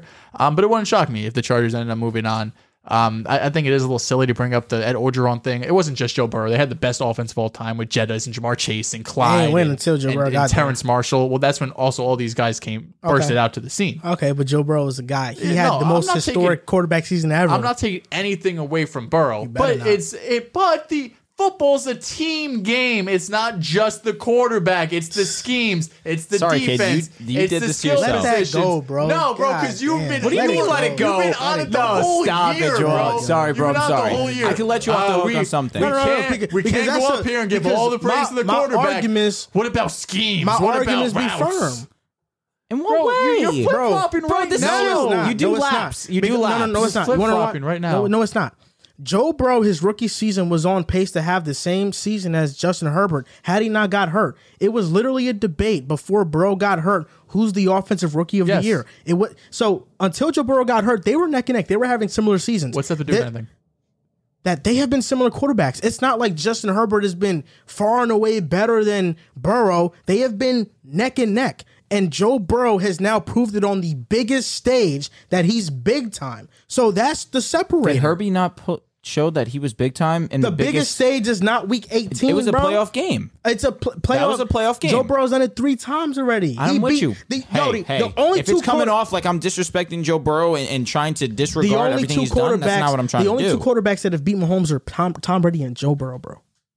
In the playoffs, Joe Burrow beat him twice in the season. Mahomes beat himself. himself. Mahomes beat himself. Oh, really? Okay. And uh, we're doing whoa, that. Joe Burrow beat Mahomes? Are you serious? Joe Burrow beat Mahomes. You're He had a insane. game-winning Bengals- drive. The Bengals What are didn't you beat talking the about? Chiefs. The Bengals didn't beat the Chiefs. Oh, so Patrick Mahomes beat Josh Allen. You're Allen. right. The Bengals beat Pat- the Chiefs. Patrick Mahomes beat Josh Allen. we Hold just up. had. We just Did- had. did oh Patrick my Mahomes God. beat sorry, you're Josh doing it to Allen? yourself. No. You're doing it to Patrick Mahomes yourself, beat. Josh We just Allen. had an entire f- freaking segment about praising the Bengals defense. Did we just not? Yeah, I'm of course. saying, 'cause of course, you said bro. Joe Burrow beat You said Joe Burrow beat You said he Mahomes. beat You did. Mahomes. bro. Pick a side, Yes, bro. he Which which one is it? He Okay, did beat All right, Mahomes. then we're gonna run with that going forward. If I say X quarterback beats X quarterback, you can't say nothing Shake about on it. defense. Shake on No, it. no, no. uh, Hold on, hold on, hold on. uh, Hold on, hold on. coaches, Hold up, hold up. Hold, receivers. hold I don't up. wanna hear that, hold bro. Up, hold up, bro. No. Th- th- what you're, You're doing, crazy, bro. No, You're crazy, what you're bro. doing is different. You're crazy. No, no, no, no. Let me explain. Let me explain. Let me explain. Bro, let me explain. Let me explain. Let me explain. Let me explain Kevin Hart. spit on my water. I almost just spit Listen, bro. Nah, you're getting too emotional. You gotta let me talk No, right now. no, he's not. No, no, I'm yes, he tell you. is. I'm tell. Yes, he I'm is. the judge here. I'm the judge here. I'm He's the third part. I'm telling you. No, bro, bro. I'm listen, sorry. You did can it I to talk- yourself. Can I, can I speak? No, no, no. First of all, where are your allegations stemming from? Why are you telling me that? How, how, No, how many months I- back do we have to go back? Get- no, no, no, bring no. up my first episode ever on the show? Just give That's me. probably when it just, started. just give me. Just give me one example. One was the Mahomes versus Brady. Brady beat Mahomes. You said no. Okay. Uh, yeah. Yeah. Okay. Let's start there. Let's start there. Okay. My gripe with what you said was that Mahomes could never catch Brady. That was my gripe with what you said. You said it doesn't matter what Mahomes does. Because he lost to Brady, he can't catch up to him. and you threw it out And because I- you said it's a team. no, no. I said Yes, that's exactly I, I said this. I said I just don't. The summary of what I said. I just think it's silly to say Mahomes can't catch Brady just because he lost to him. Because you never know. Mahomes could rack up a, the similar Super Bowl wins and have statistically better numbers than him. So you don't know that. Okay, what about when I brought up Lamar, all of his stats, and I was like, oh, by the way, he's the most winning quarterback under 25 in NFL history. You threw that out. You said I don't care. The And Ravens the, had a good and the, team. They and have a good Joe, defense. and the Joe Burrow Tua, debate. Tua, all he does is win. You absolutely throw that away. Also, Look, let's not even mention Tua because I don't want to upset you even more. Um, The Lamar he- he- thing. Tua, Tua's not even in this conversation. We're talking about great quarterbacks right now. I'm just telling you, this guy wins. Well, we're talking about great quarterbacks right now. He is. Let, us please. He's is a- Jimmy G. Let's pl- please. We're talking about great quarterbacks. Don't quarterbacks. insult right now. Tua like that, please. Don't insult him like that. You mentioned that Lamar stat when we had the Joe Burrow debate, right? um, yeah, I don't know. That, I feel like we just got off track with that one. I don't remember. Okay, you're right. Lamar is the most winningest quarterback. His rookie season, he went six and one or six and two, I believe. He wasn't a great passer that year. He wasn't asked to be it. I want to say only. Oh yeah. But the difference with Lamar is that with Lamar, yeah, he's the most winningest quarterback, but we saw his first playoff appearance, 14 and 2, favorites by far against Tennessee, and they lose. His rookie season against the Chargers, I mean, they got embarrassed against the Chargers, quite frankly. It wasn't until his third year to where he finally won a playoff game and then lost the very next week. So, Second year like starting. one in three record in the playoffs, and in this past year, statistically a down year all around. So yeah, I said I think Burrow is better than Lamar because he's a better passer, and I'd rather take him going forward. The winning thing was all cool, but we saw Lamar in those big moments not perform, at least, or not win the game, and he struggled as a passer. It's just what it is. I think in those some of those games he had, he completed like fifty five percent of his passes. That's the difference. Herbert and Burrow are in year two. Statistically, they are the same this past year. Burrow was the first ranked quarterback according to PFF, and he's won three playoff games. He has three game winning drives in these games. Yes, the defense was phenomenal against KC. Burrow had a game winning drive, bro. You know what I'm saying? Like, Yeah, versus after the Raiders. defense stopped Mahomes after we went on a whole debate last week about should the overtime rules get changed. The Bengals went out and said, "Look, Wait, the are Chiefs aren't the game-winning God. We can stop them." The interception took them to what, like, Like the, the 40. 50, He got, like, 30 That's still a game winning drive, though. and, and Joe Mixon won the game off that so- drive. Like, Come like, on, man. no, that's it. Versus the Raiders, field game winning drive. They had a game winning drive. Versus the Titans, they had a game winning drive. Like, you know what I'm saying? Like, come on. Burrow has these moments, bro. but bro, you can't keep flip flopping between It's not quarterback versus quarterback versus team versus team. Which one is it? Bro, obviously it's team versus team. all right. But, But don't, don't bring up the. oh, Are you Joe telling Burrow me? Are you telling me Herbert is in a far worse position than Joe Burrow? They're talent, si- talent. very similar positions. okay, and who is the one succeeding? All right, he does Bro. not have Ja'Marr Chase, T. Higgins. I don't And even, Joe I Burrow doesn't have a top 10 that. offensive I don't- line in I the don't even NFL. care about that. Herbert was one game away from making the playoffs, just like the Bengals were were made the playoffs. They they won, They won the division, division, to be bro. What are fair. talking about? In a very, we're comparing the NFC North to the AFC West with the Kansas City Chiefs and the Steelers with Big Ben, Lamar who started, and the Browns who were a The mess all Bengals season. finished this at, with the same record as the Chargers, bro. I mean, the Bengals finished with the Yes. same record as the Chiefs, bro. it was a weak AFC this year for sure. But you look, Herbert could have been doing. He was Bro, a game away from the they playoffs. Who lost to the knows what could have happened? Texans. They lost a gimme game to the Texans. the the Bengals lost to the Bears. They lost to the Jets. Okay, but they made the playoffs. They, They- won the they they, they won the I understand, division. but just Guess what? one Guess bad what? game, like- Guess what? Joe Burrow's rookie season, Baltimore and Pittsburgh embarrassed the Bengals. They beat the crap out of them. This year, what happened? Joe Burrow beat the crap out of them. He embarrassed Baltimore twice. Baltimore, Not just once, Baltimore's defense is trash. It's not. Not the first time they faced them. Not the first time they faced them. And statistically, he hasn't. He been close to that dominated them. since. He dominated them. He did sure. 900 yards, bro, in two amazing. It games. was Like, come amazing. on, bro. It's amazing. Let- let- come on, bro. And I'm not. No one's sitting here and trying to shit on Burrow, bro. No That's one is. what nobody's doing. No, you're trying But to argue me no, the winning quarterback stat. Yes. I just gave you an explanation for all those moments, But bro. it's still nonsense. It's not It's still nonsense. nonsense. How is It's it just nonsense? whatever fits your Come on. narrative. Yeah, no, it's- it's, it's a not. narrative it's just thing, it's bro. the truth, bro. Nah, it's the man. truth. Nah, bro. I've seen Lamar. Yeah, Lamar has the winning record, but I've seen him in the playoffs not perform. We're seeing Burrow lead his team to an AFC North title in his second season after a reconstructed knee. Be statistically better than Herbert Alright, this past it's season and win three playoff games in a He row. was he was graded And higher the than him. He wasn't Bengals- statistically better. Okay, than him. whatever. And the and the Bengals and the Bengals were underdogs in two of their three playoff games, and they won. phenomenal. Come on, bro. They've been Come on, bro. They've Come been on, bro. great. He has these moments. They've we been can't great, ignore but that. I'm not taking this one playoff run, just like I'm not taking one loss by Lamar and being this is the narrative. Joe Burrow is going to be amazing forever and win multiple Super Bowls, and Lamar is never going to win another playoff game because of one bad series, one bad playoff run. and, and the stat and the and the quarterback stat also came uh came up when he had when we had the debate ver- Josh Allen versus Mahomes last week, right? Yes.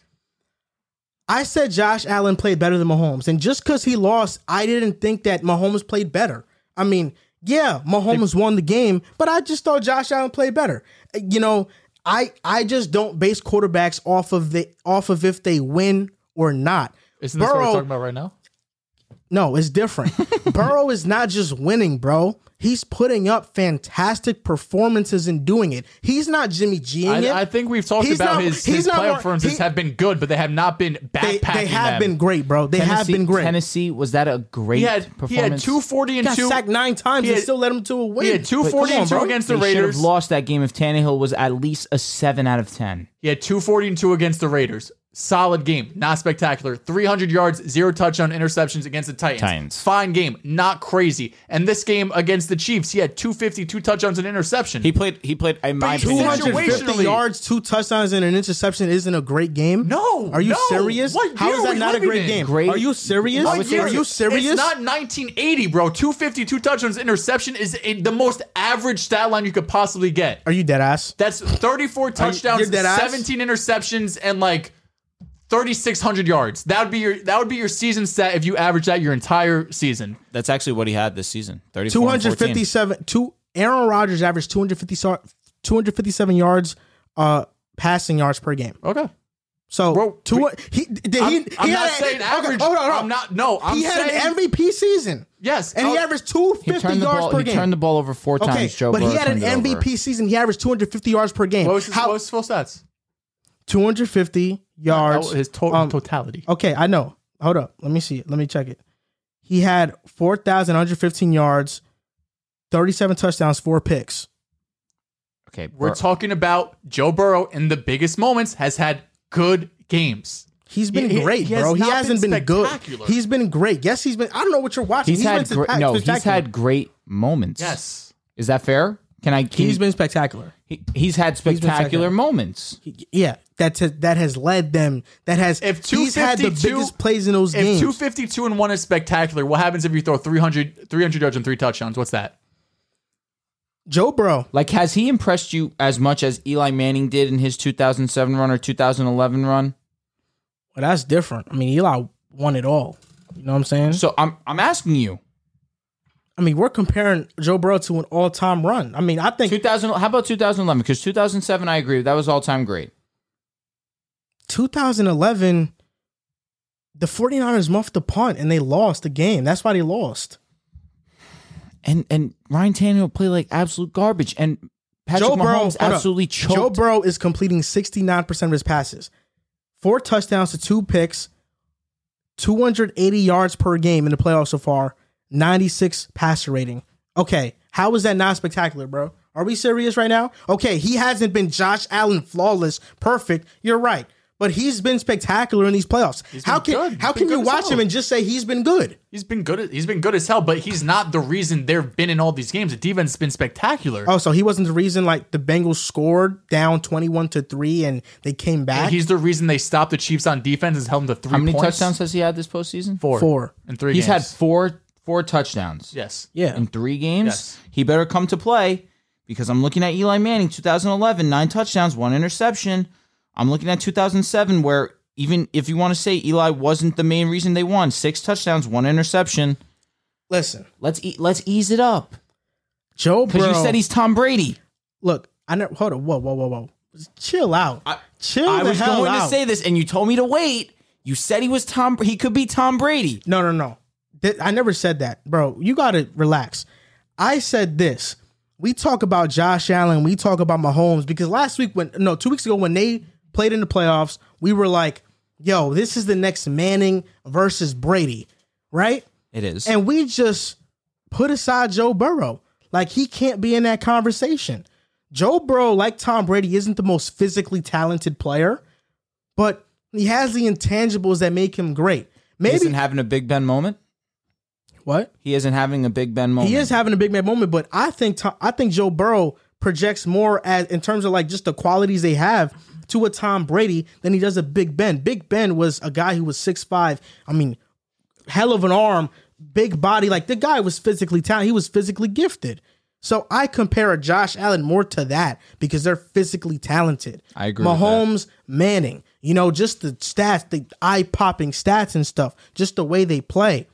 Joe Burrow is very technical, like a Brady, that he doesn't wow you with his arm talent, his running ability, all this other stuff, but he wows you with the plays he makes, with the smart reads he makes, and how technical he And is. situationally, he's been spectacular this playoff. and run. that's what matters in the playoffs, Oh, though. I agree 100%. That's the most important. I'd rather you be perfect situationally than be perfect all game and screw up in the fourth quarter. And even though he doesn't have the touchdowns to back it up, he doesn't have like the seven touchdowns or the nine touchdowns like you said Eli had.